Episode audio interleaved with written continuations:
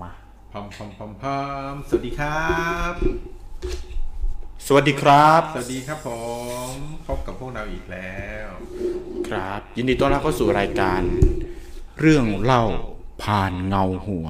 ครับผม ผมเงาหัวกรี และผมเงาหัวทอย ผมเงาหัวแม็กครับ อยู่กันทุกค่ำคืนวันจันทร์เวลาสามทุ่มครึ่งเป็นต้นไปจนถึงเที่ยงคืนยาวๆกันไปเลยนะครับ ครับผม วันนี้ยังอยู่กันอุ่นหนาฝาข้างเช่นเคยนะครับ แต่ว่าอยากอย่างเช่นเคยเนาะอยากให้ทุกคนช่วยกันเช็คเสียงเช็คภาพให้หน่อยว่าชัดเจนนะครับอ่ะใครยังใครเจ็ดท่านที่อยู่กับเราตอนนี้นะครับ ใครบ้าง แล้วก็อ่าได้ยินเสียงชัดเจนหรือเปล่า รบกวนพิมพ์กันเข้ามาหน่อยนะครับ เพื่อเช็คดูนะครับ นะครับเช็คกันดูนะครับอาขอบคุณคุณจักรีใจกระโทกมากเลยนะครับ ผมเช็คอินกันหน่อย อ่าที่ที่คอมเมนต์กันเข้ามานะครับ ขอบคุณตัวเองด้วย สวัสดีครับคุณแซมพัตเตอร์นะครับ เงาหัวแซมนะเองอ่าเรามอบเงาหัวอ้าวคุณสมมาตรก็มานะครับ โอ้ขอบคุณมากเลยนะครับผม ขอบคุณมากเลยนะครับ คุณสมมาตรก็ยังมา เลย นะครับเอ่อสำหรับใครที่ยังไม่ได้ส่งที่อยู่มาให้เราสำหรับจัดส่งของรางวัลนะครับพรุ่งนี้เราจะเริ่มทยอยส่งของรางวัลให้แล้วนะครับ รบกวนส่งที่อยู่มาให้หน่อยนะครับ ในอินบ็อกของเราเลยนะครับอ่าคุณสมมาตรได้ส่งมาแล้วเนาะ ครับผม เดี๋ยวคุณสมมาตรเดี๋ยวรอสักหน่อยนะครับพรุ่งนี้เราจะดำเนินการอ่าส่งของรางวัลไปนะครับเอ่อแต่ว่าอาจจะต้องตามคิวนิดนึงเดี๋ยวผมจะเช็คให้ตลอดแล้วก็อัปเดตให้ตลอดนะครับ เรื่องของรางวัลนะครับ แล้ววันนี้เราก็มีของรางวัลเช่นเคย วันนี้เรามีผู้สนับสนุนเช่นเคยนะครับ มีผู้สนับสนุนเอ้ยนะผู้สนับสนุน ครับลาลานาสแน็คครับผม ยังอยู่กับเราอ่ายั ยังอยู่กับเราอีก EP หนึ่งอ่าก็เป็นเอ่อใครที่ชอบกินสแน็คนะ ที่เรียกได้ว่า สแน็คบ้านๆอื อ่าม สแน็คพันๆหรือว่าในภาษาท้องถิ่นของภาคเหนือเขาก็จะได้ข้าวแตนเนาะ อ่าใช่ครับ ข้าวแตนนะครับ ก็นี่เลยฮะ แนะนำนะครับเป็นลาลาสแน็คนะฮะ ละละนาละละ ลา นา ลานาสแน็คอืมผมจะไปไป เอ่อพี่แซมพี่เงาหัวแซมบอกว่าเสียงกรีกเอ็กโค เสียงพิกกี้เอ็กโค ผมทำเอ็กโคโคโคเองหรือเปล่านะครับอ่าวันนี้เราอยู่ครับเอ่อพี่เงาหัวแซม พี่เงาหัวสมมาตรนะครับ ยังอยู่กับเราครบครบครันเลยนะครับ เดี๋ยวขอเช็คก่อน ครับเสียงเอ็โคเยอะไปนิดครับอ่าต้องขออภัยครับ เดี๋ยวขออนุญาตปรับเสียงนิดนึงนะครับ ผม ขอบคุณครับ อ้าวคุณพี่เงาหัวทิพย์ก็กลับก็มาด้วยนะครับอ่าอ่าสปอนเซอร์รายเก่าของเรานี่เอง ครับ เสียงก้องก้องๆค่ะ ยินดีต้อนรับ เสียงแตกด้วย เพลง Toxic Firm เลย เอ็ นะครับ โคมาก ๆ เลย ตอนนี้เอ็โคอยู่ไหมครับ ฝากเช็คให้หน่อยนะครับสาวเช็คสาวเช็ค โอเคฮะเดี๋ยวกำลังฟัง เป็นไงครับอีโคไหม เอ็โคไหมครับ น่าจะไม่แล้วนะ เสียง Echo อยู่ไหมครับ พี่เงาหัวทิพย์พี่เงาหัวสมมาตรพี่เงาหัวแซมนะครับ ได้ยินเสียงผม Echo อยู่ไหมครับ ผมเสียงกล้องเสียงแตกกันอยู่หรือเปล่านะครับ ครับ เป็นยังไงบ้างครับพี่หมอทิพย์ด็อกฟิตเฟิร์มครับผม ครับ เสียงผมดีไหมครับผม try in อ่ะ try in ทายอินกันจนสุดฤทธิ์อ่ะขอซาวด์เช็คนิดนึงครับ ตอนนี้พี่สมมาตรได้ยินผมไหมครับ ยังเป็นเสียง Echo อยู่ไหมครับ พี่เงาหัวแซมครับ รบกวนนิดนึงครับ เอ๊ะหูฟังผมไปไหนเนี่ย อืมดีขึ้นแล้วครับ เขาบอกว่าดีขึ้นแล้วอ่าสวัสดีพี่พงศกรด้วยเอาเขาบอกเสียงพี่กียังก้องก้องๆนะครับอ่ะ ครับผม เดี๋ยวขออนุญาตเช็คนิดนึงนะครับ สวัสดีพี่พงศกรหรือพี่จ๊อบของเรานั่นเองนะครับ อ๋อ จากไววีซ่าเอ อ พี่จ๊อบนั่นเองสวัสดีครับพี่จ๊อบ สวัสดีครับที่ให้เกียรติมาฟังอ่ารายการของเรานะครับ เสียงโอเคแล้วครับ โอเค พี่เงาหัวสมมาตรนะครับ ทีนี้ผมเอ่อเราจะอย่างนี้นะครับ เราจะเรียกให้ยศถาบรรดาศักดิ์สำหรับ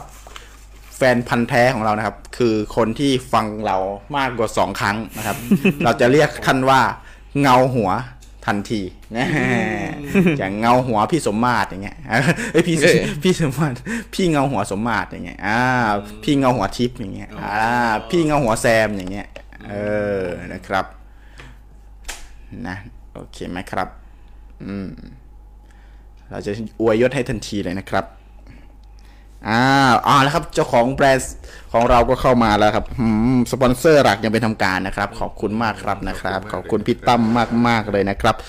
สำหรับการสปอนเซอร์สนับสนุนรายการด้วยลาลานาสแน็คนะครับสแน็คของคนเหนือเหนือๆเอ้ย เขามีคอนเซปต์ว่าของฝากจากใจสายใยจากความคิดถึง นี่ก็คือเป็นเรื่องของคุณค่าทางจิตใจนะ กินแล้วคิดถึงบ้าน กินแล้วคิดถึงความเป็นวิถีชีวิตนะครับ แต่ว่ารสชาตินี่ไม่ใช่บ้านๆเลย ครับผมอร่อยมาก อ่าอร่อยมากอร่อยมาก เตอร์นิชแนล ใช่ คือเล่นเกมมานี่มีคนรอจับจองเยอะมากนะครับ แล้วก็เห็นว่าเอ่อเหมาะสำหรับคนที่รักสุขภาพด้วยนะฮะ ก็เขาเรียกว่าเป็น zero fat นะ zero fat ก็คือ 0% ครับผม ความอ้วนเป็นศูนย์ ใช่ นะอันเนี้ยศูนย์แต่อันเนี้ยอ้วนเป็นศูนย์อ้วนเป็นตัวกลมๆเป็นเลขศูนย์ โอเค โอเค ผมกริ้ง โอเค สวัสดีสำหรับเอ่อทุกท่านนะครับที่เข้ามาในเอ่อรายการเรื่องเล่าผ่านเงาหัวของเราในค่ำคืนวันนี้นะครับ ครับผม อ่าเงาหัวมิ้นท์ก็มาด้วยนะครับ สวัสดีครับเงาหัวมิ้นท์วันนี้เรามีเกมมาให้เล่นด้วยนะครับ เดี๋ยวเราจะมาดูกันช่วงกลางๆรายการ วันนี้เราอยู่กันในรายการในหัวข้อที่ว่า เออเรามีแฟนประจำสองมิลนะ อ่าใช่ใช่ใช่ใช่เออพิธีกรรมสยองนะครับสำหรับคอนเซปต์ค่ำคืนนี้นะครับสำหรับท่านที่เข้ามาใหม่ต้องบอกอย่างนี้ครับรายการของเราเป็นรายการที่เราจะมานั่งเล่าเรื่องเออแต่ละช่วงเอ่อแต่ละคอนเซปต์ของเราแต่ละอาทิตย์ของเราเนี่ยก็จะเปลี่ยนไปเรื่อยๆนะครับโดยพื้นฐานคือความหลอนเป็นหลักนะครับแล้วก็บวกความรู้ความหลอน แล้วก็เรื่องผีเสพให้บันเทิง ผม นะครับเสพให้เพื่อความบันเทิงนะครับ อาจจะมีบางเรื่องนะครับที่บางท่านก็อาจจะเคยได้ฟังแล้วนะค ครั รับบ ผม บางเรื่องเนี่ยผมรับรองได้ว่าท่านอาจจะยังไม่เคยฟังนะครับ มันมีหลาย ๆ อย่างมีแบบเป็นเรื่องลึกลับนะครับ ถ้าเป็นเรื่องลึกลับดีลับ เรื่องที่หาคำตอบไม่ได้นะครับ ครับ ผมเราก็จะเอามานำเสนอใน ค่ำคืนนี้ ของเงาหัวแบบนี้นะครับผมอืมอืมวันนี้คุณจักรีครับคุณจักรีเอาอะไรมาฝากครับวันนี้ ครับตอนนี้เราเอาละละนาสแน็คมาฝากครับ มันจะไปไหนล่ะมานี่สิ กลับมานี่สิเออครับผม ด้วยนะครับ อืม ก็ต้องแจ้งอย่างนี้แล้วกันนะครับ ใครที่สนใจละละนาสแน็คนะฮะ ก็ไปได้ที่เพจละละนาสแน็คนะครับ ภาษาอังกฤษก็พิมพ์ว่า L A L A N A S N A C K นะครับ เป็นวัก พิมพ์ ด้วย เนี่ย นะครับละละนาแล้วก็เป็นวัก อ่า สแน็คนะครับผมขอบคุณสำหรับ 14 ท่านที่ยังอยู่กับเรา ครับ นะครับ ผม เราเริ่มต้นอย่างนี้ดีกว่าค่ำคืนนี้เราจะพูดถึงเรื่องอะไรนะครับพี่ทอย วันนี้เราจะพูดถึงเรื่องพิธีกรรมหลอนนะครับ ครับ อืมคำว่าพิธีกรรมหลอนเนี่ยไม่ได้หมายความว่าเป็นพิธีกรรมแบบพวกไสยศาสตร์ หรือว่าอะไรเสมอไปนะฮะ ครับผม คือบางอย่างที่เป็นเป็นป็น ความเชื่อ ความเชื่อก็จัดเป็นพิธีกรรมด้วยเหมือนกัน ครับ นะครับผม เดี๋ยววันนี้เราจะลองมาดูว่าเรามีเรื่อง อะไรมาฝากบ้าง ครับ เรื่องน่ากลัวน่าขนลุกอะไรมาฝากบ้าง วันนี้รับรองขนลุกจริงๆครับผม ครับผมคือเป็นเรื่องเออสปอยนิดนึงแล้วกันครับ เป็นเรื่องหน้าขนลุกแล้วก็น่าสลดใจด้วยเออใช่ไหม ใช่ ครับ ใช่ แล้วก็ ใช่ ครับก่อนที่เราจะไปเข้าในส่วนของเรื่องขนลุกน่าสลดใจละละนาสแน็คมี สามรสชาติ ตอนนี้มีสามรสมี ละละนา มีหลา ส ย แน็ค รสชาติ มีสามรสชาตินะครับ ตอนนี้รสอะไรบ้างครับ คุณแม็กครับผม ก็จะเป็น ตอนนี้อยู่กับเรามีสามร ส สชาตินะอ๋อ คาราเมลครับ แล้วก็รสบัตเตอร์ อืม แล้วก็รสเอ่ ชี อ ส รส ชีส ชีส ชี ร ส สชีสครับท่านใดอยากชอบรสชาติเค็มๆเชิญชีสเลยนะครับผมเค็มกลมกล่อมกำลังดีนะครับผม ครับ บัตเตอร์นี่ ชีส อื้อหือสุดยอดครับผมคาราเมลนี่อื้อหือ ช่วงต้นนี้ก็จะขายเก่งกัน ครับหน่อย ผม นะ รับรองครับซองเดียวท่านจะหยุดไม่ได้เลยครับผม ครับ เพราะว่ารถมันเบรกแตกท่านเลยหยุดไม่ได้ครับผม ใช่ไม่ใช่กล้วยเบรกแตกเออจริง ๆแล้วค่ำคืนนี้นะครับเออเรายังเปิดสายให้เข้าสามารถโทรเข้ามาแอดไลน์เข้ามาเล่าเรื่องผีกันได้นะครับไม่ว่าคุณจะเป็นเรื่องที่เกี่ยวกับคอนเซปต์วันนี้หรือเปล่า เป็นเรื่องพิธีกรรมหรือเปล่าก็ไม่เป็นไรครับ เข้ามาแชร์กันได้เลยนะครับ เรายังเราต้องการเรื่องของทุกท่านนะครับ ครับผม เข้ามาเติมเต็มความสุขสนานในค่ำคืนวันนี้นะครับผม นะครับอย่างที่คุณจักรีเงาหัวจักรีได้บอกไปแล้วนะครับ ว่าถ้าท่านมีเรื่องที่ท่านเพิ่งได้ได้เจอผีมาสดๆร้อนๆอะไรแบบนี้นะไปเจอผีมาสดๆร้อนๆหรือว่าเพิ่งมีใครเล่าเรื่องผีเรื่องน่ากลัวให้ท่านฟังเนี่ย แล้วท่านรู้สึกโอ้ไม่ได้ต้องแบบอยากจะ บ ย อกเล่าให้คนทั้งโลก อยากจะ รู้ พังพลู อ่ มาที่นี่เลยครับ มาเลยครับ เพราะว่า ผม คนทั้งโลกก็อยู่กับเราแล้วครับตอนนี้ ถูก ตั้ ต้ ง อง สิ ครับ บสอง ผม คน อ้าวหืม นี่คือตัวแทนของคนทั้งโลก อืมครับผมถูก ไม่ว่าจะเป็น ต้องครับผม โรคมะเร็งโรคเบาหวาน เบาห โร วาน คอะไรแล้วก็ ความ อยู่ ดั กัน นครบกันเลยตอนนี้อ่านะครับผมอ่า จัด ไปจัดไปอย่าให้เสีย คนลุกพระแอร์หนาวอ่าพี่ทิพย์บอกว่าคนลุกเพราะแอร์หนาวหรือเพราะเพราะแอร์หนาวหรือเปล่าคะ อืม อ่าไม่ใช่ครับพอดีปวดขี้ ตามพาม เอ่อพี่แซมถามว่าอยากฟังพิธีกรรมเรื่องชิงเปรต อื้อหือ เอ่อชิงเปรตเราอาจจะไม่มีข้อมูล แต่ถ้าชิงหมาเกิดนี่เรามี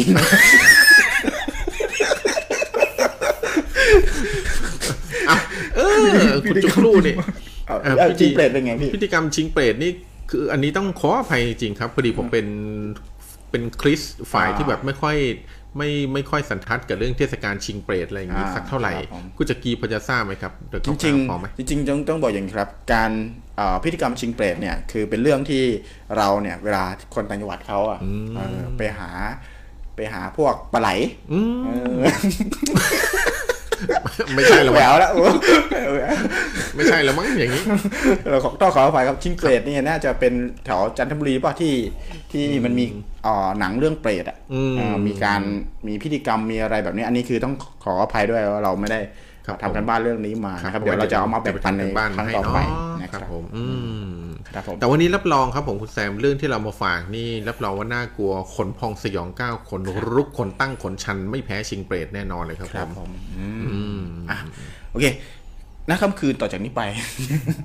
ค่ำคืน ณ ต่อจากนี้ ช่วงเวลาต่อจากนี้ไป ช่วงเวลานี้ ต่อจากนี้ไป เราจะพูดถึง เราจะทำทุกอย่างเป็นเหมือนพิธีกรรมนิดนึงนะครับอ่ะ ครับผม เราจะมาพูดว่า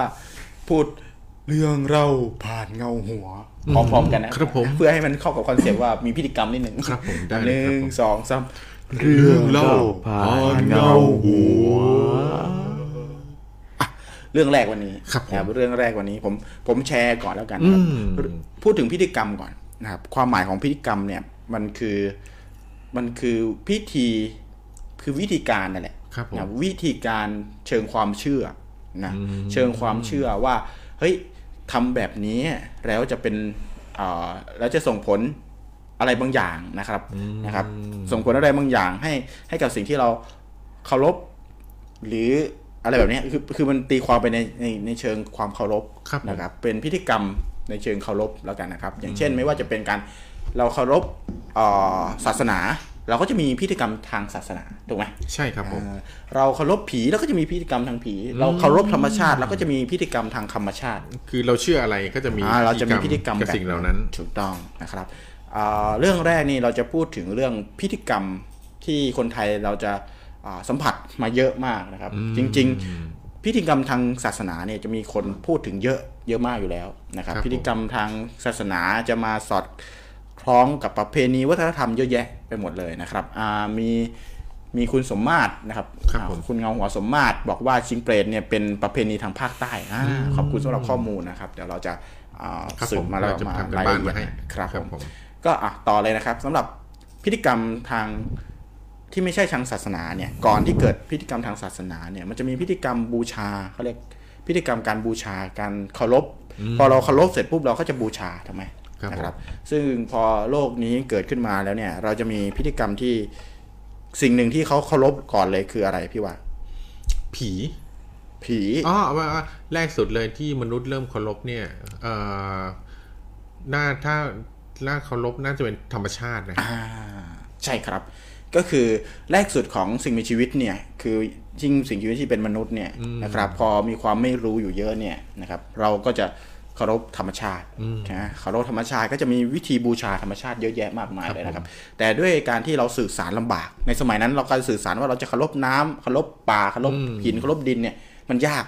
นะครับ ดังนั้นเขาก็เลยมีเรื่องของตัวแทนสัญลักษณ์ขึ้นมา อุปโลก อุปโลกขึ้นมา สิ่งที่อุปโลกขึ้นมานั่นก็คือเป็นพิธีกรรมที่เป็นอีกระดับหนึ่งก็คือ พิธีกรรมที่เคารพผีนึกออกไหมครับ เป็นผีน้ำผีผาผีภัยผีอะไรแบบเนี้ยนึกออกไหมครับ อืมครับผม เออก็คือพูดง่ายๆคือเราต้องการสัญลักษณ์ ครับผม พอเราต้องการมนุษย์ต้องการสัญลักษณ์เพื่อเราจะเคารพได้เนี่ยมันก็เกิดเป็นการเคารพผีเป็นพิธีกรรมเคารพผี พิธีกรรมบูชาผีขึ้นมานะครับ พิธีกรรมบูชาผีขึ้นมาแล้ว ซึ่งจริง ๆ เป็นความเชื่อ อันนี้อันนี้ผมแชร์นิดหนึ่งพอดีไป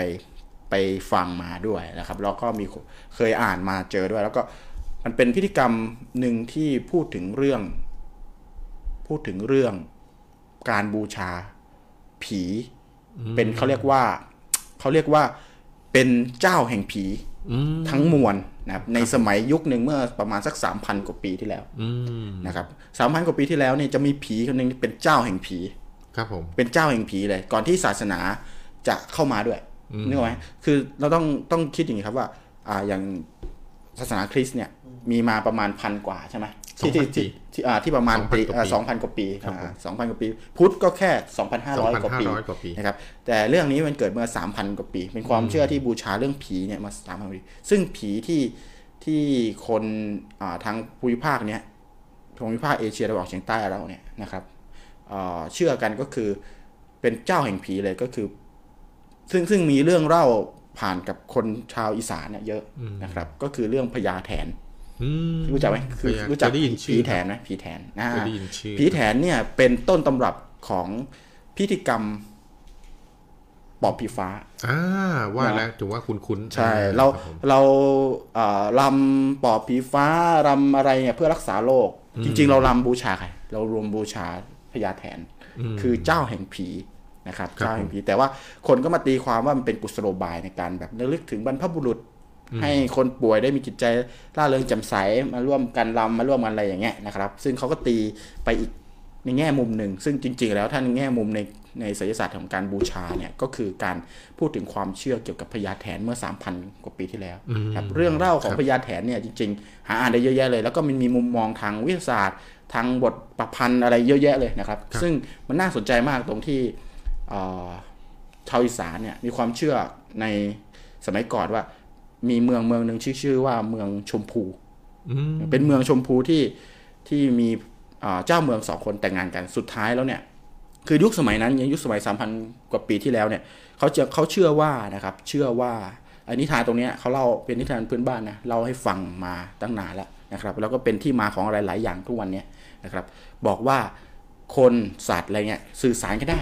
อืม เออสื่อสารกันได้ธรรมดาเลย มองทุกอย่างเป็นคุยกันได้สื่อสารกันได้นะครับ แต่ว่าเจ้าเมืองนี่เป็นมนุษย์ แต่งงานกันเสร็จแล้ว แต่กลับออกลูกเป็นออกลูกเป็นเป็นขังคก อืม เคยได้ยินไหมเคยได้ยินไหม คุ้นคุ้นๆครับ อืม คุ้น ออกลูกเป็นขังคกไม่ใช่อุทัยเทวีนะครับ ไม่ใช่อุทัยเทวีนะครับคือออกลูกเป็นขังคกขึ้นมานะครับขังคกอ่าก็ขึ้นชื่อว่า ก็ถูกขนานนามว่าเป็นพญาขังคาก อืม เนี่ยคุณคุณมาประหยัดข้างๆนะค ครั รับ บ ก็คือก่อนหน้านี้เขาเคารพอ่าผีแถนมานานแล้วนะครับ ก็มีการบูชาผีแถนมีการเอ่อบูชายันอะไรขึ้นไปให้กินเหมือนส่งสวยให้ผีแถนที่อยู่บนสวรรค์น่ะได้กินตลอดเวลาอะไรเงี้ยวันหนึ่งมีเจ้าเมืองเจ้าเมืองชมพูเนี่ยมีลูกซึ่งเป็นลูกก็คลอดออกมาเป็นพญาคังคกนะเป็นคังคกเนี่ยนะครับ มีตะปุ่มตะป่ำอะไรเงี้ยก็รังเกียจก็เริ่มรู้สึกว่าแบบ ไม่อยากให้ขึ้นของราชย์ไม่อยากให้อะไรแบบเนี้ยนะครับ ก็เลยททันทีที่ที่เอ่อภาวนาให้คังคกเนี่ยกลายเป็นคนสักทีครับวันวันวันหนึ่งก็ก็มีปาฏิหารย์เกิดขึ้นคือ สุดท้ายแล้วพยางคกก็ถอดรูปมันเป็นแบบเป็นเงาะเลยอะเหมือน อืม เหมือนเหมือนนี่เลยภาษาอะไรเงี้ยเนาะภาษาทำจังอะ อืมคน ละคนละคนละสังกันเลย นะครับก็คือ เมืองชมพูเนี่ยก็ก็เกิดมีพระโอรสเอ่อเรียกว่าเป็นเจ้าชายที่มีรูปงาม แล้วก็ทรงอิทธิฤทธิ์ด้วย อืม เอ่อจากการที่แปลงร่างเป็นเป็นคังคกได้แล้วก็เป็นมนุษย์ได้ อุทัยทีวีชัด ใช่คือเป็นแนวนั้นเลยแต่ว่าอุทัยทีวีเป็นเป็นความเชื่ออีกยุคหนึ่งแหละ อืม นะครับ ครับ ส่วน ผม พญาคังค่ากเป็นความเชื่อในยุคแบบตั้งต้นของการบูชาผีเล ๆ ย อืมแล้วพญาข้างๆนี่ใช่ที่คนอีสานชอบด่าว่าขี้ข้างๆอะไรอย่างนี้ อันนั้นเป็นคังคกคังคกจะเรียกว่าเกี่ยงคาก อ๋อครับผม แต่ว่าอันนี้นี่เป็นเรื่องเรื่องที่เขาเคารพบูชากันนะ ครับผม คือต้องต้องต้องพูดอย่างนี้ว่าเป็นเรื่องเคารพบูชากัน แล้วพญาคังคากจากนั้นอ่ะคือต้องต้องพูดอย่างนี้ด้วยความสามารถของพญาคังคากเนี่ยนะครับทำให้เอ่อพอขึ้นมาปกครองเอ่อเมืองชมพูเนี่ยนะครับ ชาวบ้านชาวไร่ชาวนาก็มั่นคงขึ้นหมายถึงว่าเมืองชาวเมืองก็มั่นคงเอ่อมั่งคั่งมีความสุขขึ้นพอมีความสุขเสร็จปุ๊บการถวายผีแถน การบูชาผีแถนมีลดลง อืม ลดน้อยถอยลงนะครับ ทีเนี้ยเนื่องจากอ่าผีแถนเนี่ยเป็นเจ้าแห่งผีคือเจ้าเป็นเทวเขาเชื่อว่าเป็นเทวดาที่เป็นเจ้า ครับผม เทวดาก็ไม่ได้รับสวยหมายความว่าไม่ได้รับการบูชาแบบนั้นนะครับ ผม ก็เริ่มแบบงอแงเออเริ่มงอแง เริ่ม เริ่มไม่ให้คือเขาเชื่อว่า ถ้าฝนฟ้าฝนฟ้าน้ำอะไรเงี้ยจะอุดมสมบูรณ์ในโลกมนุษย์เนี่ย อืม ก็คือพญานาคเนี่ยจะต้องขึ้นไปเล่นน้ำ ครับ ข้างบนท้องฟ้า อืม ที่มันที่มันเป็นสวรรค์ที่พญาแถนดูแลอยู่เนี่ย อืม นะแต่พญาแถนห้ามไม่ให้พญานาคขึ้นไป อ๋อ พอไม่ให้พญานาคขึ้นไปปุ๊บน้ำที่ไปเล่นน้ำเนี่ยพญานาคก็จะไม่ไม่เล่นน้ำจนน้ำกระจายกระฉอกออกมาทำให้กลายเป็นฝนตกลงมาอะไรแบบเนี้ยนะครับ ก็เลยห้ามพอห้ามเสร็จปุ๊บเนี่ยกลายเป็นว่าโลกมนุษย์ในยุคนั้น ก็เลย แห้ แห้ ง ง แล้ แรง ง อืม ก็เลยแห้งแล้ง ทีเนี้ยพอแห้งแล้งเสร็จปุ๊บพญานาคที่แบบเป็นคนที่เอ่อคุมเมืองอยู่ก็คือเป็นผู้ครองเมืองเนี่ย ก็ไม่รู้จะทำไงก็เลยไปลงไปบาดาลไปหาแบบเอ่อพญานาคเนี่ยเราพญานาคเนี่ยก็ไปถามว่าเกิดอะไรขึ้นพญานาคก็เล่าให้ฟังว่าพญาแถนอะไม่อนุญาตให้ขึ้นไปเล่นน้ อืม ำเออไม่อนุญาตให้ขึ้นไปเล่นน้ำพญานาคก็โกรธมาก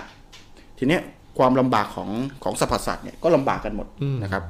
ทุกคนเอ่อเอ่ย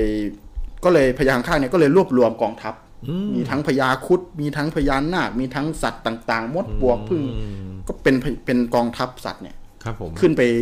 เจรจาบนสวรรค์ อืม ไปเจอพญาแถน แล้วก็เกิดการสู้รบกัน ครับผม นะครับสู้รบการสู้รบกันนี่แฟนตาซีมากเลยนะแบบ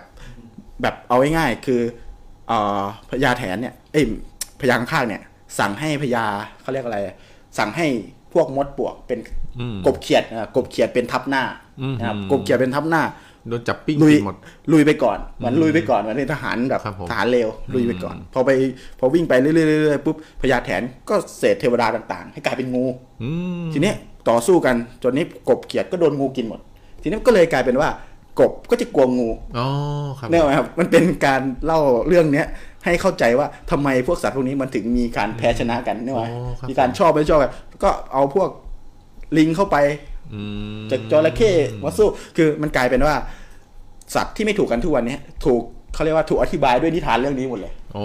ค คือ รับผม เรื่องเล่าบบ แล้วเขามีอธิบายไหมครับว่าทำไมค้อนถึงแพ้กระดาษ เออ อันนี้ไม่ต้อง อันนี้เข้าไปดูในอินเทอร์เน็ตตอนนี้ก็น่าจะรู้จะ อ๋อ เออ ครับผม พูดง่ายๆคือสรุปก็คือการต่อสู้กันในครั้งนั้น ครับ ของพญาแถนของเหล่าเทวดากับเอ่อเหล่าสรรพสัตว์ของกองทัพของพญาคังคากเนี่ยนะครับ ก็ต่อสู้กันบนสวรรค์ ืม ต่อสู้กันจนสุดท้าย แล้วพญาแถนก็เพียงพำ อืม คือดีเทลในการเพียงพัมเนี่ย ก็พญาข้างๆเนี่ยก็มีการโกงเล็ก ๆ คือต่อสู้กันอะไม่ชนะก็เลยตตกลงกันว่าจะพักก่อน อืม พอจะพักก่อนเสร็จปุ๊บเนี่ย ก็เหมือนกับว่า ทีเนี้ยล้มทุกคนเหล่าสรรพสัตว์และเทวดาที่เป็นทหารเลยทั้งหมดล้มตาย ครับผม พอล้มตายแล้วพญาแถนกับกับอ่าพญาข้างๆก็รู้สึกเสียใจ อืม นะครับก็เลยคุยกันว่าเราอะมาชนช้างตัวต่อตัวกันเลยดีกว่า อืม อ่าขี่ช้างทำยุทธหัตถีกันอะเอาพูดง่ายๆบนสว คน รับ สวรรค์เนี่ยกันเลยดีกว่าจะเอ่อทหารเราอ่ะก็จะไม่ไม่ต้องบาดเจ็บล้มตายนะครับก็เลยตกลงชนช้างกันชนกันมา3ามสี่วันเป็นเดือนอะไรเงี้ยก็ไม่ชนะสักที อืม ก็เลยตกลงว่าพักหนึ่งวัน พอพักเสร็จปุ๊บเนี่ยเอ่อพญาขังคาก็เลยบอกว่าให้เอ่อพญานาคเนี่ยเอ่อจำแรงตัวเองเป็นหางช้าง อืม เป็นหางช้างแล้วก็ไปชนช้างกับพญาแถงพญาแถนเนี่ยนะครับผีแถนเนี่ยอีกครั้งหนึ่งทีเนี้ยพอพอชนช้างจริง ๆ แล้วหางของของช้างเนี่ยนะครับ ก็ตวัดพาพญาแถนตกลงจากช้าง เดี๋ยวเดี๋ยวพญาแถนเกือบตก ตกลงจากช้างนะครับ ก็กลายเป็นว่าพญาแถนก็ป่าชัย อืม อืมก็คือแพ้ไปแพ้พญาคังคากนะครับ ทีเนี้ยด้วยการที่พญาคังคากกับพญาแถนก็ตกลงกันว่า ต่อไปเนี้ยนะพญาแถนต้องต้องเอาต้องอวยน้ำให้กับชาวโลกนะ ต้องช่วยกันเพราะว่าถ้าช่วยชาวโลกอุดมสมบูรณ์ก็จะบูชาพญาแถนด้วยอะไรอย่างเงี้ยก็คือตกลงกันเรียบร้อยพอตกลงกันเรียบร้อยแล้ว เหมือนกับว่าพญาแถนก็ถามว่า ก็บอกว่า ฉันจะรู้ได้ไงว่าเมื่อไหร่ที่ชาวโลกต้องการน้ำ อืม พญแล้วเนี่ยเอ่อจะกว่าจะให้พญานาคขึ้นมา มันก็ใช้เวลานานเนาะจะให้จะให้กว่าจะเอาน้ำกว่าจะเอาอะไรจะจะรู้ได้ไงจะมันจะทันการได้ยังไงคราวนี้พญานาคก็คิด เองจุงๆกระบงกระเด้งอะไรอย่างเงี้ยคิดไม่ใช่เอา โดเรมอน คือเอ่อพอพยางค่าก็ก็นั่งคิด นั่งคิดว่าทำยังไงดีพยางค่าก็เลยบอกว่า ต่อไปเนี้ย ถ้าเมื่อไรที่ชาวโลกเนี่ย ต้องการน้ำพพยางค่าจะเป็นคนส่งสัญญาณบอกเอง อืม โดยที่โดยที่ให้พญานาคเนี่ยนะครับ ให้ให้สัญลักษณ์เป็นพญานาคเราจะส่งพญานาคขึ้นมา อืม นะครับ ด้วยการจุดเป็นพลุ อืม เกิดเป็นวัฒนธรรมของคนอีสาน อืม เรีย บ้าก ง ว่า ไฟพญานาค ใช่บั้งไฟพญานาคเกิดเป็นวัฒนธรรมบั้งไฟพญานาคขึ้นมา ผมนึกว่าจะหักมุมแบบว่า อ๋อ จะให้สัญญาณในการ พยาข้างๆจะร้องอึงอ่า อ๋อไม่ใช่ อึ่งอ่า คนละคนละอย่าง อึ่ แล้ว อะไรเงี้ยไม่ใช่ใช่ไหม คือจริงๆไปอ่านไปอ่านดูเรื่องนี้มันเป็นมันเป็นการเอ่ออธิบายเรื่องความเชื่อและพิธีกรรมในการบูชาเอ่อพญาผีต่าง ครับ ๆ ในยุค 3,000 กว่าปีเลย ครับผม นะครับแล้วก็โดนเรียบเรียงออกมาเป็นนิทานแบบนี้นะครับ แล้วก็เอ่อพอเริ่มพุทธศาสนาเพิ่มเข้าเข้ามาในประเทศ อืม ในเมืองชมพูเนี่ยเขาจริงๆก็เรียกว่าชมพูทวีป ครับผม อ่าก็เรียกว่าชมพูทวีปนั่นแหละครับอ่าพี่เงาหัวแซมถูกต้องแล้วนะครับก็เขาก็อธิบายความความเป็นชมพูทวีปในแบบนี้เหมือนกันนะครับในความเชื่อแบบนี้เหมือนกัน แล้วก็จากนั้นเออพอพเอ่อพญาแถนกับพญาข้างคากเนี่ยพญาแถนเป็นเป็นลูกเทวดา คือพอพุทธพอพุทธเข้ามาปุ๊บพอความเชื่อพุทธเข้ามาปุ๊บก็อธิบายเรื่องนี้มานะ อืม เรื่องนี้อธิบายยังไงพี่ว่าเอ่อพญาแถนเนี่ยก็ถูกตาว่าเป็นเทวดา อืม เป็นเป็นระดับเทวดาพูดง่าย ครับผม ๆนะครับเป็นระดับเทวดา ส่วนพญาคังคากเนี่ยในในห้าร้อยปีก่อนจะพุทธกาลจำได้ไหมเพราะว่ามันสามพันใช่ไหมพญาคังคากเกิดขึ้นเมื่อสามพันกว่าสามพันกว่าปีที่ผ่านมา ครับผ แต่ ม ผ่านมาห้าร้อยปีมันจะถึงถึงอุบัติพุทธศาสนาขึ้นมา ครับผม ถูกไหมเขาก็เลยตีความเป็นเป็นการอธิบายว่าพญาคังคากเป็นหนึ่งในภพชาติ ภพชาติของพระพุทธเจ้า พระพุทธเจ้า อืม เพราะมันมีพระพุทธเจ้า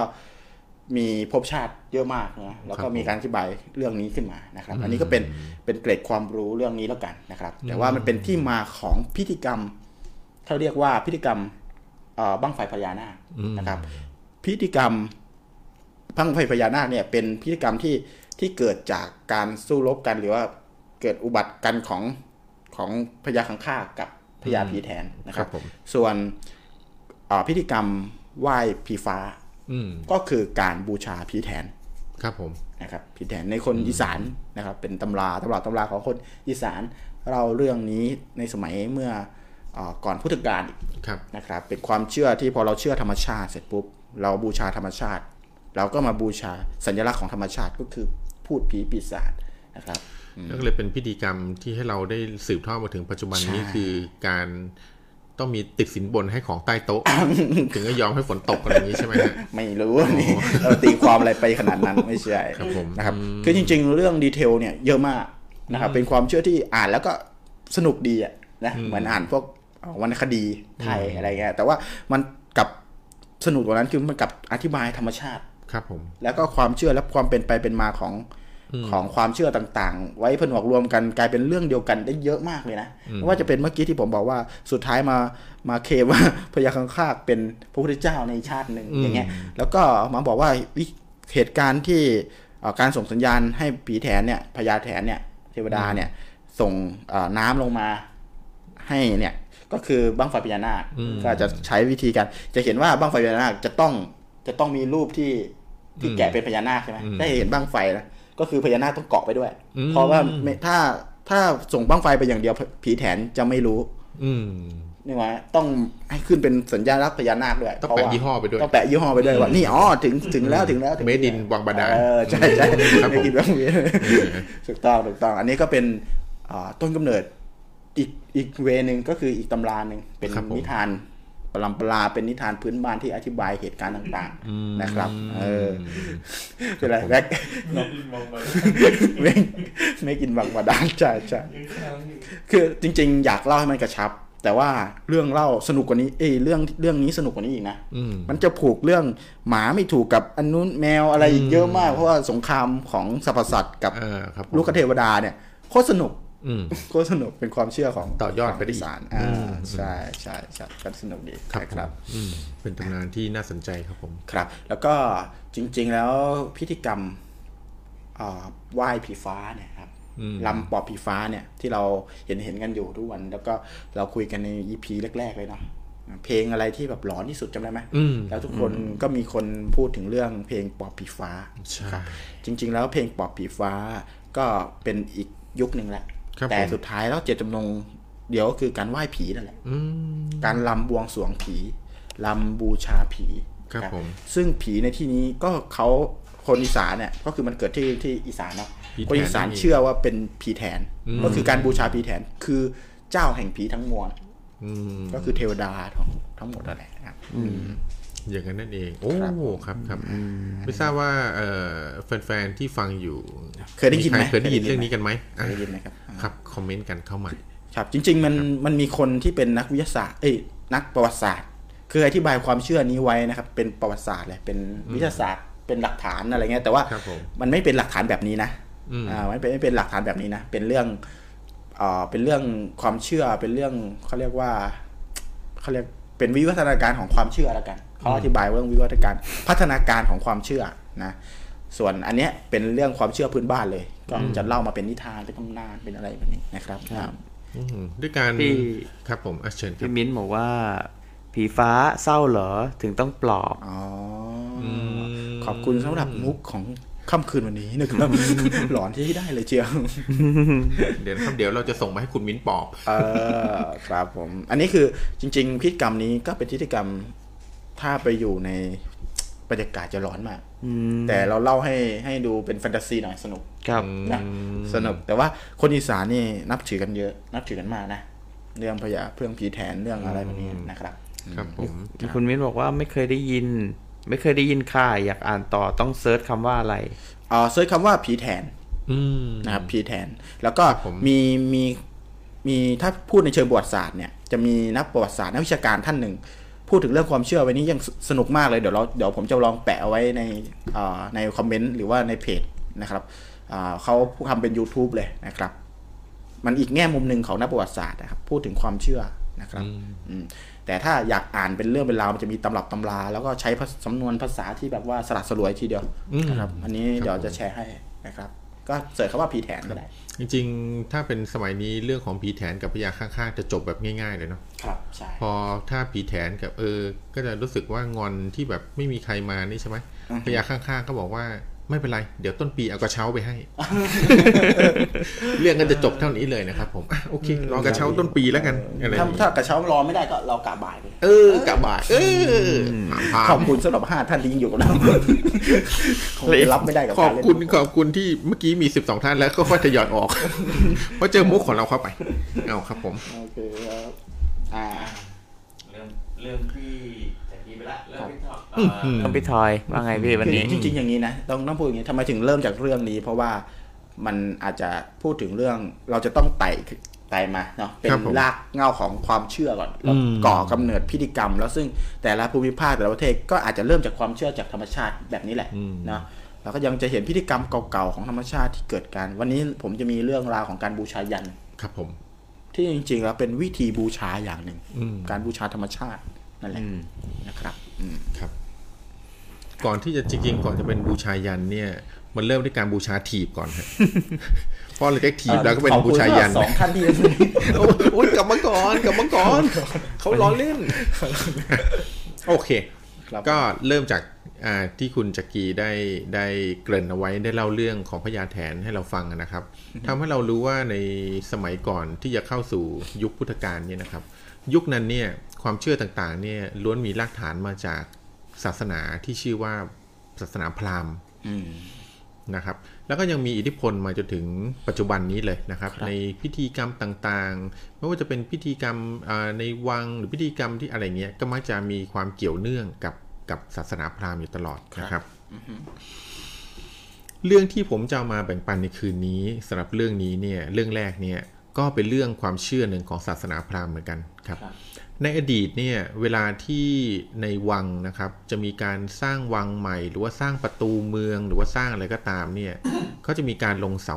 มีการลงเสาหลักเมืองนะฮะนะครับ ครับ ในการลงเสาหลักเมืองเนี่ยเขาจะมีประเพณีอันหนึ่งที่เรียกว่าประเพณีอินจันทร์มั่นคง อ่า อ่า อันนี้คือในไทยเลยใช่ไหมพี่ อืม ครับ มีที่มามาตั้งแต่สมัยกรุงศรีอยุธยานู่นเลยนะครับผมและประเพประเพณีอินจันทร์มั่นคงเนี่ยเป็นพิธีการสร้างพระนครหรือเวลาจะสร้างบ้านสร้างเมืองเนี่ยเขาเชื่อว่าในพราหมณ์เนี่ยเชื่อว่าต้องฝังอาถรรพ์ลงที่ 4 ประตูเมืองนะครับคือประตูอินประตูจันทร์ประตูมั่น และประตูคง ครับ คือมีความเชื่อว่าวิธีการอินจันทร์มั่นคงเนี่ยก็คือเอาเขาจะขุดหลุมนะฮะแล้วเอาคนเป็นๆเนี่ยนะครับไปใส่ไว้ในหลุม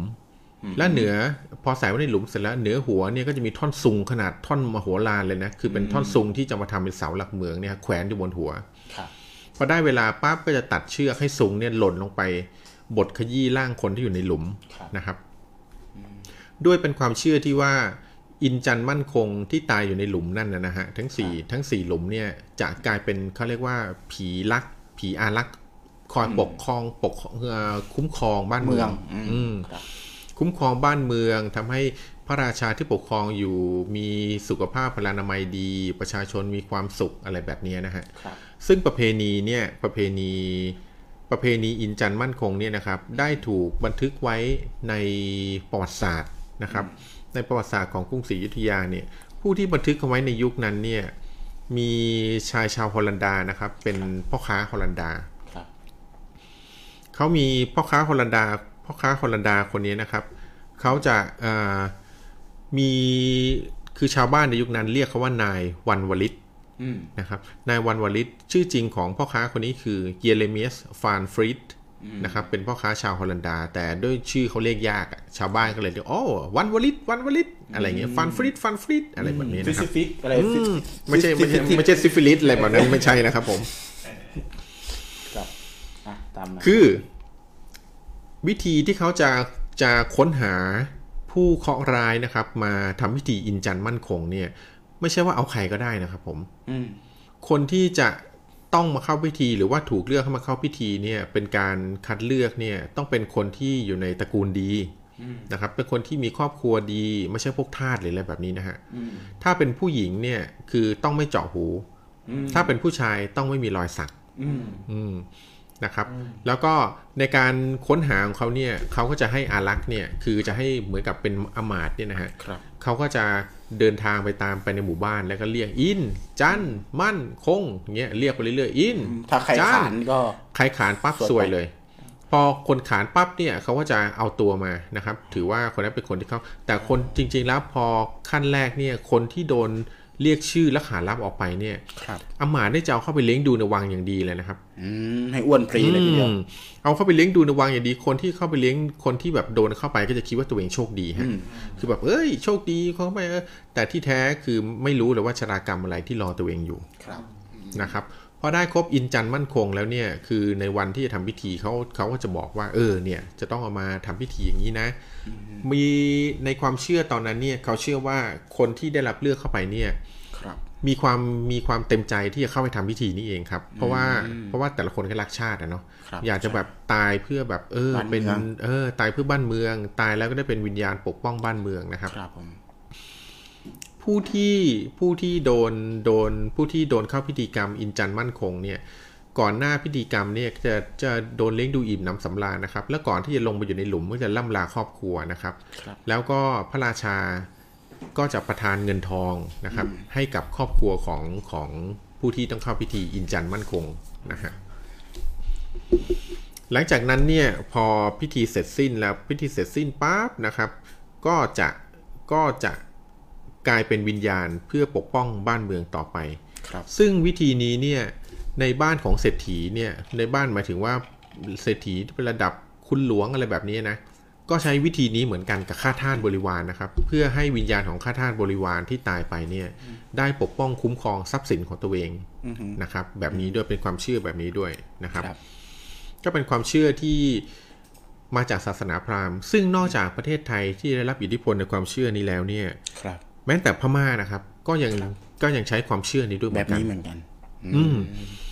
ตัวอย่างเช่น การสร้างเมืองใหม่ของพม่านะการสร้างรัชธานีใหม่ของพม่าเนี่ย อันนี้คือ ตัว เพิ่ง เมื ที่ อง เพิ่งสร้างเลยปะหรือว่า อ่านานแล้วครับนาน นาน แล้ แล้ว ว ค ใช่ รับ ไหม ในสอ๋อไม่ มัย ใช่ ใน ไม่ใช่เนปิดอร์นะ อ่าไม่ใช่ไม่ใช่ครับ เป็นในสมัยอดีตนะครับ ในสมัยอดีตเนี่ยเมืองที่อยู่ในในรัชธานีใหม่ของพม่าในยุคนั้นเนี่ยเป็นเมืองที่เป็นรูปสี่เหลี่ยมนะครับ มีกำแพงทั้งสี่ด้านเลย ครับ แต่ละด้านเนี่ยมีประตูเมืองสามประตู ครับผม นะครับสี่ด้าน 3 ประตูด้านละ 3 ประตูรวมเป็น 12 ประตูนะครับ ครับผม การฝังอาถรรพ์คนเป็นล้วนๆเนี่ยต้องใช้คนถึง 52 คนเลย โอ้ เขาะต้องฝังประตูละ 2 คนนะครับ 12 ประตูก็เป็น 36 คน ครับ โดยเฉพาะใต้พระที่นั่งนะครับของพระมหากษัตริย์ในท้องพระโรงเนี่ยต้องฝังถึง 4 คนเลยนะ โอ้ อืม อืม เพราะเขาเชื่อว่าคนที่ถูกฝังทั้งเป็นเนี่ย ก็จะช่วยรักษาเมือง ช่วยรักษาวังเอาไว้นะครับ ให้ให้ปลอดภัยไม่โดนศัตรูลุกลานอะไรแบบเนี้ยนะฮะ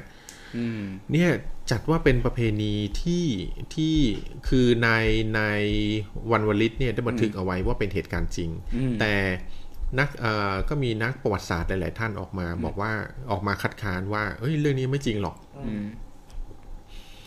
เป็นไปไม่ได้เลยที่เราจะทำแบบนี้เราจะเอาคนเป็นๆมาทำพิธีแบบนี้ได้ยังไง อืม นะครับหนึ่งในในว่ามีในว่าออกมาเพื่อปกป้องชื่อเสียงของประเทศในอดีต ว่าแบบประเทศไทยเราไม่ใช่คนที่โหดร้าย มี ขนาด อา นั้น รยะ อ่า อะไรอย่างเงี้ย ครับ อืม แต่ถ้าจะพูดถึงถึงความเชื่อส่วนตัวของผมนะ ผมว่าน่าจะมีจริงนะ เพราะตอนนั้นประเทศไทยที่อยู่ในดินแดนเขาเรียกว่าสุวรรณภูมิในดินแดนเนี่ยได้รับอิทธิพลของศาสนาพราหมณ์เป็นหลัก ครับ นะครับ แล้วศาสนาในยุคนั้นเนี่ยพราหมณ์เนี่ยเราก็จะได้ยินเรื่องการบูชายันใช่ไหมฮะ ครับใช่ เรื่องการบูชายันการเหมือนการฆ่าคนหรือการบูชายันเนี่ยถือเป็นเรื่องปกติของของเขาเลย ครับใช่ และในยุคนั้นเนี่ยก็เป็นยุคที่แบบประเทศไทยเนี่ยเราก็จะแบบตอนนั้นยังเป็นประเทศสยามไม่ยังไม่ใช่ประเทศสยามด้วยซ้ำยังเป็นกรุงศรีอยุธยาอะไรอย่างนี้อยู่นะค ครั รับบ ผม เพราะฉะนั้นผมว่าเหตุการณ์เนี้ยจริง ๆ แล้วเนี่ยอาจจะเป็นความจริงก็ได้ อ๋อ นะครับ ก็คือจริงๆ เรื่องนี้ถูกเล่ามาเยอะเนาะ อืม แล้วก็ทำเป็นหนังด้วย แล้วก็มีความเชื่อในเรื่องของผีด้วยนะ ครับ คือ ผม แบบในสมัยก่อนเนี่ย มีคนบอกว่า ถ้าเขาเรียกว่าผีที่มันมาตามลมอ่ะ ครับผม นึกออกไหมเคย อืม เคยเคยมีเคยเคยฟังไหมที่แบบว่า เวลาเราไปไหนมาไหนอ่ะเราได้ยินเสียงอ่ะเราอย่าขานอ่ะ อืม เวลาผีเรียกเราอย่าขานอะ อืม คือมันมีเรื่องของผีที่เรียกชื่อ อืม อินจันมั่นคงนี้ อื นะ ม นะครับ ถ้ามันคือมันเป็นต้นกำเนิดของเวลาที่ผี คือคนเราได้ยินเสียงใครที่มันลอยมาตามลม แล้วมัน ครับ จะโดคนรับ เหมือนเหมือนกลายเป็นว่าโดนของโดนอะไรเงี้ย อืม จริงๆ เรื่องนี้ก็ถูกผนวกรวมเป็นเรื่องเดียวกันนะ ค ก รับ ลายเป็นเรื่องผีที่เล่าสืบต่อกันมาด้วยว่า อืม ถ้าเมื่อไหรก็ตามที่เราได้ยินใครก็ตามที่เรียกชื่อเรา ครับผม นะครับ เรียกชื่อเราเนี่ยแล้วเราขานรับหรือเราอะไรตามเขาเนี่ย ก็มีโอกาสมีอันเป็นไป อืม อืมแล้วยิ่งสมัยก่อนก็จะมีเสียงแบบเนี้ยอิ ครับ นจานมั่นคงอะไรเงี้ยนะครับ ใช่ เรื่องใครที่ได้ยินเสียงหรืออะไรเงี้ยแล้วก็ไปขาดครับ เอออะไรเงี้ยอาบน้ำมีมีคนเล่าให้ฟังว่าเออชื่อตัวเองอะชื่ออินในสมัยก่อน อ่านี่คือเป็นเรื่องที่นานมาแล้วนะ ผมไม่แน่ใจว่าผมจำมาจากเดอะช็อคหรือเปล่า ไม่แน่ใจนะ คือเป็นสิบปีแล้วแหละคือเหมือนกับว่าอ่าเขาชื่ออิน แล้วแบบว่าอาบน้ำอยู่ในห้องน้ำที่เป็นสังกะสี ครับผม ในตัวเมืองในในกรุงเทพนี่แหละ แต่ว่า อืม เป็นสมัยนานแล้ว สมัยเอ่อเมื่อ 20 30 ปีแล้วมั้ง ครับ นะในสมัยที่อ่าท้องทุ่งบางกะปิ อะไรอย่างเงี้ย อืม เอ้าไม่ขนาดนั้นก็คือ มันก็ไม่ไม่เจริญเท่านี้นะครั อื บ ม อืมก็อาบน้ำในห้องน้ำที่เป็นสังกะสีแล้วก็มีมีการเรียก ครับ อินอะไรเงี้ยอ่าแล้วเขาก็มาเล่าให้ฟังว่าแบบเหมือนพอเขาขาดรับเขาก็สลบไปเลยหรืออะไรอย่างเงี้ยครับคือคืออันนี้คือเป็นเรื่องนานแล้วผมจำไม่ค่อยถนัดแต่ว่า กลายเป็นผมก็จำต่อยอดว่ามันจะมีหนังแบบนี้เหมือนกัน ที่แบบว่าเมื่อไหรก็ตามที่มีคนเรียกชื่อก็อยาคานรับอะไรเงี้ย อืม ดูว่าเป็นเรื่องเป็นราวเดียวกันนะ จริงๆ แล้วเนี่ยจริง ๆ แล้วเนี่ยเรื่องการขานรับอินจันมั่นคงเนี่ยกลายเป็นกุศโลบายที่ผู้ใหญ่เอามาใช้กับเด็ก อืม ที่ผู้ใหญ่มาใช้กับเด็กที่อ่าเอามาขู่เด็กว่าเนี่ยเวลากลางคืนกลางค่ำกลางคืนเนี่ยได้ยินใครเรียกชื่อเนี่ยก็จะไปขานรับเดี๋ยวผีจะมาเอาตัวไปนะฮะก็คือแบบเป็นเป็นกุศโลบายที่ว่าคือให้เด็กอยู่บ้านนั่นเองกลางคืนอย่าออกไปเที่ยวเล่นนอกบ้านนะครับเดี๋ยวจะมีคนเรียกเนี่ยจะโดนลักพาตัวโดนผีลักพาตัวไป ใช่ อะไรประมาณ ใช่ แบบนี้ ก็ นะ เป็น ฮะ การส่งสัญญาณให้สัตว์อะไรแบบเนี้ย ครับผม นะเพราะว่าแบบจริง ๆ มันก็จะมีเรื่องคือบ้านที่อยู่ในป่าก็จะมีเรื่องเสียงมาตามมาตามลมมาตามอะไรพวกเนี้ยอันนี้ ใช่ครับผม อันนี้เดี๋ยวเราจะมาคุยกันใน EP ต่อๆไปเนาะ อืม คือน่าสนใจเหมือนกัน เพราะว่าถ้าต่อยอดไปเรื่องของการที่เสียงเขาเรียกว่าเสียงตามลมเสียงตามอะไรแบบเนี้ยแล้วเราไปขานรับไปอะไรเงี้ยมันก็เกิดเป็นปัญหา ซึ่งตำนานของเสือสมิงก็มีเรื่องนี้เหมือนกัน ครับผม คือการเรียนเสียงมนุษย์ า เพื่อหลอกล่ออ ม เนี่ยไหมใครขานรับก็เหมือนส่งสัญญาณว่าอยู่ตรงไหน อืม อะไรเงี้ยครับก็จะเป็นเรื่องของสัตว์เป็นเรื่องของอะไรแบบนี้ไป เออเรื่องนี้ ครับวันนี้ ท่านผู้ชมท่านผู้ฟังที่กำลังฟังอยู่ อยากฟังเรื่องนี้ไหมอ่าอยากฟังเรื่องนี้ไหม คอมเมนต์กันเข้ามา เออ นะ อ ค ยา รับ กฟังคอมเมนต์เข้ามาครับ ทีนี้พอพี่ทอยพูดถึงเรื่อง พูดถึงเรื่องบูชายันเนี่ยผมมีผมมีเกร็ดนิดนึงก็คือ จริง ๆแล้วเนี่ยเอ่อการบูชายันนี้ไม่ได้เกิดขึ้นในเอ่อความเชื่อแบบพราหมณ์ ครับ ผีหรือ ผม พราหมณ์แบบเอออย่างเดียวนะ จริงๆ มีการขุดค้นพบเมื่อหลายพันปีที่แล้วเนี่ยในภูมิภาคต่างๆ เนี่ย เวลาที่เราอย่างที่บอกอะด้วยความเชื่อเหมือนกันก็คือ การที่เราเป็นมนุษย์มาเนี่ย เราหาคำตอบอะไรไม่ได้เนี่ยนะครับ เราก็จะกลัวสิ่งนั้นพอเรากลัวสิ่งนั้นเราก็จะบูชาสิ่งนั้น ใช่ครับ พอบูชาสิ่งนั้นก็สร้างสัญลักษณ์ขึ้นมาเป็น อืม เป็นตัวแทนเป็นผีน้ำผีไฟ ผีลมผีอะไรแบบเนี้ยนึกออกไหมครับในต่างประเทศในประเทศอื่นๆ ก็มีเหมือนกันนะครับ แล้วหลังจากที่พอเราเชื่อแบบนั้นแล้ว เราก็เกิดเป็นพิธีกรรมในการบูชา อืม ทีนี้การบูชาในแต่ละแต่ละยุคสมัยไม่เหมือนกันนะ ค ค รั รั บบ ผม และก็แต่ละสังคมก็ไม่เหมือนกันอีก อืม การเจริญในอารยธรรมของแต่ละสังคมก็แตกต่างกัน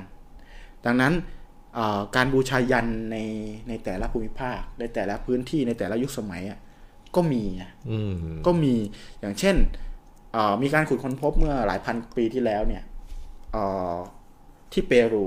ครับ เขา ผ ขุ ม ดค้นพบว่ามีเด็กเอ่อมีซากศพเด็กร้อยห้าสิบ อืม ร้อยห้าสิบทราบศพคือร้อยห้าสิบคนเนี่ยนะครับคุณค้นพบว่าเอ่อเป็นศพเด็กที่มีอายุประมาณแปดถึงสิบสองปีนะครับแปดถึงสองปีแล้วก็เกิดในในเอ่อเขาเรียกอะไร ในชนเผ่าที่มีความเชื่อเรื่องการบูชาพระอาทิตย์ อืม พระอาทิตย์พระจันทร์ ครับ นะครับ แล้วการบูชาเลือดบริสุทธิ์ การบูชา ครับผม เอ่อมนุษย์สิ่งมีชีวิตที่มีที่บริสุทธิ์ ครั เนี่ บ ย ผม ก็ก็เกิดขึ้นมาในยุคโบราณอยู่ ครับ แล้ผวม นะครับ เลือดของผู้หญิงบริสุทธิ์การฆ่าคนซึ่งในยุคสมัยก่อนเนี่ย พออาริความเป็นอารยธรรมเนี่ยมันน้อยเนี่ยนะครับเขาก็เลยบูชาในสิ่งที่บางทีมันก็เบียดเบียนมาที่สปีชีส์เดียวกัน อืม ก็คือเรื่องของการบูชาคนนั่นแหละ ครับผม เอาคนไปบูชานู่นเอาคนในบูชานี่นะครับ แต่พอพัฒนาการมันเปลี่ยนไปอารยธรรมมันเริ่มเข้ามาการพัฒนาของคนก็เริ่มเข้ามา แต่การบูชายันยังยังคงอยู่นะ ครับ บางพื้นที่ยังคงเป็นยังบูชายันคนอยู่ แต่บาคงรับ พื้นที่ก็เจริญจนบูชายันอย่างอื่น แต่ก็เรียคือเรียกได้ว่ายังบูชายันอยู่ ก็เปลี่ยนมาเป็นการบูชาสัตว์แทน อืม อืม จนทุกวันนี้ยังมียังมีพิธีกรรมที่สอดคล้องกับการบูชายันอยู่นะ อืม ไม่ว่าจะเป็นการถวายพวกพวก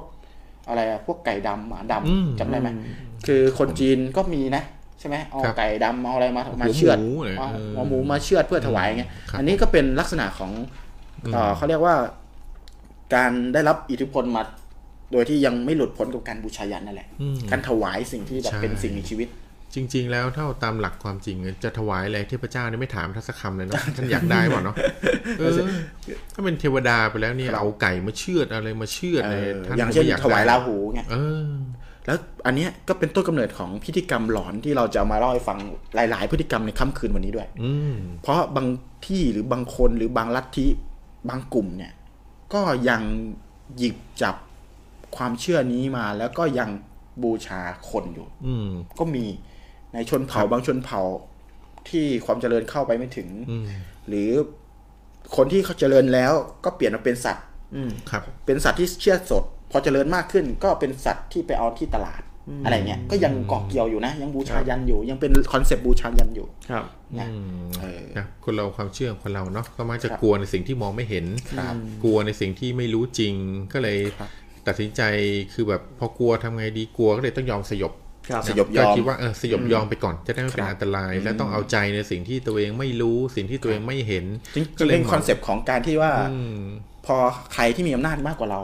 เราก็จะพยายามสยบยอมกับอำนาจนั้น เพื่อให้เราเอาตัวรอดเนี่ย เออ พูดง่ายๆคือปลอดภัย เพื่อเอาตัวรอด พอ ใช่ เราปลอดภัย เลยเช่น ออ มีอะไรก็ต้องแบบว่ายกให้สิ่งที่เรากลัวอย่างเช่น ใช่ มีพิธีกรรมในการบูชายันอย่างเช่น ต้องบูชายันด้วยเลือดของลูกคนโตในครอบครัวอะไรอย่างเงี้ย ใช่ ก็ต้อ มี ง มี อย่างเช่นเมื่อกี้คุณจักรีได้พูดถึงของเปรูลัทธิบูชาไฟนะฮะ ครับ ในเม็กซิโกนี่ก็มีเรื่องคล้ายๆ กันบูชาเทพแห่งพระอาทิตย์นะครับ ครับ เทพแห่งพระอาทิตย์องค์เนี้ย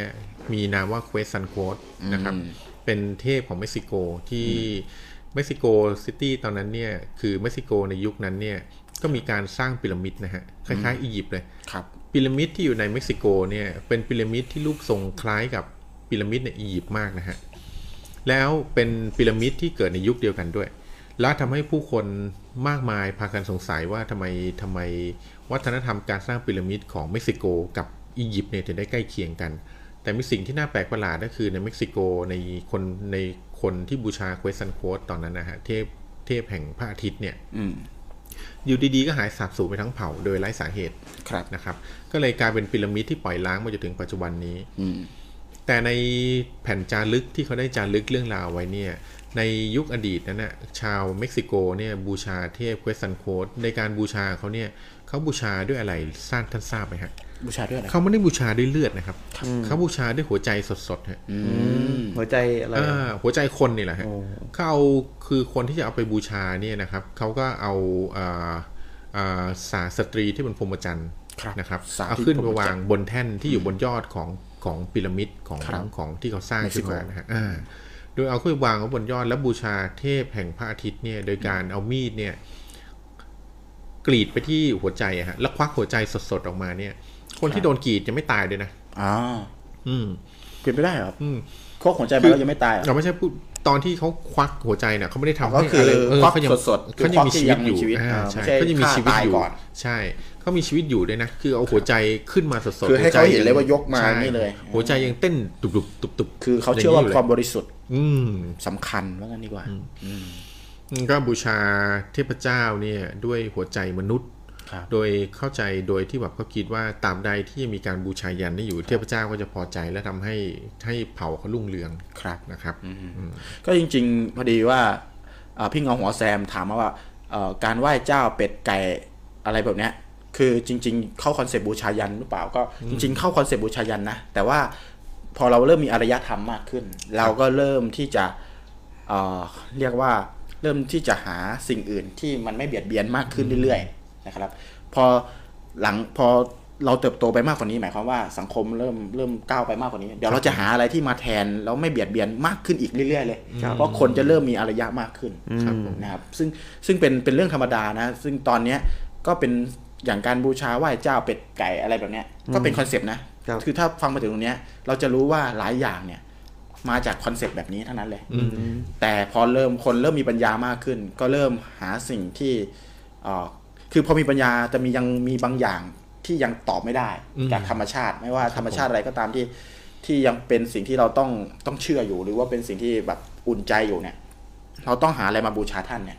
แต่เขาไม่เลือกบูชาฆ่าคนเบียดเบียนอะไรที่มันนั่นแล้ว อืม ก็ขยับมาไม่ฆ่าสัตว์แล้วไม่ฆ่าสัตว์เป็นๆแล้วก็ไปหาเอาตัดจากตลาด อืม น้อยเดี๋ยวเดี๋ยวจะเริ่มดีขึ้นเรื่อยๆ ดีขึ้นเรื่อยๆนะครับเขาก็จะเริ่มหาทางออกมากขึ้นมากขึ้นมากขึ้น เพื่อที่จะให้เกิดการอ่าบูชาอย่างอย่างเขาเรียกอย่างวินวินอะอ่าอย่างอารยะมากขึ้นเรื่อย ครับแต่ผมว่าการการบูชายันด้วยหมูเห็ดเป็ดไก่เนี่ยไม่ใช่การบูชายันเฉพาะเทพเจ้านะครับ มันดีตรงที่เป็นการบูชายันครอบครัวเลย ๆ ใช่ใช่ ทั้งครอบครัวได้กินหมดอิ่มหนำส ำราญ เอาง่ายๆคือตอนเนี้ยพูดง่ายๆ คือเรายังกินหมูเห็ดเป็ดไก่อยู่ อืม ดังนั้นมัน make sense อืม ที่จะบูชายันแบบนั้นแล้วก็เรากินด้วย ครั มั บ นมันถือว่ายังมันถือว่าเป็นสังคมอารยะ เหมือนกับ แล้ ว่าเทพเจ้าเอาไปกินก่อน เหลือแล้วเรามากินกัน อ่าใช่ใช่อันนี้คือมันเป็นมันก็เป็นมาจากคอนเซปต์พุชายันในแบบ อืม ที่น่ากลัวน่ากลัว แต่ก็ยังมี ครับ บางสังคม อืม บางกลุ่ม หรือบางชนชาติบางเชื้อชาติบางอะไร ที่ยังเชื่อในแบบบูชายันในแบบ ดั้ง ชีวิต เดิม ดั้งเดิมอยู่ หรือว่ากึ่งกึ่งๆดั้งเดิม อย่างเปลี่ยนจากคนเป็นสัตว์ อย่างที่เนปาล อืม ใช่ไหมเนปาลจะมีเทศกาลที่ทุกคนเนี่ยคือจะต้องมารวมกันเป็นล้านๆคน อืม เพื่อเอางัวเอาควายเนี่ย เป็นแสนแสนๆตัวละล้านๆตัควรับผม มาฆ่าเป็นเป็นๆ อืม เคยเห็นไหมเคยเห็นเทศกาลบูชายัน ครับ พ ผ ระ ม อาทิตย์บูชายันเทพเจ้าของเขาไหม ครับ จะมีทุกปีเลยนะ เราเห็นข่าวถูกไหมครับแล้วมีการประท้วงมีอะไรเยอะแยะมากมายเลยนะครับ แบบเอามาแล้วก็เอามีดแบบคมๆนะเห็นแบบมีดใหญ่ๆนะครับ แล้วก็แบบไปสะบั้นหัวคือไปบั้นหัวคอของควายของงัวทุกตัวเลยนะแบบขาด ช่วยกันฟันช่วยกันอะไรอย่างเงี้ย อืม คืออันนี้ก็คือการเป็นการบูชายั ยั น นร้ายมาก กั นะ น น่าสงสาร ใช่ คือก่อนหน้านี้ก็มี ซึ่งในอีกซีกโลกหนึ่งหรือในป่าในอะไร ก็ยังมีบูชายันคนอยู่นะ ใช่ครับผม ใช่ มีการแต่ว่าเป็นบูชายันคนที่อาจจะตายไปแล้ว อืม เอาศพมากิน อืม เนาะ อืม อ่ามีเอ่อมีในอเมซอนนะมีชนเผ่าหนึ่งที่ที่เขามีความเชื่อมีพิธีกรรมแบบนี้เหมือนกัน ครับผม นะครับแต่เนื่องจากว่าพอโลกมันเติบโตขึ้นมาระดับหนึ่งแล้วอ่ะชนเผ่าอเมซอนก็มีการติดต่ออยู่บ้าง ครับผม ว่ามีโลกภายนอกอ่ะพูดง่ายๆคือรู้ว่ามีโลกภายนอก ก็จะมีพิธีกรรมหนึ่งเขาเรียกวิธีกรรมกินเนื้อมนุษย์ อืม กินเนื้อมนุษย์นะครับเขาก็จะอ่าพูดถึงเรื่องอาถ้ามีใครตายอยู่ในเผ่า คือโชคดีตรงหนึ่งคือเขารอให้ตายก่อนพูดง่ายๆ ครับผม คือรอให้ตายไม่ใช่ฆ่าคนเพื่อบูชานะ แต่หมายความว่าเขาเชื่อว่าอ่าเทพเจ้าของเขาอ่ะ จะเทพเจ้าป่าเทพเจ้าเขาของเขาอะ ครับผม ต้องการต้องการให้เขาทำอย่างนั้น อืม เพื่อจะให้คนที่ตายเนี่ยได้ไปอยู่กับเทพเจ้าป่าเทพเจ้าเขาของเขา อืม นะครับ ก็คือเขาจะมีพิธีกรรมที่แบบประมาณว่าเอ่อใครตายก็ตามเนี่ยเขาจะเอาชิ้นส่วนเนี่ย มาหั่นมาตากแล้วก็มาบดกินกับน้ำซุป อืม ทุกปีจะต้องคือแล้วก็แต่ละคนอ่ะ เราเวลาเราอัดบรรจุอัดฉีดใช่ไหม อืม อย่างในประเทศไทยในสังคมในสังคมพุทธหรืออะไรอย่างเงี้ยก็ตาม ครับผม เอ่อเผาเสร็จแล้วเขาก็จะเอากระดูกมาเก็บไว้ในอันนั้น ครับ แล้ว ผม เก็บไว้กี่วัน เก็บไว้อะไรก็เป็นรอยอังคารอะไรเงี้ย อืม จะมีแบบเนี้ยใช่ไหมแต่ชนเผ่าเนี้ยเอ่อตายครั้งแรกเลยเนี่ย ก็จะเอากระดูกเนี่ยมาบด อืม กินกับน้ำซุป ครับผม ก็แล้วก็เอาเนื้อส่วนหนึ่งเออไม่ใช่ไม่ใช่เนื้อตากเป็นแล้วก็มาบดกินกับน้ำซุปก่อน อืม นะครับ แล้วก็เออเออเออขออภัยขออภัยถ้าผมจำไม่ผิดประมาณเทือกเทือกๆเนี้ยก็คือเอาเนื้อตากเสร็จแล้วเอาเนื้อเนี่ยมาทำเป็นน้ำซุปก่อนมาทำเป็นแกงมาทำกินกินกันเนี่ยนะครับ จากนั้นก็เอาเก็บกระดูกไว้นาน อืม ๆสิบปี แล้วก็เอากระดูกมาป่น อืม แล้วก็กินกับน้ำซุป อืม ครับผม แบบนี้เหมือนเหมือนพอเราตายไปสิบปี แล้วเขาจะมีพิธีกรรม อืม นะฮะตายไปปุ๊บมีที่พิธีกรรมเริ่มเบื้องเบื้องต้นก่อนหนึ่งหนึ่งอย่าง คือกินเนื้อก่อน พอ ครับ พิธีพอผ่านไป 20 ปี ก็เอากระดูกอะมาบดกินทำน้ำซุปอย่างเงี้ยคือเป็นพิธีกรรมเลยนะอันนี้คือเป็นอ่าก็คือเป็นความเชื่อในการบูชาเหมือนกัน แต่หลังๆนี่ดีขึ้นนะ หลังๆนี่คือพิธีกรรมในการบูชาของชาวอเมซอนเนี่ยได้คือพิธีกรรมกินเนื้อเนี่ยลดลงฮะ ครับอืม ตั้งแต่เขาย้ายมาเปิดกาแฟอเมซอนตามปั๊มน้ำมัน เขาก็มาให้เรากินเนื้อแทน เขาจะไม่กิ นเขาก็ นะ เขาก็บดเนื้อมาใส่ในกาแฟอเมซอน เดี๋ยวพี่ครับเดี๋ยวโดนฟ้อง โอ้โหอภัยครับ ข ผ อ ม อภั ผ ย ม ครั ล้อบ เล่นย้อเย็นย้อเย็น เอาเลยนะครับอ่ะผมผมต่อเลยแล้วกันเนาะเดี๋ยว ครั เรา บ จะไปเรื่องสำคัญคือเรื่องของพี่ทอยเนี่ยจะเป็นเรื่องที่ที่เราจะเอามาเล่นเป็นกิจกรรมด้วยนะครับเป็นเรื่องเป็นกิจกรรมซึ่งน่าสนใจมากเลยนะครับ แต่ว่าเดี๋ยวผมขอแชร์ก่อน พฤติกรรมหนึ่งของโลกใบนี้นะครับ ที่เป็นเรื่องของความเชื่อนะครับ เป็นเรื่องของเชื่อ ทีนี้มันหลุดออกมาจากเรื่องเรื่องบูชายันแหละนะครับ เป็นเรื่องความเชื่อที่การต่อยอดจากเมื่อกี้ คือเขาต้องการให้วิญญาณไปสู่สุคติ ทุกคนไม่ว่าจะเป็นความเชื่อแบบไหนก็ตามเมื่ออะไรก็ตามที่คนตายเนี่ยเขาต้องการให้คนที่ตายเนี่ยไปสู่ในจุดที่ดีที่สุด อืม นะครับ ไปอยู่กับพระเจ้าเอ่ยไปอยู่บนสวรรค์เอ่ยไปอะไรเอ่ยเนี่ยแต่ละศาสนาแต่ละความเชื่อก็แตกต่างกันไปนะครับ มันมีมันมี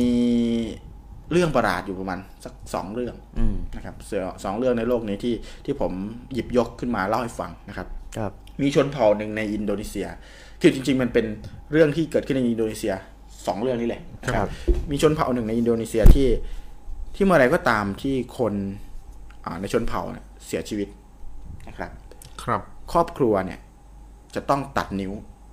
ของตัวเองนะครับนี่ไงคือถ้าคุณมีคนในชนเผ่าอะสักยี่สิบเอ็ดคนเราจะไม่มีเนื้อให้ตัด เราจะมีไม่มีนิ้วให้ตัดนี่ไง อืม เออ คือเขาจะตัดนิ้ว สมมุติว่าแม็กเงาหัวแม็กมีครอบครัวอยู่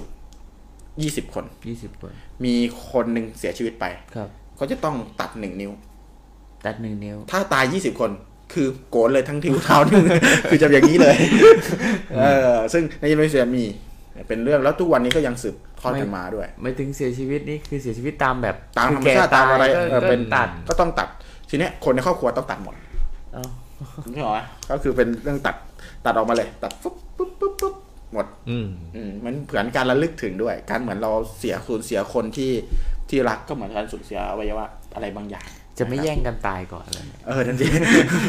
ไม่รู้เหมือนกันว่าคนที่อยู่หรือคนที่ตายทรมานกว่ากันนะ บอกไม่ต้องแย่งกันได้ตายได้ตายครบทุกคนเขาบอกอย่างนี้ ก็เป็นพิธีกรรมวันบูชานิ้ว อืม ให้กับคนที่รักที่เสียชีวิตไปนะครับ แล้วก็ก่อนที่เขาจะก่อนที่เขาจะตัดนิ้วเนี่ยเขาจะรัดให้ชาเลย อืม รัดนิ้วให้ชาเลย แล้วก็ตัดให้เป็นกาแฟ เออแล้วก็ส่งไปที่อเมซอน ขอขอโทษครับ ขอโทษครับอเมซอนครับ ก็คือเขาก็ตัดตัดไปซึ่ง ซึ่งเราไปหาดูได้นะชนเผ่านี้ก็เขาจะชูนิ้วเลย มีกี่คน แต่สมมติว่าเดินเข้าไปปุ๊บเราจะเห็นว่าครอบครัวเนี่ยมีคนเสียชีวิตกี่คนอะเราจะรู้เลย ม เออรู้เลยว่ามึงเหลือนิ้วกี่นิ้วถ้ามาแบบอย่างนี้เลยเนี่ยโอ้โห น่ารังทดเหลือเกิน แสดงว่า อยู่ตัวคนเดียวใช่ไหม แสดงว่าญาติเยอะ ผัวไม่เลี้ยงแล้วยังเลี้ยงลำบากอีกอะไรอย่างเงี้ยอันนี้คือพิธีกรรมหนึ่งที่ เป็นเรื่องของการที่ส่งผู้ตายไปสู่สุคติ แล้วก็ อืม เป็นเรื่องที่ระลึกถึงผู้เสียชีวิตอะไรแบบเนี้ย ก็เป็นความ ะรับ เชื่อนะแต่เป็นความเชื่อที่ค่อนข้างรุนแรงคล้ายๆอินเดียเนาะใน ใช่ อดีตที่แบบพออินเดียมีประเพณีที่ว่าถ้าสามีตายปั๊บเนี่ยภรรยาในโดยเวลาเผาสามีเนี่ยภรรยาเนี่ยก็ต้องกระโจนลงกองไฟตายตามสามีไปด้วย ใช่ใช่ใช่ใช่ เขาก็ถือว่าภรรยาเนี่ยเป็นในอินเดียเนี่ยเขาจะถือว่าภรรยาเนี่ยก็คือแบบพิสูจน์ความรักที่มีต่อสามีคือภรรยาเป็นทรัพย์สินของสามีอะไรประมาณเนี้ย อ่ก็คือเป็นคนคนเดียวกัน อืม ถ้าใครตายก็ต้องเหมือนเหมือนนกหงส์หยก เอ้ยนกอะไรนกนกนกเงือก เขาเรียกนกอะไรนกเงือกแต่นกเงือกเนี่ยไม่ใช่อย่างนั้นนะ อ่ะนกเงืกเงือกคือน ไงอกเนี่ยเขาเป็นนกเงือกเนี่ยถือว่าเป็นสัญลักษณ์ของนกที่บูชาในเรื่องความรัก อืม นกเงือกเนี่ยเขาจะในชีวิต เขาจะไม่ตายไป คู่ แต่เขาอยู่คนเดียว เขาจะมีคู่แค่ตัวเดียว อืมคือเขาจะไม่ตายตามว่างั้นดีกว่า ครับ แต่ เขา เขาจะ จะ อยู่คนเดียว เขาจะเขาจะมีคู่คือแต่ถ้าตัวสามีหรือภรรยาตายเนี่ยอีกตัวหนึ่งเนี่ยเขาก็จะไม่มีคู่อีกเลยตลอดชี ืวิมต แต่ว่าแต่แต่คือไม่ตายตาม แต่ว่าจะไม่มีต่อไปอ่าก็คือ ใช่ มันคงใน เหมือน ควารัก ธรรมเนียมของอินเดียที่พอสามีตายภรรยาก็กระโจนเข้ากองไฟเนี่ยจริงจริง ๆ แล้วเนี่ยไม่ถามภรรยาสักคำหนึ่งว่าอยากตายตามหรือเปล่า ใช่ หลาย ๆ คนเนี่ยคือแบบตายด้วยความทรมานด้วยประเพณีแบบนี้ จนหลัง ๆ เนี่ยอินเดียเนี่ยเริ่มออกกฎหมายมาว่าให้ให้งดคือต่อไปเนี้ยถ้าสามีตายห้ามไม่ให้คือไม่ให้ภรรยา ไม่ให้ทำ กระโดดเข้ากองไฟอีก คือ นะ พูดง่ายๆคือเราอะเวลาเราตอนนี้เราเอาเรื่องอนาคตแบบเนี้ยเป็นมาตรฐานเนาะ อืม คือเมื่อไหร่ก็ตามที่โลกเราก้าวเข้าสู่อารยชน ครับ ก็ ผม คือความเป็นบรรทัดฐานในแบบอนาคตเนี่ย อืม สิ่งเหล่านี้ก็จะเริ่มหายไป แล้วก็ใครก็ใครก็ตามที่ยังทำอยู่เนี่ย ก็จะเริ่มขัดแย้งกับอนาคต อัดแย้งกับโลกที่มีความเชื่อแบบนี้นะครับ ซึ่งจริง ๆ แล้วในยุคที่ทุกคนก็ยังไม่มีอารยะแบบนี้ ก็ยังเห็นเป็นเรื่องธรรมดานะ ครับ แล้วก็ต้องบอกก่อนว่าสมัยก่อนเนี่ย ที่พี่ทอยบอกว่า การที่สามีตายแล้วภรรยาต้องตายตามเนี่ย ครับผม มันอาจเป็นความยินดีก็ได้ อืม เพราะมันยุคหนึ่งเป็นยุคที่ที่มัน ใครๆ สร้าง ก็ทำ ความเชื่อมันเป็น อืม พ r o p a กันด้าว่า อืม เป็นคนคนเดียวกัน ใครๆเขาก็ทำกัน คือไอ้นี่ตายกูต้องเสียใจขนาดที่กูต้องตายตามอยู่แล้ว ในมันในเงื่อใจเรามันสลายแล้ว ร่างกายมันจะสลายหน่อยไม่เป็นไร ก็ อย่า ยิ่ ง ง เงี้ย คนยุหน่อยนะ มีเอ่อมีสังคมที่บอกว่าอันเนี้ยดีแล้วดีแล้ว อ่า ดีแล้ว เขาก็เริ่มแบบชอบทำที่จะทำ อืม เหมือนกันก็คือในยุคหนึ่งเราอาจจะรู้สึกว่าแบบเนี้ยดีแล้ว อืม แต่พอโลกมันเปลี่ยนไปอะสิ่งที่เราเชื่อว่าดีแล้วเนี่ย อาจจะไม่ดีอีกต่อไปคนรอบข้างเขาไม่ได้ทำแล้วอ่ะ อืม มันอาจจะเริ่มแบบขัด ครับ อืมย้อนแย้งขึ้นมาเรื่อยๆ แต่ในความรู้สึกของนะ ผมว่าเป็นประเพณีที่แบบเฮงสวยมากอะคือมันทำให้คนต้องเสียชีวิตไปโดยไร้ค่า แล้วถ้าคิดดูนะ อินเดียเนี่ยนะ ถ้าคิดดูให้ดีๆเนี่ย อินเดียมีประเพณีที่ว่ามีประเพณีคือมีความเชื่อที่กดขี่ผู้หญิงมากเลย ผู้ชายอยู่เหนือผู้หญิง ผู้หญิงมักจะตกเป็นเครื่องมือผู้ชายโดนซ้อมอย่างเช่นผู้หญิงโดนคนลากไปข่มขืนเนี่ยข่มขืนเสร็จแล้วฆ่าเหมือนผู้หญิงไม่มีค่าอะไรเลย ทั้งๆทที่เวลาแต่งงานเนี่ยผู้หญิงถ้าไม่ควรไปขอผู้ชายนะ ต้องเอาสินสอดเอาอะไรพวกนี้ไปขอผู้ชายนะ คือจริงๆ เรื่องของวันน่ะเรื่องของเพศ อืม เรื่องของอะไรเนี่ย ในประวัติศาสตร์เนี่ยก็เชื่อว่าเรื่องเชื่อเรื่องผู้ชายเป็นใหญ่อยู่แล้วจริงๆไม่ใช่แค่อินเดียนะเรื่องวัฒนธรรมผู้ชายเป็นใหญ่เนี่ยมีมาตั้งแต่สมัยก่อนแล้วนะครับเราจะเห็นประวัติศาสตร์เนี่ย เจ้าชายเออหรืออะไรเออเนี่ยคือมาจากคนที่มีกำพละกำลังเท่านั้นเราต้องเข้าใจว่าการเกิดขึ้นมาของของสิ่งมีชีวิตเนี่ยคือของมนุษย์เนี่ยนะครับ คนที่เป็นผู้นำเนี่ยต้องใช้กำลัง อืม นะครับดังนั้นผู้หญิงจะน้อยมากที่จะขึ้นมาเป็นผู้นำได้นะครับเพราะว่าต่อสู้กันด้วยกำลัง วันหนึ่งพอโลกเป็นเปลี่ยนไปแล้ว คนที่ไม่มีกำลังจะใช้วิธียังไงล่ะถึงเป็นผู้นำได้ ก็เริ่มมีการใช้ปัญญาขึ้นมานะครับปัญญากับกำลังต้องทัดเทียมกัน แต่ว่าสุดท้ายแล้วยังไงก็ตามคนเอ่อผู้ชายที่มีกำลังมากกว่าเนี่ยก็จะกลายเป็นผู้นำเสมออทีเนี้ยสังคมเนี่ยสังคมในการเอ่อเขาเรียกว่า เหยียดเพศเนี่ยสังคมในการที่กดผู้หญิงต่ำกว่าเป็นสิ่งที่รองรองๆเนี่ยมีอยู่เกับทุกสังคมนะแต่จะเห็นเด่นชัดมากในสังคมที่ที่มีวันนะมีศักดินาชัดเจนนี่หมครับอย่างอินเดียเงี้ยแต่พี่ที่พี่ทอยเห็นเนี่ยมันชัดเจนเพราะว่าปัจจุบันเขาก็ยังมีความเชื่อแบบนั้นอยู่จนแบบ จนกลายเป็นว่าคนชาวโลกมองเข้าไปแล้วเนี่ย มันรู้สึกแบบพี่พี่ทอยเลยนะครับ แต่ว่าอย่างในตะวันออกกลางเนี่ยมีเยอะนะ ขนาดผู้หญิงอะโดนข่มขืนแท้ๆก็ยังผู้หญิงก็ยังถูกถูกลงโทษนะ อืม มันมีเรื่องเล่าเรื่องหนึ่งที่ที่มองโกเลียนะครับในสมัยหนึ่งเอ่อมีนักสำรวจเนี่ย ไปเจอกล่องกล่องหนึ่งที่ผู้หญิงคนหนึ่งอะโดนลงโทษให้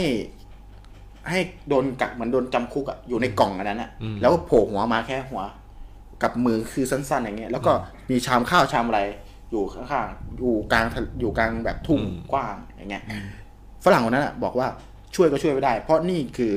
ประเพณีในการตัดสินของเขาเขาบอกว่าผู้หญิงคนเนี้ยคบชู้สู่ชาย อืม ถูกไหมคือผู้หญิงคนนี้คบชู้สู่ชาย หมายความว่าเอ่อผมไม่รู้นะ แต่ว่ามันมีข่าวมากมายเลยที่ว่าผู้หญิงอ่ะโดนข่มขืน แต่สุดท้ายแล้วก็กลายเป็นคนผิด ผู้ชายจะไม่ผิด อืม ผู้หญิงกลายเป็นคนผิดก็เลยโดนลงโทษ แล้วก็ต้องยอมรับโดยสดุเอ่อดุษฎีเลยว่า ผู้หญิงสมัยนั้นก็ถูกพ่อประกันด่าว่าต้องเป็นรอง แล้วเวลาทำพวกนี้ก็ต้องยอมรับ เพราะถ้าไม่ยอมรับจิตใจจะรู้สึกไม่ดีมากเลย ดังนั้นก็ต้องสยบยอมเพราะสยบยอมมันจะสบายใจมากขึ้นเวลาตาย คือเวลาแบบโดนลงโทษหรืออะไรเงี้ยเออต้องรอยอมเป็นรองอ่ะต้องต้องพร้อมใจยอมเป็นรองซะมันจะได้จบนึกออกไหม อืม มันจะได้จบดังนั้นเรื่องนี้เป็นเรื่องที่ทั่วโลกเนี่ยถ้าถ้าพูดถึงเรื่องนี้นะเรื่องนี้เป็นเรื่องที่ เราคุยกันได้อีกยาวเลยเออ ไม่ได้ข่าวว่าพี่ไปมองโกเลียมาด้วย เอ้าได้ครับไปมองโกเลียมาไปดู ที่เที่ยวรั่วทั่วแดนได้ ขอบคุณมากเลยขอบคุณมากขอบคุณมาก น่าจะว่าไปแล้วเนี่ยอย่าเออไม่ว่าผู้หญิงเป็นฝ่ายโดนกระทำเนี่ย แต่มีนีในอดีตเนี่ย ครับ ก็มีย่ำแย่กว่านี้อีก อ่า ถึงแม้จะไม่ตายนะ ในสมัยอิสราเอลในอดีตเนี่ยนะครับก็จะมีประเพณีหนึ่งที่ว่าถ้าถ้าสมมติในครอบครัวนั้นเนี่ยมีลูกอยู่สิบคน ครับ ในสมัยก่อนเนี่ยพวกอิสราเอลจะเป็นพวกที่มีลูกเยอะนะฮะ ครับ มีลูกมาก อืมชาวยิวเหรอ เขามีใช่ครับชาวยิวเขาจะมีธรรมเนียมที่ว่าถ้าสมมติภรรยาของพี่ชายคนโตเนี่ยนะฮะแต่งกับพี่ชายคนโตปุ๊บแล้วพี่ชายคนโตเนี่ยตายในสงคราม หรือว่าอะไรก็ได้ตายนะครับผู้ที่เป็นภรรยาของพี่ชายคนโตเนี่ยต้องตกเป็นภรรยาของคนรอง อืม แล้วพอถ้าพี่ชายคนรองตายอีกเขาก็ต้องตกเป็นภรรยาของน้องคนที่สามสี่ห้าอย่างเงี้ยไปเรื่อยๆ อืมเห็นไหมเพราะสุดท้ายคือไม่ว่าจะยุคไหนยุคสมัยไหนก็ตามผู้หญิงเนี่ยต้องตกเป็นฝ่ายโดนกระทำอยู่เสมอเลย ใช่ใช่คือตามประวัติศาสตร์ก็เป็นอย่างนั้นอยู่แล้ว ทุกประเทศ คือเริ่มต้นมาด้วยพละกำลังก็เริ่มต้นมาจากผู้ชายเลยนะครับ ดังนั้นเราจะเห็นว่าเอ่อการเป็นประเพณีที่ร้อนๆหรือประเพณีที่สยองสยองเนี่ย ก็ส่วนใหญ่ก็โดนกระทำโดยคนที่อ่อนเอยคนที่แข็งแรงกว่าครับก็กระทำกับคนที่อ่อนแอกว่า อย่างการผู้ชายยันเหมือนกัน อืม นึกไหมถ้าจะไปจับคนกล้ามใหญ่ที่ขัดขืนอะก็ลำบาก อืม ก็ไปจับผู้หญิงที่บริสุทธิ์เด็กที่บริสุทธิ์มาทำมา ใช่ บู นะ ชายันเย จะ อะ กี แยะ พูดง่ายๆถูกคือจับคนกล้ามใหญ่มามาก็ลำบากก็รู้สึกว่ามันยากเกินไป บางคนอาจจะสู้เราได้เอ้าจับผู้หญิงดีกว่า ยังไงก็สู้ไม่ได้ เด็กเนี้ย ะออ แล้วก็อ้างความบริสุทธิ์ อืม นึกออกไหมอ้างความบริสุทธิ์อ้างความไอเดียสาอ้างอะไรเพราะว่าเขาขัดขืนมาก็ยังคอนโทรลได้ แต่เรื่องเนี้ยทำให้ผมฉุกใจคิดเรื่องหนึ่งขึ้นมานะครับ คือในยุคที่จากีอะว่ายุคก่อนที่จะมีพระพุทธศาสนาหรือศาสนาคริสต์เนี่ยหรือหรืออิสลามก็ตามเนี่ยเป็นยุคที่ยังไม่มีศาสดาในโลกนี้ คนก็จะนับถือเรื่องเออ ธรรม การ ชาติ บูชายันอะไรแบบนี้บูชายันไปมั่วแล้วบูชาและส่วนมากหลัก ๆ ที่โดนบูชายันคือมนุษย์ทั้งนั้นเลย ครับ เพราะฉะนั้นนี่จึงเป็นที่มาครับว่าเมื่อทุกศาสนากำเนิดขึ้นในโลกนี้แล้วเนี่ยหนึ่งในข้อห้ามที่สำคัญในศาสนาคือห้าม เบียดเบียน ฆ่าคน อืมใช่ ครับ ใช่ ไม่ว่าจะเป็นศาสนาพุทธ ศาสนาคริสต์หรือมุสลิมก็ตามเนี่ยก็จะ ครับ มีหลักๆ คือห้ามฆ่าคนเพื่อ ใช่ ความ ใช่ หมายถึง ใช่ เพื่อความบันเทิงหรืออะไรแบบนี้เด็ดขาด ครับ เลย ใช่เพื่อเพื่อความกลัวเพื่อเพื่อทุกอย่างก็คือการเบียดเบียนดังนั้นศาสนาที่ที่ถูกเอ่อในที่ถูกดีเวลลอปขึ้นมาเนี่ย ครับ ไม่ว่าจะเป็นศาสนาแบบไหน ถ้าเป็นศาสนาสากลที่ทุกคนยอมรับอยู่ตอนเนี้ยส่วนใหญ่คือเพื่อที่จะหลีกเลี่ยงวัฒนธรรมตรงนั้นหมดเลย อืม ก็คือเพื่อจะกำจัดวัฒนธรรมที่มันไร้อารยะทั้งหมดพูดง่ายๆนะครับอืม เพราะฉะนั้นเมื่อมีศาสนากำเนิดขึ้นแล้วเนี่ยคนที่ไม่ปฏิบัติตามหลักศาสนา หรือไม่ได้อยู่ในศาสนาใดศาสนาหนึ่งยังคงยึดขนบธรรมเนียมประเพณีเดิมในการฆ่าคนเพื่อบูชายัน ก็จะโดนตราหน้าว่าเป็นศาสนาแห่งมารร้าย อืมอืม นะครับเป็นพวกปีศาจเป็นพวกอสุร พวกากอะไร ยอะไรอย่างนั้นไป อ่า นะครับ นะครับ จริงๆอ่าเหตุการณ์อีกเหตุการณ์หนึ่งที่พอดีว่าไปไกลนะ เป็นเป็นเรื่องของผู้หญิงแล้วนะเหตุการณ์หนึ่งที่เกิดขึ้นเป็นพิธีกรรมหนึ่งที่เกิดขึ้นในอินเดีย ครับผม นะครับ ก็คือเรื่องอาของการใช้ชีวิตอยู่กับศพอันนี้คือพอเล่าเรื่องนี้ปุ๊บเดี๋ยวจะจะโยงไปเรื่องของพี่ทอยเลยนะฮะ ก็คือเรื่องนี้ถ้า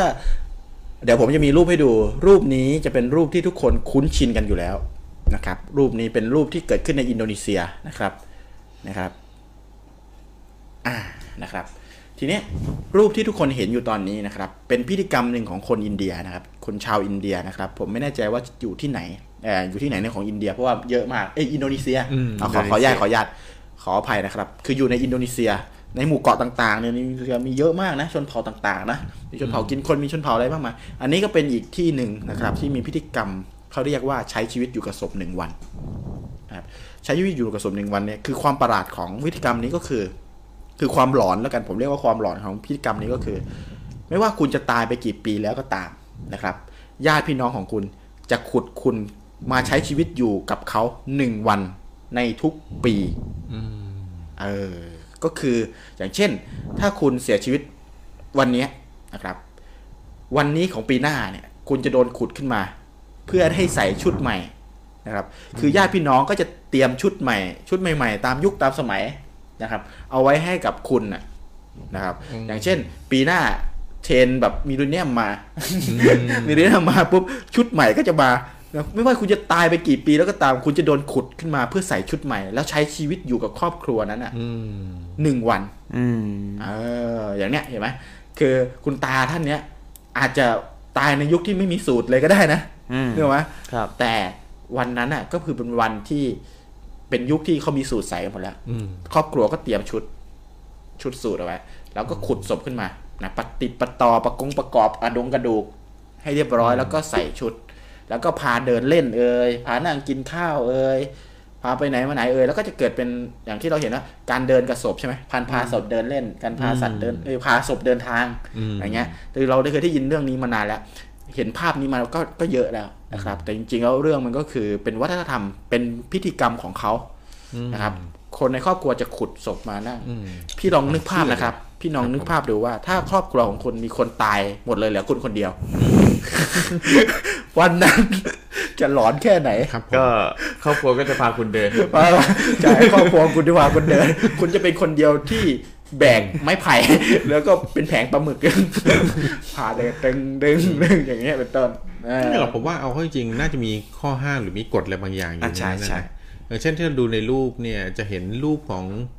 คุณผู้หญิงที่โดนขุดขึ้นมาเนี่ย ถึงแม้ว่าจะหลายปีแล้วเหลือแต่กระดูกเนี่ยแต่ผมมันยาวอยู่เลยเนาะ ใช่อาจจะมีการ แต่ร่างกาย ถนอมอาหาร เออเอ้ย ไม่ใช่ การถนอมศ ไม่ พ ได้ไม่ได้ใส่ผงอะไร แล้วผมเขายาวมากเลยนะ เหมือนผมยาวขึ้นเรื่อยๆเรื่อยๆนะฮะแล้วก็ในอยู่ในสภาพที่ร่างกายก็ยังไม่เปื่อยเน่าด้วย ครับผม เอออ จริง แปลกนะ ๆต้องต้องบอกอย่างนี้ว่าพอมันมีวิธีพฤติกรรมแบบนี้เกิดขึ้นมาอ่าวิธีการอื่นๆก็จะเกิดขึ้นมาตาม อย่างเช่น วิธีการในการรักษาศพเพื่อที่จะให้เกิดพฤติกรรมแบบนี้ได้ ครับ ผมเชื่อว่า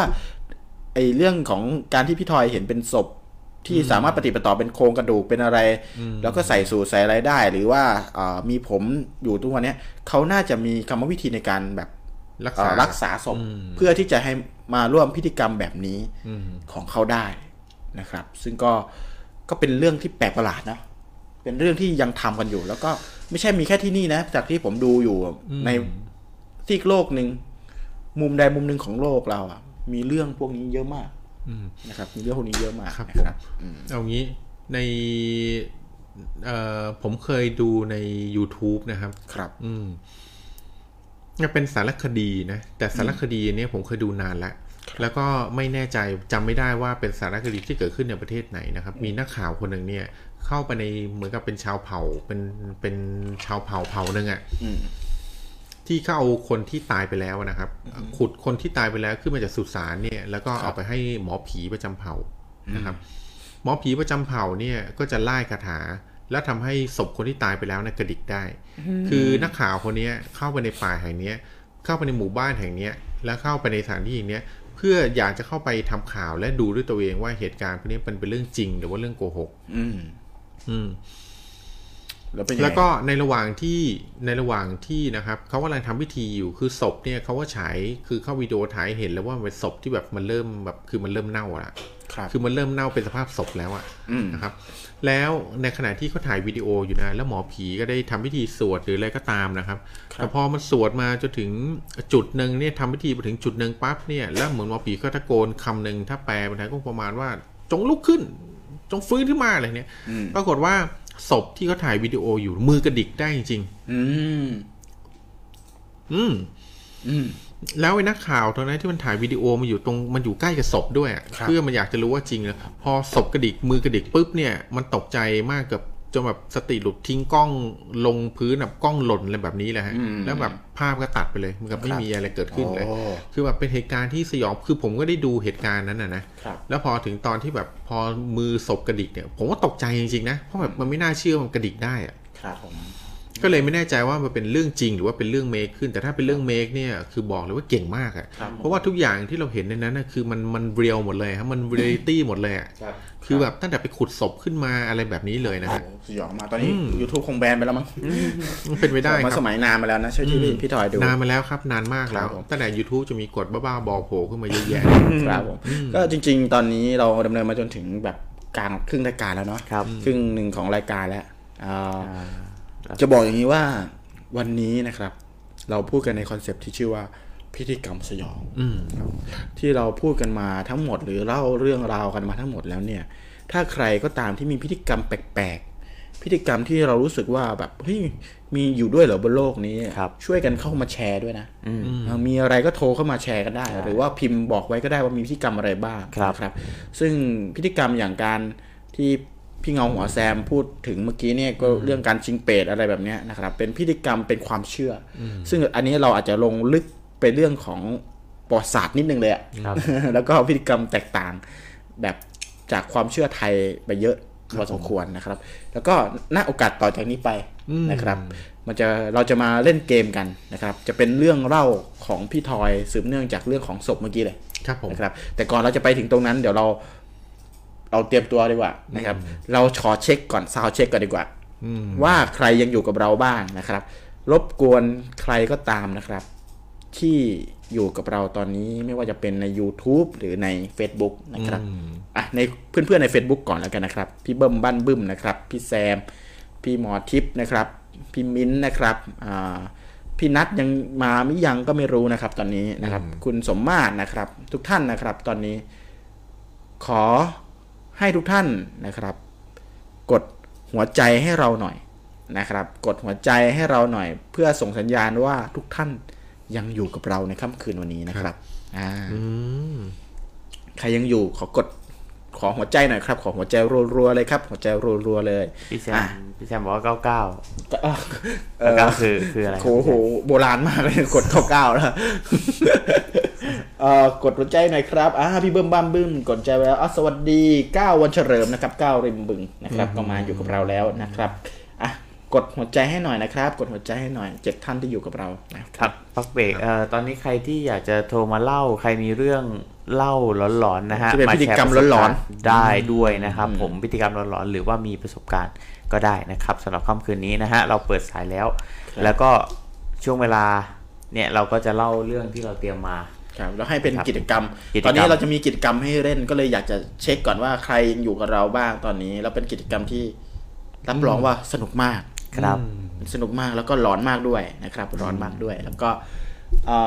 อก่อนที่จะไปถึงเรื่องเล่าของพี่ทอยเรื่องนี้นะครัคบรับผม เราจะพักฟังโฆษณาก่อน ครับผม ผู้สนับสนุนของเราก่อนนะครับ ประมาณ ครับ 30 วินาทีครับผมเชิญ ละละนาสแน็ค อร่อยอย่างเหนือเหนือข้าวแต่นที่มากกว่าข้าวแต่น อร่อย หอม ทรงคุณค่า ด้วยรสชาติล้ำลึกกว่าข้าวแต่นทั่วไป ได้กินเป็นหยุดไม่ได้ มีหลากหลายรสชาติ ทั้งคาราเมล ชีสบัตเตอร์ มะนาว และน้องใหม่ล่าสุดรสทุเรียน สั่งซื้อได้ที่เพจละละนาสแน็ค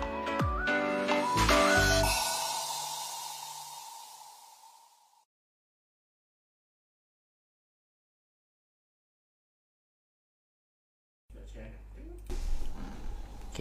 นั่นก็คือผู้สนับสนุนรายการของเรานะครับ ก็คือลาลานาสแน็คนะฮะ ใครที่สนใจนะครับ ก็สามารถเข้าไปที่เพจลาลานาสแน็คได้นะครับเอ่อพิมพ์ไปนะครับภาษาอังกฤษ L A L A Los Angeles เอาใหม่นะครับ LA L A L A N A แล้วก็เว้นวักด้วย เว้นวรรค S N A C K นะครับ ก็ใครที่สนใจ ก็ลาลาลาสแน็คตอนนี้ก็มีหลายรสชาติเลยไม่ว่าจะเป็นรสชาติชีสคาราเมล บัตเตอร์ แล้วก็มะนาวอ่าล่าสุดน้องใหม่ก็มีทุเรียนเข้ามาด้วยนะครับ ใครที่สนใจนะฮะ ผลิตภัณฑ์จากปักเหนือนะฮะ ผลิตภัณฑ์เนื้อเหนือๆนะครับผม โปรแกนว่าไงนะ สโลแกนบอกว่า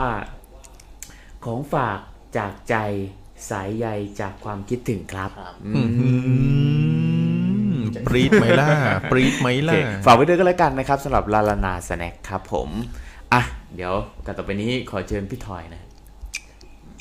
มาต่อเรื่องเล่ากันได้เลย ครับผม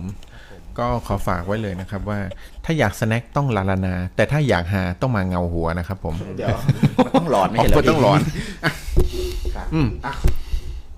เรื่องที่ผมเอามาฝากท่านผู้ฟังในค่ำคืนนี้นะครับ ถือเป็นไฮไลท์เลยนะครับผม อย่างที่ครูจักรีได้เล่าให้ฟังเรื่องของประเพณีในอินโดนีเซียใช่ไหมฮะ ที่ว่าเราจะเอาศพญาติเนี่ยมาอยู่กับเราเป็นเวลา 1 วันใน 1 ปีนะครับ นั่นก็คือการเวลาเราคิดถึงคนที่เสียชีวิตไปแล้ว แล้วก็จะพยายามแบบว่าให้เขาได้กลับมาอยู่กับเรานะครับ แต่จริงๆ แล้วถ้านรู้ไหมว่าในศตวรรษที่ 19 เนี่ยครับ มีประเพณีหนึ่งที่เป็นที่นิยมมากนะครับ ประเพณีเนี้ยชื่อว่าชื่อประเพณีว่า post mortem นะครับ Post หรือแปลเป็นไทยก็คือประเพณีการชันสูตรนะครับ การถ่ายรูปหลังชันสูตร นี่คือแปลตรงตัวนะฮะ ถ้าพูดให้ฟังง่ายๆ ก็คือ การถ่ายรูปกับศพคนในครอบครัว และเก็บเอาไว้เป็นที่ระลึก อืม นะครับ อันเนี้ยจะเป็นไฮไลท์ที่วันนี้เราจะเอามาเล่าให้ทุกท่านฟัง รับรองว่าสยองมากนะครับ จะมีรูปประกอบด้วย ก็เรียนท่านไว้ก่อนเลยว่า เราไม่ได้เอารูปมาเพื่อจะแบบทำการลบหลู่หรืออะไรนะครับ แล้วก็ขอให้วิญญาณของทุกท่านที่จากไปแล้วเนี่ยนะครับ ไปอยู่ในที่ที่สุขสงบนะครับ เราเอาเรื่องนี้มาเผยแพร่เนี่ยเพื่อประโยชน์ในเรื่องของอาวิทยาทานเป็นความรู้เท่านั้นเองนะครับ ไม่ได้มีเจตนาที่จะลบหลู่ผู้ใดนะครับ ก่อนอื่นเลยเนี่ย ผมขอเท้าความถึงเรื่องของ post mortem หรือการเอาศพมาถ่ายรูปบุคคลในครอบครัวนะครับ อาจจะเป็นเรื่องที่ดูแปลกในปัจจุบัน แต่ท่านทราบไหมว่าในช่วงศตวรรษที่ 19 เนี่ย หรือที่เขาเรียกว่าหรือที่เขาเรียกกันว่ายุควิกตอเรียเนี่ยครับ เป็นการเป็นการเป็นประเพณีเนี่ยที่ธรรมดามาก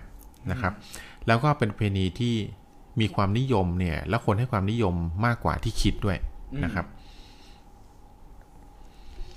ที่เป็นอย่างนี้เพราะอะไร เพราะว่าในยุคศตวรรษที่ 19 เนี่ย การถ่ายรูปเนี่ยถือเป็นเรื่องยากมาก และใช้เงินสูงมากนะครับ การที่เขาจะถ่ายรูปแต่ละครั้งในชีวิตเนี่ยไม่ได้มีโอกาสเยอะมากเหมือนในยุคนี้นะครับ การถ่ายรูปแต่ละครั้งเนี่ยของเขาเนี่ยเขาจะมีโอกาสถ่ายรูปได้อยู่แค่ 3 ครั้งในชีวิตเอง ก็คือตอนเกิดนะครับ ตอนแต่งงาน และตอนตายก็คือเป็นที่มาของ post mortem ในวันนี้นั่นเองนะครับ ครับผม การถ่ายรูป post mortem เนี่ยก็ถือว่าเป็นที่ระลึกนะครับของผู้ที่จากไปนะครับ โดยมีความเชื่อกันว่าครั้งแรกเนี่ยของ post mortem เกิดขึ้นในคริสตศักราช 1839 นะครับ โดย post mortem รูปแรกเนี่ยมีการสันนิษฐานว่าเป็นเป็นรูปถ่ายของศพที่โดนตกแต่งนะครับ สภาพเหมือนมีชีวิตเนี่ยเป็นศพของบิชอปคนหนึ่งนะครับ ซึ่งได้สูญเสียชีวิตไปนะครับ แล้วก็บิชอปท่านนี้เนี่ยก็เป็นที่รักของผู้คนนะครับ ก็เลยมีการเอาเอาบิชอปท่านเนี้ยมาตกแต่งในสภาพแต่งตัวเหมือนสภาพคนยังมีชีวิตอยู่นะครับ แล้วก็ถ่ายรูปท่านเก็บเอาไว้ เดี๋ยวเราจะมีรูปให้ท่านดูนะครับ ครับผม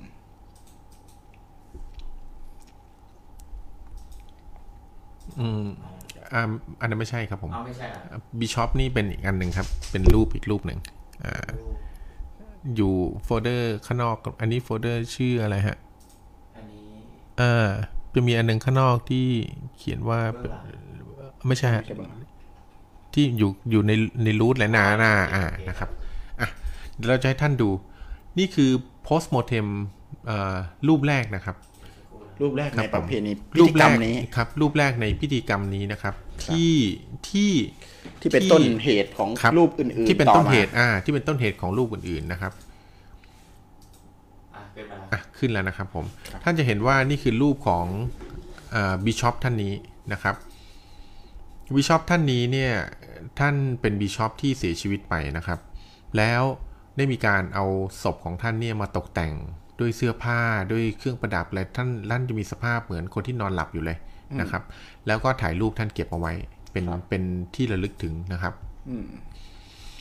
หลังจากนั้นต่อมา หลังจากนั้นต่อมาในยุคปีเอ่อคริดคริดศตวรรษที่ 19 นะครับ ก็ได้ประเพณีในการถ่ายรูปกับศพเนี่ยก็ได้เป็นที่นิยมนะครับ มีความเป็นที่นิยมมากทุกบ้านเนี่ยก็จะถ่ายรูปกับกับกับผู้ที่จากไปแล้วนะครับ ครับผม เดี๋ยวเราเปิดโฟลเดอร์หมายเลขหนึ่งนะครับ อืมอันนี้คือจะเข้าสู่เกมแล้วใช่ไหม อย่างครับอันนี้เกรินก่อน อ่าครับ ครับ อย่างเช่นรูปเอ่อเดี๋ยวสักครู่นะครับผมอ่ะอย่างเช่นรูปนี้เนี่ยท่านจะเห็นว่าท่านจะเห็นอย่างอย่างอ่ารูป โอเคทันทีครับ ครับอ่ะอย่างรูปแรกเนี่ยนะครับ ท่านจะเห็นว่าในนี้เป็นบิดากับบุตรนะครับ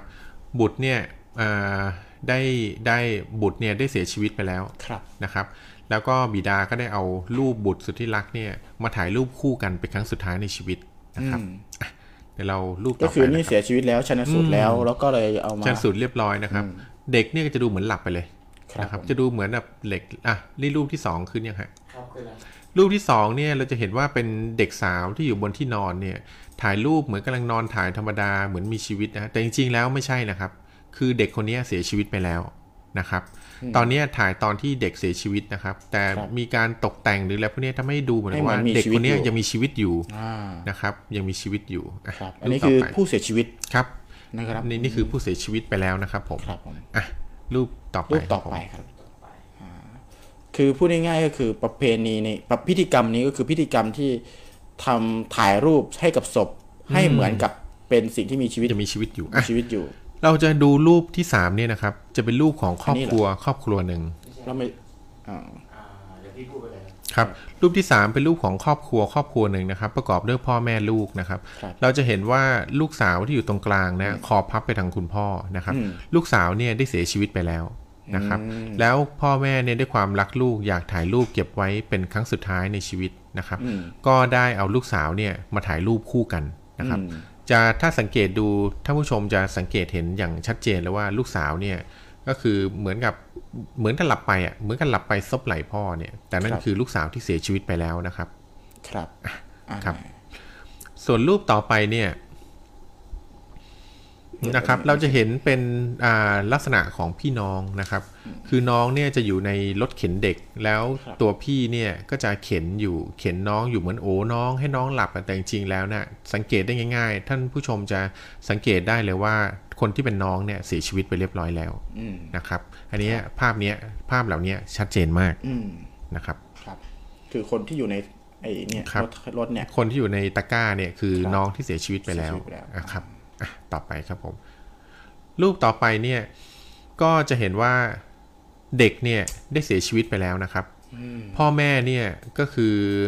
เอาเด็กเนี่ยที่เสียชีวิตไปเนี่ยมาแต่งตัวนะครับ แล้วก็ถ่ายรูป ถ่ายรูป คู่กับเด็ก ก่อนจะไปรูปต่อไปเนี่ย คือพี่ถอยรู้สึกยังไง อืม เอาจริงๆผมรู้สึกแบบขนลุกนะ แต่ผมรู้สึกเศร้ามาก อืม คือมันเป็นเรื่องที่ที่ยากนะครับ ที่เราจะมา ครับผม นั่งกอดลูกเราด้วย อืม หน้าตาที่แบบดูมีความสุข อืมอืมอืม เป็นครั้งสุดท้าย หรืออะไรอย่างเงี้ย ค้านนะครับ คุณจักรี ครับ ถ้าท่านผู้ชมนะครับ และคุณจักรีดูรูปทุกรูปที่ผมจะเอามานำเสนอในวันนี้เนี่ย ไม่มีท่านใดเลยในรูปนั้นยิ้มนะครับ อืมเนาะ ไม่มีท่านใดยิ้มแม้แต่คนเดียวนะฮะ เข้าใจ เออ แต่คือแค่ไม่แค่ไม่ร้องไห้เนี่ย อืม ก็ถือว่า ก็ถือว่า ป็นรื่อง เก่ง ที่ แล้ว เออเป็นเรื่องที่ เรารู้สึกว่าน่าจะหดหู่อะคืออ ม คือต้องพยายามไม่ร้องอะต้อง ครับ พยายามทำหน้าปกติถูกไหม อืม คือถึงจะไม่ยิ้มไม่มีความสุข แต่คือต้องทำหน้าปกติเข้าไว้ แต่ลองคิดดูของอกพ่อแม่ที่ต้องอุ้มลูกที่เสียชีวิตไปแล้วด้วยหน้าปกติ อืม ก็ไม่ง่ายนะ ใช่ใช่ ก็หดหู่นะ ถูกฮะอ่ะอย่างอันนี้เนี่ยเราจะเห็นว่าลูกที่ตายไปแล้ว พ่อก็เอาลูกมาอุ้มแม่ก็เอาลูกมาอุ้มเพื่อถ่ายรูปคู่กันเป็นครั้งสุดท้ายอ่ะนะครับอ่ะรูป คือ ต่อ เป็น ไ พิธี ครับ กรรมสุดท้าย ใช่ ที่ ครับผม ความสัมพันธ์ของเขาจะอยู่ด้วยกันนะ ครับอ่ะอย่างรูปนี้ตัวอย่างพ่อแม่ลูกนะครับ ครับ อ่าบุตรสาวเนี่ยได้เสียชีวิตไปเพราะโรคร้ายนะครับ ครับผม แล้วในวาระสุดท้ายเนี่ยพ่อแม่ก็ได้เอาลูกมาถ่ายรูปคู่กันเป็นครั้งสุดท้ายนะครับในชีวิต ครับ อ่ะเชิญรูปต่อไปเลยครับผมอ่ะและมีบางเคสนะครับที่ที่พ่อแม่บางคนเนี่ยอาจจะมีลูกสองคน ครับ นะครับ แล้วลูกสองคนเนี่ยตายไปพร้อมกัน อืม อืม ตายไปใน ก็ ใกล้เคียงกัน ตายในเวลาใกล้เคียงกันอย่างเงี้ยฮะ เพราะในยุคนั้นเนี่ยเป็นยุคที่ในสังคมเมืองนะเป็นเมืองที่มีโรคระบาดสูง ครับ นะครับ แต่ในบางซีนเนี่ยพ่อแม่เนี่ยครับคือคนเป็นแม่โดยเฉพาะคนเป็นแม่เนี่ยอยากถ่ายรูปคู่กับลูกเป็นครั้งสุดท้าย แต่ไม่อยากให้มีตัวเองเนี่ยติดอยู่ในรูปนั้นด้วย นะครับ รูปลักษณะเนี้ยเขาเรียกว่ารูป hidden mother นะครับ ฮิดเดนมาเดอร์ hidden mother hidden แปก็คือลว่าซ่อน ซ่อน นะครับ แมวไว้ mother ก็แปลว่าแม่นะครับ ครับ ก็คือแม่เนี่ยซ่อนตัวเอาไว้ ไม่ให้เห็นว่าตัวเองเนี่ยคือแบบมีตัวเองอยู่ในรูปนั้นนะครับ แต่ก็ถ่ายคู่กับศพของลูก ครับ เป็นที่ระลึกนะครับ เดี๋ยวดูรูปต่อไปครับผม ครับ คือถ้าเป็นทุกวันนี้คงยากอะเนาะ ครับอ่ะ เพราะว่ามันตอนสมัยก่อนอะมันคือการจะได้รูปสักรูปหนึ่งเนี่ย มันยากอะ ถูกครับ เขาก็เลยอยาก อย่างเช่นรูปนี้ อยากมีที่ระลึก อย่างเช่นรูปนี้นะครับ ก็เป็นฮิดเดนมาเดอร์ รูปนี้ก็เป็น hidden mother เช่นกัน แต่ hidden mother รูปนี้เนี่ยเขามีลูกแฝดนะครับ อืม แล้วลูกแฝดสองคนเนี่ยตายพร้อมกันจากโรคระบาด โอ้โหดูสังเกตดูในการแต่งภาพ อืม เอ้ยอันนี้คือไม่ใช่แต่งภาพด้วยใช่ไหม ครับ ก็คือแต่งพ็อป อืม แต่งพ็อปคนแต่งพ็อปศพเนี่ย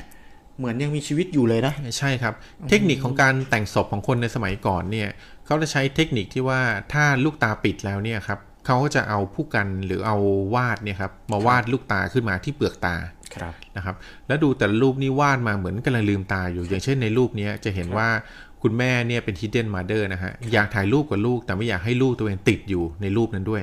ครับ นะครับก็เลยเอาศพลูกเนี่ยมาอุ้มไว้ในอ้อมกอดเนี่ยแต่ตัวเองขอคุมหน้าไว้นะครับอ่ะรูปต่อไปครับ คือเหมือนจริงมากอะ่ะ อืม คือเหมือนยังมีชีวิตอยู่มาก ตอนเนี้ยคิดว่า Hidden Mother เนี่ยน่าจะตายด้วยซ้ อืม ำ น่าจะเป็นศพแม่ด้วยซ้ำแต่ลูก แต่กลับ ชีวิ ไม่ ตอยู่ ใช่ แต่คนที่ตายไปคือลูกนะ ใช่ ครับ อื อ่ะ ม อย่างเช่นรูปนี้ก็เป็นตัวอย่างของ hidden mother เหมือนกัน ลูกสองคนเสียชีวิตไปแล้วนะครับ ครับ แต่แม่เนี่ยอยากมีลูกคู่กับลูกเป็นครั้งสุดท้าย ครับ นะครับเราจะเห็นว่าฝีมือการถ่ายภาพของของ คนสมัยนั้น ช่างถ่ายภาพในยุคนั้นเนี่ย ครับ ยอดมากนะครับ คือถ่ายภาพแบบเหมือนออกมาเหมือนจะมีชีวิตเลย ครับแต่แต่สำหรับผมผมมองว่าคนที่ทำแต่งศพอะ อืม คือเจ๋งกว่าเยอะเลยนะ อืม คือการแต่งศพที่ทำให้เรารู้สึกว่า อันนี้อันนี้คุณจักรีคิดว่าเจ๋งแล้วใช่ไหม ใช่ เดี๋ยวมีเจ๋งกว่านี้อีก อ้าว อ่าครับ อันนี้อ่ะรูปต่อไปแล้วครับหมดยังฮะของโฟลเดอร์นี้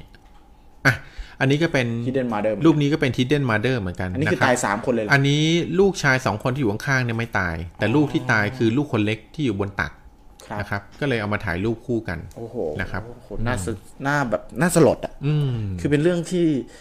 เป็นการถ่ายรูปที่สลดใจเฮ่ๆเลย เออใช่ คือพูดง่าย ใช่ ๆคือแบบ ใช่ โอ้โหผมผมดูแค่นี้ผมยังรู้สึกแบบ อืมเราสามารถแบบซึมซับความรู้สึกของคนที่อยู่ในรูปเนี่ยจากรูปที่ถ่ายได้เลยนะ เหมือนกับว่าเราเรารู้สึกถึงความรู้สึกของเขาในตอนนั้นเลยนะ แล้วมันเป็นเรื่องที่แบบ คือที่เราดูตรงเนี้ย เรารู้สึกเหมือนทุกคนธรรมดามากเลยนะ แต่ในใจเนี่ย เนี่ยเชื่อไหมถ้าผมโชว์รูปทุกทุกรูปเนี่ยให้แฟนๆดูเนี่ยแล้วไม่บอกว่าเป็นรูปอะไร ทุกคนจะคิดว่าอ๋อนี่แค่รูปเก่าในอดีต ครับ นะครับ แต่จะไม่มีใครรู้เลยว่านี่คือรูปถ่าย พิธี ค กรร น ม กระศพ นี่คือพิธีกรรมรูปถ่ายกับศพ อืม ในสมัยยุควิกตอ วิ เรี ก ย ตอเรียครับผมศตวรรษที่ 19 นะครับ ที่การ อ่ะมี ถ่ายรูปเนี่ยมันไม่ใช่ง่าย ใช่ครับ ไใช่ มีรูป ง่าย ต่อไปไหมครับ คุณแม็กครับ หมดแล้ว อ่ะอ่ะ อันนี้นะครับเป็น ครับ เป็นอันแรกที่ยกมาหยิบยกมาให้ดูนะครับ ว่าเป็นรูปถ่ายคือเรื่องราวความเป็นมาของ พิธีกรรม ของพิธีกรรมนี้เนี่ยมีที่มายัง พิธี ไง กรรม และ อะไร เป็ นะ ยั ภาษาอังกฤษที่ เขาเรียกว่า post mortem post mortem คือ post mortem เนี่ยจริง ๆ แล้วคำว่า post mortem เนี่ยแปลตรงตัวว่าการชันสูตร อืม นะครับ แล้วก็มีการที่พอชันสูตรเสร็จแล้วเขาเลยเอามาตั้งเป็นชื่อของการถ่ายรูปลักษณะนี้ ครับ ว่า post mortem คือการถ่ายรูปหลังชันสูตร อ๋ออก็คือเป็นการถ่ายครั้งสุดท้าย ครั้งสุดท้าย เป็นที่ระลึก ถูกต้อง เพราะเป็นยุคที่การถ่ายรูปเนี่ยเป็นเรื่องยาก ถูกต้องครับ ดังนั้นการถ่ายรูปของคนที่จากไปอะร่วมเฟรมกับคนที่จากไปอะเลยเป็นเรื่องของความสัมพันธ์ ถูกต้องค เป็ รับ นเรื่องที่เก็บเอาไว้เป็นที่ระลึก ดังนั้นการที่อยู่ในรูปด้วยอากับกริยาที่ไม่เศร้า ครับ ไม่ ผม ดีใจไม่เศร้าไม่เสียใจเนี่ยคือเป็นการที่จะได้เก็บช่วงเวลานั้นให้เหมือนกับว่าเขายังมีชีวิตอยู่ ใช่ครับผม พูดง่ายๆคือแต่งศพให้เหมือนกับคนที่ตายเนี่ยมีชีวิตอยู่ ใช่ครับ ร่วม ใช่ เฟรคมบ ด้วยกันว่าเหมือนถ่ายตอนที่ยังมีชีวิตอยู่ อืม ใช่ไหม อืมอืม เออเพื่อว่าเก็บเป็นที่ระลึกนั่นเอง แล้วก็เดี๋ยวเอ่อเอ่อรูป เราจะมี ต่อไปนะครับโฟลเดอร์ต่อไปที่จะให้ดูเนี่ย เราจะเห็นเลย เดี๋ยว ขอดูโฟลเดอร์ที่สองหนะครับคุณแม็กครับ อันนี้เหรอ อ่ะอย่างเดี๋ยวโฟลเดอร์ที่สองนี่ชื่อโฟลเดอร์ว่าอะไรฮะ กิจกรรม อ่าครับผมอ่ะ เอา เราเข้า กิจกรรมเลยเหรอ เราเข้าเดี๋ยวนะ แล้วโฟลเดอร์สามชื่ออะไรนะ เฉลิมเฉลิมเฉลิมเฉลิม เฉลย เฉลยอ่ะแล้วอันที่สี่ก็คือเบื้องหลังใช่ไหมอ่ะงั้นเดี๋ยวเราเข้ากิจกรรมเลยดีกว่า อ่าเดี๋ยว ในกิจกรรมในรูปของกิจกรรมเนี่ยนะครับ ครับ จะมีแบ่งเลเวลแรกๆเนี่ยจะเป็น เดี๋ยวแม็กเปิด เดี๋ยว ตา ผม มซาว ที่ เสียงก่อนดีกว่า เดี๋ยวแม็กเปิดตามที่พี่ใส่ไว้ในนั้นได้ไหมพี่จะมีเขียนว่าง่ายหนึ่งง่ายสองง่ายสามแล้วก็เริ่มไปยากขึ้นยากขึ้นทำได้ไหม ตามนี้ อ่าโอเค เอางี้ดีกว่าผมคุยกับคนเอาแฟนๆที่อยู่ใน Facebook ตอนนี้นะครับทั้ง YouTube และ Facebook ตอนนี้เลยนะครับ ว่าทุกท่านที่อยู่ตรงนี้นะครับ รู้จักพิธีกรรม post mortem ไปแล้วเรียบร้อยนะครับ ก็คือ ครับ การถ่ายรูปคู่กับศพเป็นครั้งสุดท้าย โดยที่ทำให้รูปนั้นเหมือนว่ายังมีชีวิต มีชีวิต อยู่ อยู่ กันทั้งกันทั้งคน อืม และ ทั้ง สอง คนและศพเลย ครับ พูดง่ายๆทีเนี้ยเราจะมีกิจกรรมแจกละละลาเอ้ยละละ ละ นา ละนาสแน็ค ละละนาสแน็ค นะครับสำหรับผู้ที่ร่วมกิจกรรมครั้งนี้นะครับ กิจกรรมเดี๋ยวผมจะอ่าพูดกติกาของกิจกรรมนี้ก่อน ครับ นะ ผม เล่ากิจเล่ากติกาให้ฟังก่อนนะครับ ก็คือกติกาก็คือ เดี๋ยวจะฝากคุณเงาหัวแม็กพิมพ์กติกาไว้ให้หน่อยนะครับ กติกาก็คือเราจะมีรูปแต่ละรูปเนี่ยประมาณสักกี่รูปพี่ถอย สิบห้ารูปครับ 15 รูปนะครับ แล้วจะให้เพื่อนๆในแฟนเพจนะครับ คอมเมนต์มาทายกัน ว่าแต่ละรูปแต่ละรูปนั้น คนในรูปจะต้องมีมากกว่าหนึ่งคน ครับ ที่เสียชีวิตไปแล้ว อืม ให้ทายว่าใคร ที่เสียชีวิตอยู่ ใคร ในรูป ที่ นั้น อยู่ในรูปนั้นที่เสียชีวิตให้ ไปแล้ว ทายให้ถูก อืม ใครทายถูกมากที่สุด เอาแล้วนาสแน็ค อืม ไปกินเลย นี่ ม นี่เป็นของรางวัลของค่ำคืนวันนี้ ก่อนที่จะไปเล่นกิจกรรม ผมขอซาวเสียงก่อน ครับผม ใครที่พร้อมเล่นกิจกรรมกับเรา พิมพ์คอมเมนต์มาเพื่อส่งสัญญาณหน่อยนะครับ อืม อืมทั้งเก้าท่านที่อยู่ตรงนี้นะครับ มาทายกันว่า ใคร ใครในรูปเป็นศพ อืม กิจกรรมใครในรูปเป็นศพ ครับผม อืมใครในรูป เพราะ ที่ ผม ตายแล้ว รับรองได้เลยว่าบางรูปเนี่ยท่านแยกไม่ออกเลยค ดูไม่ออกแน่ รั น บ อน ท่านดูไม่ออกเลยครับว่าคนไหนคือคนที่มีชีวิต คนไหนคือคนที่จากไปแล้ว ครับ อืม อ่ะตอนนี้ใครอยู่กับเราบ้าง 11 ท่านที่เข้ามานะค ครั รับบ ผม ร่วมกิจกรรมกับเราได้กิจกรรมถ่ายรูปศพ อืม ถ่ายรูปว่าใครเป็นศพนะครับ ใครเป็นศพอ่าสาวเสียงครับอ่าพี่ ครับ เงาหัวแซมนะครับหนึ่งท่านละอยู่ และ แล้ว ต้องแจ้งให้ทราบล่วงหน้าว่าบางท่านอาจจะคิดว่าอุ้ยเราจะเอารูปที่แบบสยดสยองน่าเกลียดน่ากลัวอะไรมาให้ดู ฉันดูไม่ได้ก็มันน่าเกลียดมาก รับรองนะครับว่า 15 รูปที่ท่านจะได้ชมต่อวันนี้มีด้น่าเกลียด รูปไหนที่ที่เป็นรูปศพหรือว่าแหวะแหวะหรืออะไรพวกนั้ ครั น บ เลยครับ ผม ท่านสามารถดูได้ ถ้าท่านดูแบบไม่คิดอะไรนะ ท่านคิดซะว่า ท่านคิดซะว่าท่านกำลังดูรูปถ่ายในอดีตนะครับ คิดซะว่าท่านกำลังชมฝีมือของช่างภาพในอดีตนะครับ ท่านคิดซะว่าท่านกำลังดูฝีมือของช่างภาพในอดีตนะครับ ในยุควิกตอเรียนะครับ ซึ่งถามว่าถามว่ารูปเหล่านี้มีคุณค่าต่อการถ่ายภาพตรงไหนท่านทราบไหมครับ ในในอดีตเนี่ยการถ่ายภาพเนี่ยถือว่าเป็นอะไรที่ยากมากนะฮะ ครับ เพราะการถ่ายภาพเนี่ยมันเป็นลักษณะการถ่ายภาพกับหัว ครับ นะครับรูปที่ท่านเห็นอยู่ตอนนี้จริง ๆ แล้วเมื่อมันสะท้อนเข้าเลนส์เป็นรูปกลับหัวนะฮะ อ่ และช่างภาพเนี่ยต้องมีความสามารถในการที่แบบถ่าย ฟิต ทำในการ ภาพได้ อ่าในการในการดูแสงดูอะไรพวกนี้ คือมีจินตนาการ ม อยู่ในหัวเลยคือ วัดแสงอะไรเรียบร้อยถ้ามันฟิปมาแล้วมันจะไม่นั่นอะไรอย่างเงี้ย เพราะว่าอะไรเพราะว่าช่างภาพที่ถ่ายเนี่ยจะไม่เห็นภาพก่อนที่จะถูกถ่ายนะครับ ว่าภาพจะออกมาดีหรือไม่ดี อ่ เพราะฉะนั้นทุกภาพที่กดชัตเตอร์ไปเนี่ยถึงบอกได้เลยถึงบอกถึงฝีมือของช่างภาพคนนั้นได้เลย ก็คือบอกง่ายๆรูปที่อยู่ตรงเนี้ย อืม เป็นฝีมือของ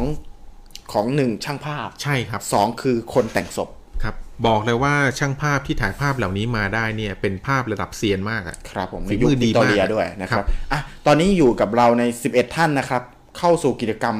ของเราเนาะคือกิจกรรมของเราก็คือกติกาก็คือให้ให้คนให้เอ่อแฟนๆเงาหัวทุกท่านนะครับ ดูรูปต่อจากนี้ไปนะครับ แล้วมาทายกันว่า คนในรูปคนไหนที่เป็นศพ อืมแต่ละรูปที่เปิดมาเนี่ยเออแม็กครับ มีศพอยู่แล้วหนึ่ง แต่ละ ท่าน รูป แน่นอน ที่เปิดมานี่หน่วงเวลาได้กี่วินาทีฮะ ก็เท่าที่ประมาณประมาณสามสิบสิบห้าวิ ประมาณ 15 วิใช่ไหมฮะ เราหน่วงกับ โอเค สักหนึ่งนาทีได้ไหม อืมอ่าหน่วงไม่เป็นไรครับ เดี๋ยวเราให้เวลาแต่ละรูปเนี่ยให้เวลาพิเคราะห์แค่ประมาณสัก 10 วินาทีพอ เอาสิบห้าวินาที อ่ะ15 วินา สิ ที บห้า พอ วิเสร็จแล้วก็ให้ทายว่า รูปเนี้ย เบอร์ ครับ A B C โดยเราจะทำสัญลักษณ์ A B C ให้ท่านนะครับ ครับ ท่านก็สามารถดูนะครับ แล้วทุกท่านเวลาดูรูปแรกเสร็จแล้วปุ๊บเนี่ย ถ้าท่านรู้ว่าคิดว่าคนไหนเป็นเนี่ย ท่านก็ บอกเลยพิมพ์บอกมา ท่านก็พิมพ์บอกเลยว่ารูปแรก A รูปที่สอง B อะไรแบบนี้ครับนะครับ แล้วเรามาดูว่าใครตอบถูกมาก ไม่จริงๆอยากให้หน่วงไว้เลยนะ อืม ให้เขาดูไปเลยคือแบบท้าๆไปเลย ได้ได้ ท้าท้าไปเลยโชว์โชว์เป็นนานๆเลย อ่ะหน่วงไว้ แล้ว เลยอ่ะ พอจนหมดหนึ่งนาทีปุ๊บ เราก็จะให้ถ่าย แล้วเราก็จะเฉลยเลยดีก เรา ว่า ก็เฉลยเอ่อเฉลยในหนึ่งนาทีนั้นเลย เออครับผม อ่าแล้วก็จะบอกว่าใครถูก ไหวไหมครับแม็ก เอาขึ้นเลย ครับ อา ขึ้นเลยครับผม อาขึ้นอ่ารูปแรกรูปแรกรูปแรกอ่ารูปแรกนี่เป็นรูปของ รูปแรกเนี่ย เด็ก บอกเลย สาม นะครับ ท่ รูปนี้ง่ายนะครับ รูปนี้ถือว่าเป็นรูปง่าย ในเด็ก ครับ สามท่าน A B C เนี่ยมีเด็กท่านหนึ่งที่จากไปแล้ว ถ้าท่านสังเกตดีๆเนี่ยท่านจะรู้เลยว่าคนไหนอ่ะให้ท่านทายให้เวลาท่านทายครับ A B หรือ C ครับอ่ะพี่เงาหัวแซม พี่เงาหัวสมมาตรที่ส่งสญสัญลักษณ์มาบอกว่ายังอยู่กับเราตอนนี้นะครับ ลองดูซิว่าเอ่อในรูปเนี่ยลองทายเล่นๆดูนะครับว่าในรูปเด็กสามคนเนี้ยรูปเบอร์ไหน อืม ที่เป็นรูปที่มีคนตายแล้ว อืมอ่ะท่านที่ตอบเร็วที่สุดท่านแซมครับ พี่แซมตอบมาแล้วว่า ที่เหลือเป็น B รูป B ถูก ครับ ต้องครับ ยังไม่ถึงนี่เลย ใจเย็น ถ้าถ้าตอบมาปั๊บเราบอกเลยนะ ๆไม่ไม่ไม่คือให้ให้ อ่ะ ให้คนอื่นด้วยเออ อันอะไร นี้ อะไรก็ตาม อันเนี้ย เป็ อันเนี้ยอันเนี้ยอันเนี้ยถือว่าง่าย อันนี้ อ่า คือบอกไปไม่เป็นไรครับเพราะถือว่า ครับ คิดว่าสังเกตเห็นได้ง่ายนะครับ พี่พี่ทอยอย่าพลาดนะตอนนี้เราต้องให้ความยุติธรรมของทุกคนนะ เพื่อจะให้ทุกคนอ่านั่น ได้ครับ ขอบคุณ ได้ นะครับ พี่พี่เบิ้มบันเบิ้ม ลองลองลองเชิงลง อาจารย์บอกไปแล้ว หรือว่าอะไรลองลอง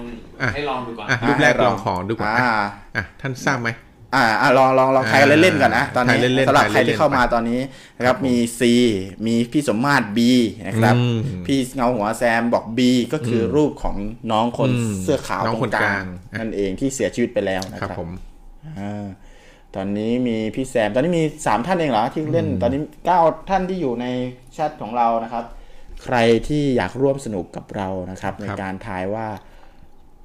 ในรูป ใน นี้ ใครเป็นศพ บุคคลใดที่เราใช้คำว่าบุคคลใดที่ บุค จาก คล ไป ใด แล้ว ที่ ดีว่ จากไปแล้ว อ่า อ่า ครับผม บุคคลใดที่จากไปแล้วนะครับ บุคคลใดที่จากไปแล้ว แต่โดนเอามาแต่งองค์ทรงเครื่องนี่ให้ดูเหมือนคนยังมีชีวิตอยู่ และถ่ายรูปคู่กับคนที่ยังมีชีวิตอยู่ในครอบครัวจริง ๆ เป็นที่ระลึกครั้งสุดท้ายในชีวิตก่อน ครับ จากกันนะครับ อืม เขาคือท่านใด A รูปนี้เป็น B รูป หอ ยังไง C ลองวิเคราะห์เดี๋ยวพี่ เป็นรูปพี่น้องหรือรูปอะไรครับพี่ทอย รูปรูปนี้ส่วนมากในยุคนั้นที่ถ่ายเนี่ยจะเป็นรูปถ่ายของพี่น้องครับ ไม่ พี่ พี่ น้ น้อ อง ง ก็พ่อแม่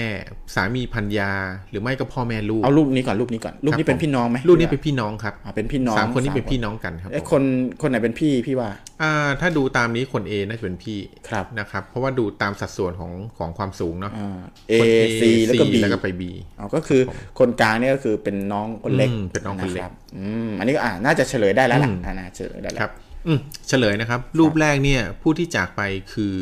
น้องคนที่เป็นตัว B นะฮะ ก็คือน้องชุดขาว ครับ นี่เอง น้องชุดขาวเนี่ยเป็นน้องที่จากไปเห็นไหม อั ฮะ นนี้อันนี้ที่พี่พี่ทอยบอกว่าง่ายเราจะเริ่มจากง่ายก่อน นี้ นะ ง่ายจะเริ่มจากง่ายอ่ะรูปต่อไปครับผม อ่าอันนี้คือพี่พี่แซมกับคุณสมมาตรนะครับ ได้ อ่าครับ ไปหนึ่งคนละหนึ่งคะแนนแล้วนะ อ่า เอ ครับผม อตอนนี้พี่เงาหัวเบิ้มยังศูนย์คะแนนอยู่นะครับ ครับผม แล้วใครที่จะเข้ามาในช่วง เออ ท้ายหรือว่าช่วงกลางก็เข้ามาทายกันได้เลย จะเอาภาพไหนก็ทายกันได้เลยนะครับ ครับ อ่าภาพที่ส ภา อ พ ง ที่ 2 นะครับ A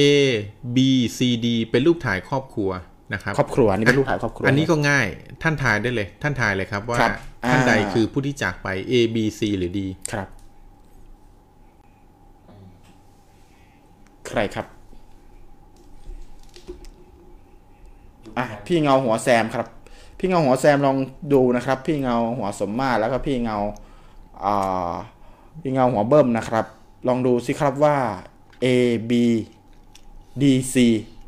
ใครที่เสียไปแล้ว อ่ะพี่แซมบอกว่า A C อ่ะ พี่พี่แซมบอกว่า A กับ C นะครับ อ่ท่านใดท่านใดจะ อ่ะยังเหลืออีก 30 วิ ครับท่านใดจะทายต่อทายต่อได้เลยครับผม ครับผมเดี๋ยวเราจะเฉลยแล้วนะนะครับลองดูอ่ะมีดีด้วยอ่ะ อ่า พี่เบิ้มบันบึ้มเรามีดี พี่เบิ้ม ด้วย มีดีนะครับ นะ ผ ครั ม บมีดีอ่ะ A C แล้วก็ดี ครับผม อืมคุณสมมาตรลองลองลองทายเล่นๆดูครับร่วมสนุกกันดูนะครับ ครับ ลองลอง อีกทั้งหมด ครับ 7 ท่านที่เหลือนะครับมาร่วมสนุกกันได้นะครับผม ครับผม อ่าครับผมมาลองดูครับว่าท่านใด ตอนนี้น่าจะเฉลยได้ละนะครับ เฉลยได้แล้วอ่า C แน่ใจว่า A ไม่แน่ใจ อ่า C ครับผม เนี่ยแซนแน่ใจแต่ A ไม่แน่ใจ มีท่านใดไหมมีท่านใดมีท่านใดจะเพิ่มไหมนับถอยหลังอะ อ๋อ นะสิบ พี่สมมาตรบอกว่า C อ่าพี่สมมาตรบอกสี่อ่ะ ครับ โอเคนั้นเรานับอีกสิบวินะครับสิบเก้า เก้า แปดเจ็ดหกห้าสี่สามสองหนึ่งหมดเวลา หมด ครับ เวลา ที่ที่ไหนทำไมมันเร็ว อ่าวินาทีดาวอังคารอ่ะ เออเยอะๆ เฉลยครับ ใช่ครับถูกต้องผู้ที่จากไปแล้วคือตัว C ครับผม ตัวสี่นะครับ อ่านะครับ อืม อ่า ตัว C ครับอันนี้ยังง่ายอยู่ อันนี้ถือว่าเป็นเลเวลง่ายอยู่ มีอ่าในรูปนี้มีหนึ่งคนหนึ่งหนึ่ง หนึ่งท่านที่ตอบถูก หนึ่งท่านหนึ่ง คือถ้าตอบสองอันนะต้องถูกสองอันเนาะถึงจะให้คะแนนเนาะ อืมอืม อ่า ว่าในในรูปเนี่ยคือมีแค่หนึ่งคน มีแค่หนึ่งคนที่เสียชีวิต ครับ แต่ว่า ที่จับ คนที่ ไปแล้ว ชนะเนี่ย อ่า เอ่อเราไม่หวานเนาะ ครับ คือ ครับผม เอาเป็นว่าใครก็ตามที่ตอบถูกคือมีแค่ท่านเดียว ก็ต้องตอบท่านเดียว ถ้าตอบ C กับ A ก็แสดงว่าผิดเนาะ อืม อ่าเอาแค่ C คนเดียว ดังนั้นพี่สมมาตรได้คะแนนไปละเป็นสองคละครับ รับผมอ่ะ ครับอืม เราไปดู พี่เบิ้มยังคลองคลองบวยอยู่นะพี่เบิ้ม ครับผมอ่ะรูปนี้ก็ง่ายครับผม อ่ะ ใน ลองดู สองท่านพี่น้องสองคนนี้ A หรือ B ครับผมเชิญเลยครับผม ครับ พี่น้อง เดี๋ยวทวนอีกรอบหนึ่งใครที่มาช้าพี่ อ่า ครับอ่ะสำหรับผู้ที่เพิ่งเข้ามานะครับ ตอนนี้เรามีกิจกรรมนะครับ ในวันนี้เนี่ยเราจะบอกเล่าเรื่องราวของการถ่ายภาพของศพนะครับ กับคนเป็นที่ยังมีชีวิตอยู่ เป็นรูปบุคคลในครอบครัวเป็นที่ระลึกครั้งสุดท้ายในชีวิตนะครับ ครับ เราเอาภาพเหล่านี้มาให้ดูไม่มีเจตนาจะลบหลู่นะครับ ครับ เราเอามาเพื่อเป็นกรณีศึกษาให้ให้ได้เห็นว่าในยุคนั้น สมัย เนี่ย นั้นอืม มีประเพณีใดที่เป็นที่นิยมนะครับ ครับ ประเพณีเนี้ยน่าจะเป็นประเพณีที่แปลกหลอนแล้วเนี่ยจะเป็นประเพณีที่เป็นที่นิยมมากในศตวรรษที่ 19 เราเลยเอารูปตัวอย่างเหล่านี้มาเพื่อเป็นกรณีศึกษาในเรื่องของการถ่ายภาพ ครับ ฝีมือการจัดองค์ประกอบของช่างภาพนะครับ ครับ ฝีมือการตกแต่งศพให้ดูเหมือนคนที่ยังมีชีวิตอยู่ของช่างแต่งหน้าในยุคนั้นนะครับ เป็นกรณีศึกษา แล้วท่านใดที่ที่เราบอกเลยครับว่าถ้าสังเกตหรือว่าอยากอยากกับอยากสังเกตดูภาพอะนะท่านก็มาดูกับเราเลยครับว่า แล้วเรามีเกมท่านเล่นคือ ถ้าท่านสามารถทายถูกว่าในรูปที่เราเอามาแสดงให้ท่านดูเนี่ย ท่านใดที่เป็นศพที่โดนแต่งให้เหมือนกับคนเป็น ถ้าท่านทายถูกท่านก็รับของรางวัลจากเราไปเลยครับ ถ้าท่านทายถูกเยอะที่สุดนะ รับของรางวัลจากเราไปได้เลยครับวันนี้ ก็เป็นเอ่ออ อืม ลาลานาสแน็ค อื นะ ม ครับ ลาดานาสแน็คนะครับผม โอเคหมดเวลาสำห อ่ะ รับรูป หมดเวลาสำหรับรูปนี้เฉลยนะครับ ผู้ที่จากไปแล้วเนี่ยคือรูป A นะครับผม อืม รูป A นะครับ คือผู้ที่จากไปแล้ว สังเกตดูนะครับเนี่ยท่านจะสังเกตดูว่ารูป A ท่านผู้หญิงที่เป็นอยู่ในรูปสองคนเนี่ยถ้าดูดีๆ โดยที่ผมไม่ได้บอกว่าหนึ่งในนั้นเนี่ยเป็นเป็นศพเนี่ยไม่มีใครดูออกเลยนะครับว่าสองคนเนี้หนึ่งในนั้นเป็นศพ ก็จะดูเหมือนกับรูปถ่ายธรรมดาที่ผู้หญิงสองคนนั่งอยู่ริมน้ำเลยนะครับเนี่ยคือผมถึงบอกว่าเป็นเรื่องที่แบบแบบมันโอ้โหมัน สลด บอกไม่ หดหู่จิ ถู ต ก ใจ อืม อืมสิ่งหนึ่งที่ผมที่ผมคิดและสงสัยเนอะเขาทำให้คอมันตั้งอยู่ได้ อืม อ่าเดี๋ยวเราจะมีเฉลยด้วยใช่ไหม อืมเดี๋ยวเราจะมีเฉลยครับว่าเทคนิคเหล่านี้ทำยังไง อ่ะเรามาดูรูปต่อไป ครับผมอ่ะในรูปนี้อันเนี้ยแอดวานซ์ขึ้นมาแล้วครับผม อ่าเริ่มยาก กละ อันนี้ยาก เริ่มยาก ขึ้นมาละ ครับ ทายเลยครับผมว่าเด็กสองคนนี้เนี่ย A หรือ B ครับที่เป็น ที่ ศพ เป็นศพ อืม ที่เสียชีวิตไปแล้ว ครับที่เสียชีวิตไปแล้ว จะมีท่านหนึ่งที่ไม่เสียชีวิต ครับผม ที่ยังไม่ ท่านหเสียนึ่ ชีวิต ถูก นะครับ ต้องอ่ะ ที่ ทาย ท่าน กันเลยครับ ไม่เสียชีวิต อันเนี้ยปรับเซียนเลยบอกเลย ครับ อันเนี้ยอีกเลเวลหนึ่งแล้วครับผม อ่ะพี่แซม พี่สมมาตรพี่เบิ้มนะครับ ที่ขับเคี่ยวกันอยู่ตอนนี้นะครับ มาทายได้นะครับ ใครตอบถูกเยอะสุดเนี่ยโอ้โหพี่เบิ้มบอกว่าดูไม่ออกเลยครับ สวยๆหมดเลย อืม ครับคือช่างภาพกับพร็อพที่แต่งเนี่ยคือแบบโคตรเจ๋งอ่ะ สวยมากครับบอกเลย อ๋อ อ่ะ พี่แซมบอกว่าเสียชีวิตทั้งหมดเลย คือ A กับ B เลย อื้อหืออ พี่สมมาตรว่าไง อ่ะ ครับพี่สมมาตร เดี๋ยวดูเดี๋ยวดูความเห็นท่านต่อไป พี่สมมาตรว่าไง แต่ อ๋อ ถ้า พี่แซม นะครับถ้าดื่ม พี่แซมตอนนี้เปลี่ยนใจได้นะครับผมยังไม่หมดเวลานะครับพี่แซม ใช่ครับหมดเวลาท่านอื่นที่อยู่ในไลฟ์ของเรานะครับ ทั้ง 9 ท่านสามารถร่วมสนุกกันได้เลยนะครับ ว่าลองมาทายกันดูนะครับ อืม คือเอาเป็นว่าไม่เรียกว่าร่วมสนุกแล้วกัน เรียกว่าลองมาทายกันดูว่าศิลป์ฝีมือของช่างภาพฝีมือของการแต่ง ครับ ศ ผ พ ม หรือพิธีกรรมเนี้ยมันเนียนแค่ไหน ใช่ครับผ นะ ม ครับมันดูที่ว่าท่านดูออกไหมว่า A หรือ B หรือภาพ ครับ คน อืม คนไหนในภาพที่ที่ได้เสียชีวิตไปแล้ว อืม ท่านดูออกหรือเปล่านะครับอ่าพี่เบิ้มตอบว่ารูป A นะครับคือรูปคนที่ อ่าพี่แซม กอด ตอบว่ารูป B นะครับ อ่าพี่ อ่า อ๋อส่วนพี่แซมตอบว่ารูปบีคือรูปที่คนถูกกอดนะครับ ค ที่ รับ เด็ก ผม ที่ถูก อ่ะ กอดอยู่ มีท่านใดร่วมสนุก พี่าตร มี พี่ ท่านใด สมต จะร่วมสนุกพี่สมมาตรครับอ่ามีท่านใดจะร่วมสนุกส่งคำตอบมาได้เลยครับ เหลื ผ อ ม อีกสิบวินาทีอ๋อพี่สมมาตรก็บอกว่าอ่า พี่สม ตย มาตรทั้ง คู่ พี่สมมาตรว่า A B นะครับ ก็คือ อ่า เป็ ทั้ น ง ศพ คู่ ทั้ นะ งคู่คือยังไม่ไม่ไม่ใช่ อ่ะ ไม่ใช่ผู้เสีย อีก ชีวิตอะไรอืม ห้าหกท่านที่เหลือมีท่านใดจะจะร่วมสนุก จะ ไหม ทา ครับ ยดูไหมครับ จะลองทายดูว่า ว่าท่านดูออกหรือเปล่า คือท้าแล้วกัน อืม ท้าให้ทายว่า รูปที่เราเอามาโชว์เนี่ย มีรูปไหนที่ไม่ใช่คนที่มีชีวิตอยู่ อ่าครับผม เราท้าให้ทายแล้วกัน อืม นะครับ ใครยังอยู่ในไลฟ์ของ อ่ะ เราลองมาดู เดี๋ยวเรานับถอยหลังแล้วนะครับผม อ่า สิบ เก้า เก้าแปดเจ็ด เจ็ด หก นาย ห้า อ่าคุณนานัทนะครับ สี่ บอกว่าตายทั้ง A และ B สา เลย มสองหนึ่งหมดเวลาครับผม ครับผม อื อ่าพี่ทอย เฉ เฉ ล ล ย ย นะครับ ในรูปนี้เนี่ยเด็กสองคนเนี่ยที่เสียชีวิตไปแล้วเนี่ยคือน้องบีนะครับผม น้องบี น้องบี ก็ นะ คือ ครับ น้องที่คน ถูกต้อง นนะครับ ที่ เขาเป็ซนบ อะไรกัน ที่ ค ซ รับบ เนี่ย ที่ซบนี่เป็นพี่น้องกัน นี่ นะค เป็ รับ นพี่น้องกัน เดี๋ยว นะ ผมขออธิบายก่อนนะครับ ครับผม ในทำไมผมถึงว่าน้องเอเนี่ยยังไม่เสียชีวิตนะครับ เพราะอะไร เพราะจริงๆแล้วเนี่ยถ้าท่านสังเกตดูสีหน้าน้องเอจริงน้องเอมีสีหน้ากลัวน้องบีนะฮะ อืม ท่านดูสีหน้าน้องเอดีๆฮะในยุคนั้นเนี่ยในการถ่ายโมเทมโพสในยุคนั้นเนี่ยไม่ใช่ว่าทุกคนพอใจที่จะถ่ายนะครับ อืม คือบางคนพี่น้องที่เสียชีวิตไปแล้วเนี่ยเขากลัวนะฮะแต่ว่าโดนพ่อแม่บังคับให้ถ่าย อืม เขาก็ต้องจำใจที่ที่ต้องมาถ่ายอะฮะโดยการจัดภาพของช่าง ซึ่ง ภาพ ซึ่งผมมองว่ามันยากมากนะ ยากมากครับ ยากมากที่จะต้องทำใจอยู่กับคนที่ อืม รัก ยาก แล้ว มา ก็ ก กลัว ค แล้ รับวก็ต้องทำ อ่ะ หน้าปกติ และอย่างเช่นอ่ะดูดูหน้าน้องคนเอเนี่ยนะครับถ้าท่านสังเกตดูหน้าน้องคนเอถ้าจะสังเกตเห็นสีหน้าของความกลัวอยู่อยู่บนสีหน้าเขาเลย ครับผม นะครับอ่าคือยังไงเขาก็เป็นเด็กอะนะยังไงเขา ครับ ปิดบังความกลัวไม่ได้มิดหรอก ครับ นะครับ ผม อ่ะงั้นรูปนี้เฉลยนะครับว่าน้องที่เสียชีวิตไปแล้วคือน้องลูกบี น้ อ่ะ องบีนะครับ ก็ ครับ คือตอนนี้มีพี่แซม อืม ตอบถูกนะครับ อันนี้แหละครับ รูปเนี้ยหนึ่งในเซียนเลยฮะอ่ะ ครับผม ท่านทายดูเลยครับว่า ก่อนอื่นก่อนจะให้ทายเนี่ยก็ขอ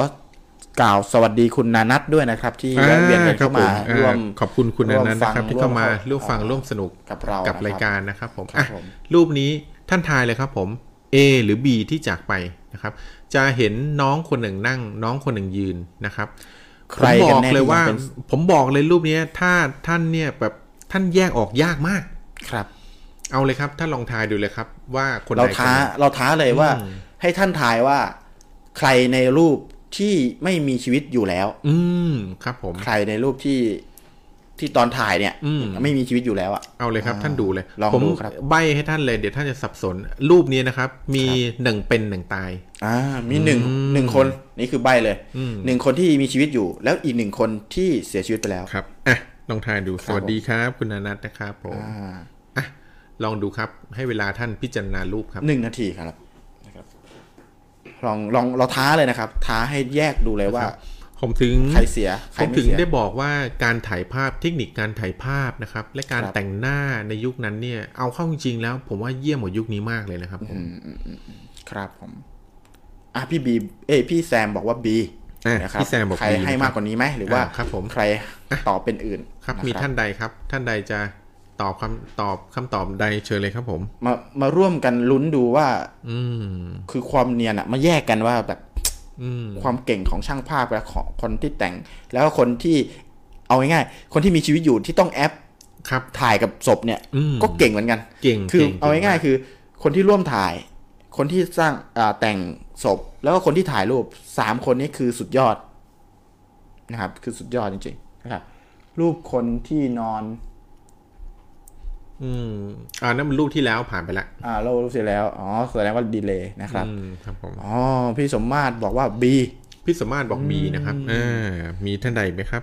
มี B กับ A พี่เบิ้ม B ก็คือคนยืนเนาะ พี่เบิ้มตอนนี้รูปใหม่นะครับ พี่เบิ้มเป็นน้องผู้หญิงสองคน คนหนึ่งนั่งนะครับ ใส่ชุดน่าจะสีเทาๆนะครับ อีกคนหนึ่งยืนนะครับ ใส่ชุดสีดำ ครับ อ่ะ คุณ พี่เบิ้ม นัท ลองดู คุณอนัทบอกว่าเฮ้ยยากเออจริง อันนี้คืออผมเห็นด้วยคือยาก คุณอนัทบอกเหตุผลว่ามันยากเพราะว่าแววตาของทั้งคู่เนี่ย ถึง คือ บอก มีแววตาเหมือนกัน ใช่ เลย ถึงบอกว่าฝีมือในการแต่งรูปในการทำให้ศพเหมือนคนมีชีวิตในยุคนั้นเนี่ย ยอดเยี่ยมมากนะครับ ใช่ใช่ใช่เอาเราท้าให้คุณทายเลยนะครับ ว่ารูปไหนคือรูปที่ อ่ะ คุณอนัท ที่เป็นคน คุณอนัท ชื่อ ลองทายดูเลยครับ คุณอนัทว่าคน รูปไหน ที่ A หรือคนที่ B ฮะ ครับอืมลองดู ตอนผมเห็นตอนแรกผมก็ทายผิด ผมบอกเลยรูปนี้นะครับ ผมทายผิดเลย อืมนะครับ มีแววตาทั้งคู่จริง ๆ ผมก็ผมก็รู้สึกถึงความมีชีวิต จริง ๆ ต้องบอกว่าง่าย ๆ คือดูทุกรูปเนี่ย รับรู้ถึงความมีชีวิตของของคนในรูปหมดเลย อ่าครั นะ บผม ไม่ว่าจะเป็นศพหรือเป็นคน คือมันมีความเนียนมีความเขาเรียกว่ามีชีวิตอ่ะ อืม มันเป็นการถ่ายภาพ เป็นการ ให้ ถ่าย ให้ ภาพ คน ให้มี มีชีวิต ชีวิ จ ต ริง ๆ นะครับ คุณอนัทครับ คุณอนัททายเลย เอา อ่า A หรือ B ครับผม ร เวลาใกล้หมดแล้วนะ ครับไม่งั้นเดอหรือว่าใครก็ตามสิบท่านที่อยู่กับเรานะครับ มาร่วมกันถ่ายได้นะ อืมอ่ะ ครับ คุณอนัทถ่ายมาแล้วคุณอนัทบอกน้องเอ น้อง A นะครับอืม อ่าน่าสนใจน่าสนใจ ใช่ครับ มีท่านใดอีกไหมครับ คนที่ใช่ยังไงก็ไม่ผิดพี่แซมบอก อันนี้หมายถึงอะไรเนี่ย โอเคครับ อ่ะไม่มีละเรานับถอยหลังแล้วนะครับ อ่า สิบ ครับสิบ เก้า ครับ แปดเจ็ดหกห้าสี่สามสองหนึ่งหมดเวลานะครับผม เวลานะครับ เฉลยนะครับ ในรูปนี้คนที่จากไปแล้วคือน้องบีครับผม อื อื ม ม โหทำไมต้องเป็นเป็นน้องบีอะครับ พี่ น้องบีครับผม พี่ทอย จะสังเกตดูนะครับ สังเกตดูที่มือน้องบีฮะ ครับ สังเกตดูที่มือขวาของน้องบีนะครับ เราจะเห็นอยู่ชัดเลยมือขวาเนี่ยคล้ำเห็นไหมฮะ อ๋อ มือขวานะอันนั้นอันนั้นมือซ้ายฮะอ่าอันนั้นคือมือขวาที่อยู่ชิดกับมือของน้องที่นั่งเนี่ย มือน่าจะคล้ำและเป็นมือที่ดูเหมือนไม่มีความรู้สึก คือไม่ไม่เหมือนฟิลแบบไม่ขยับอะฮะ เออ เหมือนแข็งอะ อืม อืมเหมือนแข็ง เหมือนฟิลแข็งนะฮะ ครับ เนี่ยคือเทคนิคการแต่งหน้าล้วนๆเลย แต่ขอยืนยันว่าน้องเสื้อดำที่ยืนอยู่เนี่ย ในขณะถ่ายรูปนี้เนี่ยน้องเสียชีวิตไปแล้วฮะ เสียชีวิตไปแล้วครับ อ้าวพี่เบิ้มมาบอกเอาเอก็ได้ครับ หมดเวลาแล้วนะครับ ก็ผิด พี่ อ เบิ้ม ยู่ดีครับ อ่าผม ก็ผิดอยู่ดี ผิดอยู่ดีครับผม เอ่อเดี๋ยวขีดขั้น พี่เบิ้มไปเลยนะครับ ขีดขั้นพี่เบิ้มไปอีกหนึ่งครับผม ก็เดี๋ยวอีกรอรุ่นอีกรูปหนึ่งครับพี่เบิ้ ครับผม รอรุ่นอีกตอนนี้ไปไปกี่รูปแล้วครับน้องผม อืมตอนนี้เดี๋ยวนะครับสักครู่หนึ่งสองสามสี่ห้า อ่าเหลืออีกสิบรูปนะครับใครที่เข้ามาใหม่เดี๋ยวบอกกติกาก่อนเนาะ ครับ แต่ยังมีเข้ามาเพิ่มอีกสิบสี่สิบห้า ครับ ท่านแล้วเนี่ย ค่ะท่านที่เข้ามาใหม่นะครับ วันนี้ท่านอาจจะสงสัยว่าเราเอ๊ะเราทำ ทำอะไรกัน กันนะครับ วันนี้เนี่ยเราเป็นการพูดถึงเรื่องของประเพณีนะครับ พิพิธีกรรม ที่พิธีกรรมนะครับ ครับ อืม แล้วสิ่ง พิธี ที่เรา กรรม กำลังพูดกันอยู่เนี่ยก็คือพฤติกรรมในยุควิกตอเรีย ครับผม ครับ เป็นพิธีกรรมในยุควิกตอเรีย อันนั้นอ่าอันนั้นแม็กอยู่ในโฟลเดอร์เกมเหรอ อ่าใช่ครับเป็นอย่างนี้ อ่างั้นเปลี่ยนฮะต้อง จะ เป็น บอกว่าเด็กผู้ใหญ่ก็ได้ อ่ามันรู้สึกว่าจะมีซ้ำพี่จะมีทำไว้แล้วนะ มีไหมมีรูปที่ซ้ำกันไหม อ๋อนี่ อ่าอ่าอ่าอ่า อ่าโอเค โอเคนั้นเป็นเรื่องรูปอื่นแล้วนะ อืมอืมอืม ก็อ่านต่อเลยครับสำหรับท่านที่เข้ามาใหม่นะครับเอ่อเรากำลังคุยกันในเรื่องของพิธีกรรม ครับผม พิธีกรรมสยองนะครับในค่ำคืนนี้นะครับ แล้วก็สิ่งเรื่องเรื่องที่พี่ทอยพี่เงาหัวทอยเนี่ยหยิบยกขึ้นมาพูดถึงในช่วงที่ช่วงนี้ก็คือเรื่องของอาพิธีกรรมโพส อืม post mortem โพสโมเทมเป็นยัง ค ไง รับ ครับพี่ทอย post mortem ประเพณีนี้ก็คือการเอาศพคนที่จากไปในครอบครัวนะฮะ เอามาแต่งองค์ทรงเครื่องแต่งหน้าให้เหมือนคนที่ยังมีชีวิตอยู่ และเอามาถ่ายรูปคู่กับคนที่ยังมีชีวิตอยู่ในครอบค ร่วม รัว กับอืม นะครับ คือในเทปนี้เราไม่ได้มีเจตนาเอามาเพูดลบหลู่นะฮะ ต้องบอกไว้ก่อนเรา แต่เราเห็นว่าประเพณีเนี้น่าสนใจและเป็นประเพณีที่ในปัจจุบันเนี่ยหาไม่ได้แล้ว ครับ นะครับ และเราต้องการที่จะที่จะให้ท่านเนี่ยได้ดูฝีมือของช่างภาพในยุคนั้น บวกกับการแต่งหน้าการจัดองค์ประกอบ หรือใด ๆก็ตามเนี่ย คือแบบมันนี่มันเป็นงานศิลปะชัดๆเลยนะครับ ครับผม อืม ตอนนี้มีอ่าน้องเดียวนะครับ พี่นัทน้องเอิญนะครับ น้องมิ้นท์นะครับอ่าเข้ามาเล่นร่วมเล่นกิจกรรมกันได้ก็คือมาทายได้ว่า อืม รูปที่เราเอาเข้ามาเนี่ย เราท้าให้ทายว่า คนในรูปเนี่ย ครับ คนไหน คนไหนที่ยังมีชีวิตอยู่ คนไหนที่เสียไปแล้วดีกคนไหว่านที่เสียไปแล้ว คนไหนที่เสียไปแล้ คน ว ไหนที่ แต่ เสี ว่าย ไปแล้ว มาแต่งองค์คงทรงเครื่องถ่ายรูปให้เหมือนกับคนจริง ครับ เรามาทายกันนะครับ ครับ เาา ผม ทาย อ่ะ กัน รูปนี้ครับผมจะเห็นครอบครัวนี้เป็นลูกในครอบครัวเดียวกันนะครับ มีพี่น้องห้าคนนะครับ ในรูปนี้เนี่ยมีคนที่จากไปแล้วอ่ะท่านลองดูครับว่าท่านเลือกใคร ครับ ท่านใดคือท่านที่จากไปแล้ว ถ้าถ้าเลือกลองคอมเมนต์มาได้เลยนะครับว่า รูปไหน คนไหนในรูปเนี้ยที่เสียไปแล้ว แต่ อ่าม มาแต่งเป็นคนที่ ครับมีชีวิต แต่มาแต่งเป็นคนที่มีชีวิตอ่ะเริ่มเลยครับ เริ่มทายเลยครับผม เริ่เลยแล้วก็เดี๋ยวเล่าให้ฟังนิดนึงครับสำหรับรูปนี้เป็นรูปแบบไหนครับ รูปครอบครัวหรือรูปเพื่อนหอ รูปนี้เนี่ยเป็นรูปครอบครัวครับ อย่างที่ได้เรียนไว้แล้วให้ท่านผู้ฟังทราบไปแล้วว่าในการถ่ายรูปในยุคนั้นเนี่ยการถ่ายรูปมีราคาแพงมากนะครับ เพราะฉะนั้นเนี่ยก็จะเป็นการถ่ายรูปเฉพาะในรูปของครอบครัว ระหว่างพ่อแม่ลูกนะครับ หรือว่าสามีภรรยา หรือว่าเฉพาะลูกๆ หรือว่าพี่น้องเท่านั้นเอง จะไม่มีการเอาคนนอกเนี่ยมาถ่ายร่วมด้วยนะครับผมอืม ก็คือเป็นรูปครอบครัว ครับผมเป็นรูปครอบครัวเป็นหลัก อ่าสำหรับรูปนี้นะครับ รูปที่หกรูปที่หกนี้นะครับ ครับผม มีทั้งหมดห้าท่านด้วย อืม ที่อยู่ในรูปนะครับ เป็น มี พี่น้ ห้า องกัท่านน หมดเลย ครับ ถูกไหม ผม พี่ทอย อืม แล้วก็มีคนท้ายด้วย ลองดูสิครับ พี่ ท่าน แซมทายว่าทั้งหมดยกเว้น B อืม ก็คือ A B D E ครับผม ได้เสียชีวิตไปหมดแล้วถูกไหม อ่า พี่ ครับผม ถูกไหมพี่แซมนะครับพี่แซม อ่ะ บอกว่าทั้งหมดคือศพหมดเลยยกเว้น B ที่ยังมีชีวิตอยู่ อ่ะลองท่านที่ท่านที่ยัง ท่านที่ ร่วมรายการอยู่ ลองลองเลือกดูครับ ว่าท่านเลือกรูปใด ครับ นะครับ พี่นัท ระห บ ว่า อง กว่า A C B C D E พี่นัทบอกว่า C นะครับพี่นัททิติรัตน์นะครับ บอกว่า C ที่ยังที่เป็นศพไปแล้วนะครับ อืม แล้วนอกนั้นก็คือเป็นคนจริงนะครับ อืม ส่วนน้องเดียวนะครับอ่าพันพันพิชานะครับ บอกว่าเป็น A ที่เสียชีวิตไปแล้ว อ่า นะครับ ผม ส่วน น้องพันพิชาบอก ที่ส น้อง สัย พันพิชาบอกน้องพันพิชามีคอมเมนต์สองบอกเป็น A B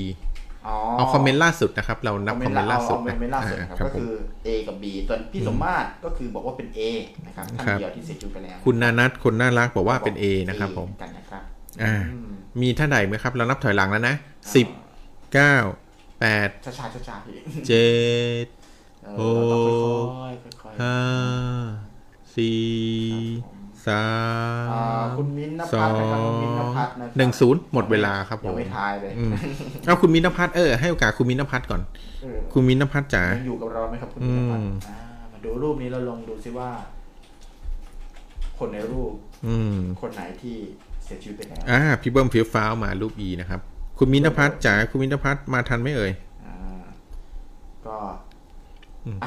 หมดเวลานะ หมดเวลาครับ อืม อ่ะเฉลยครับเฉลย ครับเฉลย แถมแถมแถมแถมแถม ใน 5 พี่น้องนี้ที่จากไปนะครับ คือน้อง A นะครับผม คนเดียวเลยใช่ไหม ครับ น้อง A คนเดียวครับ ในรูปนี้เนี่ยมีน้อง A คนเดียวนะครับ ที่เสียชีวิตไปแล้ว ที่เป็นศพ ส่วน B C D E เนี่ยยังมีชีวิตอยู่นะครับผม อ๋อ อืม เอ้า มินทพัฒน์ตอบว่า A พอดี ให้ไหมครับเนี่ย ทันไหม อ่ะทันทันอ่ะให้ อ่ะ ให้ ให้ครับ ขั้นขั้นขั้น อะไรอีกอั คุณ หงอ่า ขั้นอ่ะนะครับ อ่ะ ครับ เราเจ้าแห่งการยกเว้นอยู่แล้ว ครับ ไม่เป็นไ อ่า ถูกต้องนะครับ น้องที่จากไปแล้วในรูปนี้เนี่ยคือน้องเอ สังเกตได้ยังไงครับ สังเกตดูว่าตัวน้องเนี่ยคือเขาหลับตาแล้วก็ดูเหมือนยืนอย่างนี้ใช่ไหมฮะ ครับผม แต่จริงๆ แล้วเนี่ยน้องเสียชีวิตไปแล้ว แล้วมันมีเทคนิคบางอย่างครับที่ทำให้น้องอยู่ ยืนได้ ยืนอยู่ในลักษณะนี้ได้ เดี๋ยวเราจะมาเฉลย เรา ที เฉ ห ล ลัง ยกันว่า อืม ใช้วิธีไหน ครับผม อ่ะไปรูปที่เจ็ด รูปต่อไป มาครึ่ง นะครับ ทาผงม แล้วนะครับ ใครสะสมแต้มได้เยอะสุดเนี่ยก็เดี๋ยอืวม จะเอาลาลานาสแน็คไปทานได้เลยนะครับ อ่ะ อ่าพี่เซบอกพลาดไปแล้ว อ่ารูปนี้นะครับ รูปนี้ก็เป็นอีกหนึ่งรูปปราบเซียนอ่าหนึ่ง เอ๊ะ รูปปราบเซียนนะครับ หอปี อันนี้เดี๋ยวรอรูปขึ้นมาก่อน ขึ้นแล้วพี่ อ่ะขึ้นแล้วครับอ่ะรูปนี้เนี่ยถือเป็นอีกหนึ่งรูปปราบเซียนเลยครับ ผมเป็นรูปของพี่น้องคู่หนึ่ง คนหนึ่งนั่งเก้าอี้ คนหนึ่งนั่งพื้นนะครับ ครับ ในพี่น้องสองคนนี้มีคนหนึ่งที่จากไปแล้วนะครับ อ่า อ่า ใบให้เลยว่ามีคนเดียว ครับ อันี้คือ มี ใบให้ มี เลย คนเดียวอ่ะลองทายดูเลยครับ อืมผมทายเลยว่าคนไหน อ่ะพี่แซมทายมาแล้ว พี่แซมบอกว่าเป็นคนเอ อืม เป็นพี่ที่พี่คนที่นั่งอยู่บนเก้าอี้ถูกไหมครับ เสื้อ ครับผม ดำเนาะ อืม อ๋อพี่ว่าบอกเอหลับตา อืมพี่บุ๊บแอะอ่ะอันนี้ เอ๊ะ อ่ะทายมาเยอะเลยครับ อันนี้ เดียวะครับ อันนี้ถือว่าเป็นคำถามโบนัส เป็ A ทุกท่านน่าจะเดาถูก พี่จี น พี่สมมาตรก็บอกว่าเอ ครับผมเออ เราทายให้ทายนะครับ อืม เป็นเอนะครับที่เสียชีวิตไปแล้ว อืมอย่างที่ผมบอกนะครับ เทคนิคการแต่งหน้าของเขาและเทคนิคการจัดท่าทางของเขาเนี่ยท่าโพสเนี่ยเก่งมาก ท่านระวังจะโดนหลอกจากในรูปนี้นะครับ ครับ อ่าท่านมีโอกาสโดนหลอกสูงนะครับ ผมบอกเลย ครับ ใช่จริงๆท่านตัวตัวเล็กตัวเตี้ยท่านบอกว่าโดนหลอกสูงไม่เป็นไร อืม ทายหลอกทันครับ คาดไปครับ คือจริง ๆ ต้องต้องบอกอย่างนี้ครับ สิ่งที่ผมสัมผัสได้กับการดูเราก็แยกว่าอันไหนเป็น อืม ศพอันไหน ครับ เป็น ผม คนเนี่ย คือบอกได้เลยว่ารู้สึกสลดใจมาก อืม รู้สึกเศร้ามาก คือภาพอะถ้าเราดูแล้วเราไม่รู้ว่าเขาเสียชีวิต อืม มีคนใดคนหนึ่งเสียชีวิต เราจะรู้สึกธรรมดามาก ครับ แต่พอรู้ว่าในรูปมีคนที่ หนึ่ง ป็ เสียชีวิต ญากัน อืม ต้องร่วมเฟรมกัน ครอบครัวเดียวกันร่วมเฟรมกัน แล้วมีคนใดคนหนึ่งที่เสียชีวิตไปแล้ว ครับผม แล้วเราต้องร่วมเฟรมกับคนเสียชีวิตโดยที่ยังรู้ยังต้องถ่ายออกมาให้เหมือนมีชีวิตอยู่เนี่ย อืม เป็นอะไรที่เศร้ามาก ยากมากนะ และเป็นอะไรที่ยากมาก ยากในเรื่องของการทำความรู้สึกนะครับ ครับ ยากในเรื่องของการโพสต์เนี่ยอ่าเพราะฉะนั้นผมบอกเลยว่าถ้าเกิดผมบอกว่ารูปนี้เนี่ย ถ้าผมไม่บอกอะไรนะแล้วบอกท่านดูรูปนี้สิรูปเก่า ท่านจะบอกอู้เด็กน่ารักจัง รูปคลาสสิกมากอู้ถ่ายสวยมาก ท่านจะมีความรู้สึกอีกแบบหนึ่งเลยนะ ครับ แต่ถ้าผมบอกท่านว่าท่านครับในรูปเนี้ยหนึ่งในนั้นเนี่ยเสียชีวิตไปแล้วโดนเอามาแต่งองค์ทรงเครื่องให้ถ่ายรูปคนที่ยังมีชีวิตอยู่ ความรู้สึกท่านจะเปลี่ยนไปเลยนะ ใช่ ทันทีเลยเปลี่ยนหน้ามือเป็นหลังมือเลย ใช่ อืม ไป อืม หมดเวลาครับผมเฉลยนะครับผม น้องที่เสียชีวิตในภาพนี้นะครับ ที่เสียชีวิตไปแล้วคือน้องเอนะครับผม น้องเอ อืม มีคนที่ทายบีด้วยมีพี่นัททายบีมี อืม เอ่อพี่เบิ้มทายบี อืม แต่ส่วนคนที่ทายเอก็ถือว่าทายถูก ครับ นะ ผม ว่า อ่า น้องคนที่นั่งบนเก้าอี้ ถูกต้อง เป็น ครับ ศ ผ พ ม นะครับ อ่า ก็คือถูกแต่งให้เหมือน ใช่ มีวิต ครับผม อยู่นะ อ่ะ เชิญรูปต่อไปเลยครับผม อ่ารูปที่แปดแล้วครับเราเกินครึ่ อื งทาง ม รูปที่ 8 อันนี้ก็หนึ่งในรูปปราบเซียนครับผม อ่ะ ในรูปนี้เป็นรูป 3 พี่น้องนะครับ A B C นะครับผม ครับ นะครับ มี 2 คน คนซ้ายคนขวายืน คนกลางนั่ง อ่ะ ท่านทายดูเลยครับว่าใน 3 คนนี้เนี่ย คนใดคือ เป็นผู้ที่จากไปนะค คื รับ อคนใดที่ไม่ อ่า ไม่มีชีวิตอยู่แล้ว อ่าครับ ในภาพ ผม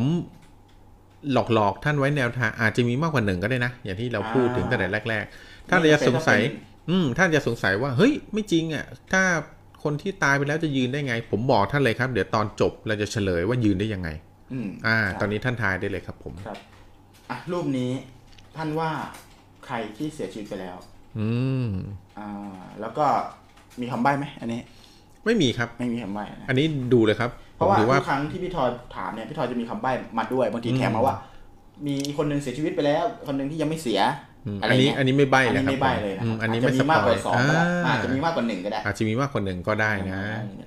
ครับท่านอย่าโดนหลอกด้วยเทคนิคของการแต่งหน้าการจัดองค์ประกอบภาพนะครับ บอกท่านเลยว่าท่านอาจจะสงสัยว่าเอ้ยทำไมถ้าศพตายไปแล้วเนี่ยทำไมถึงแบบว่า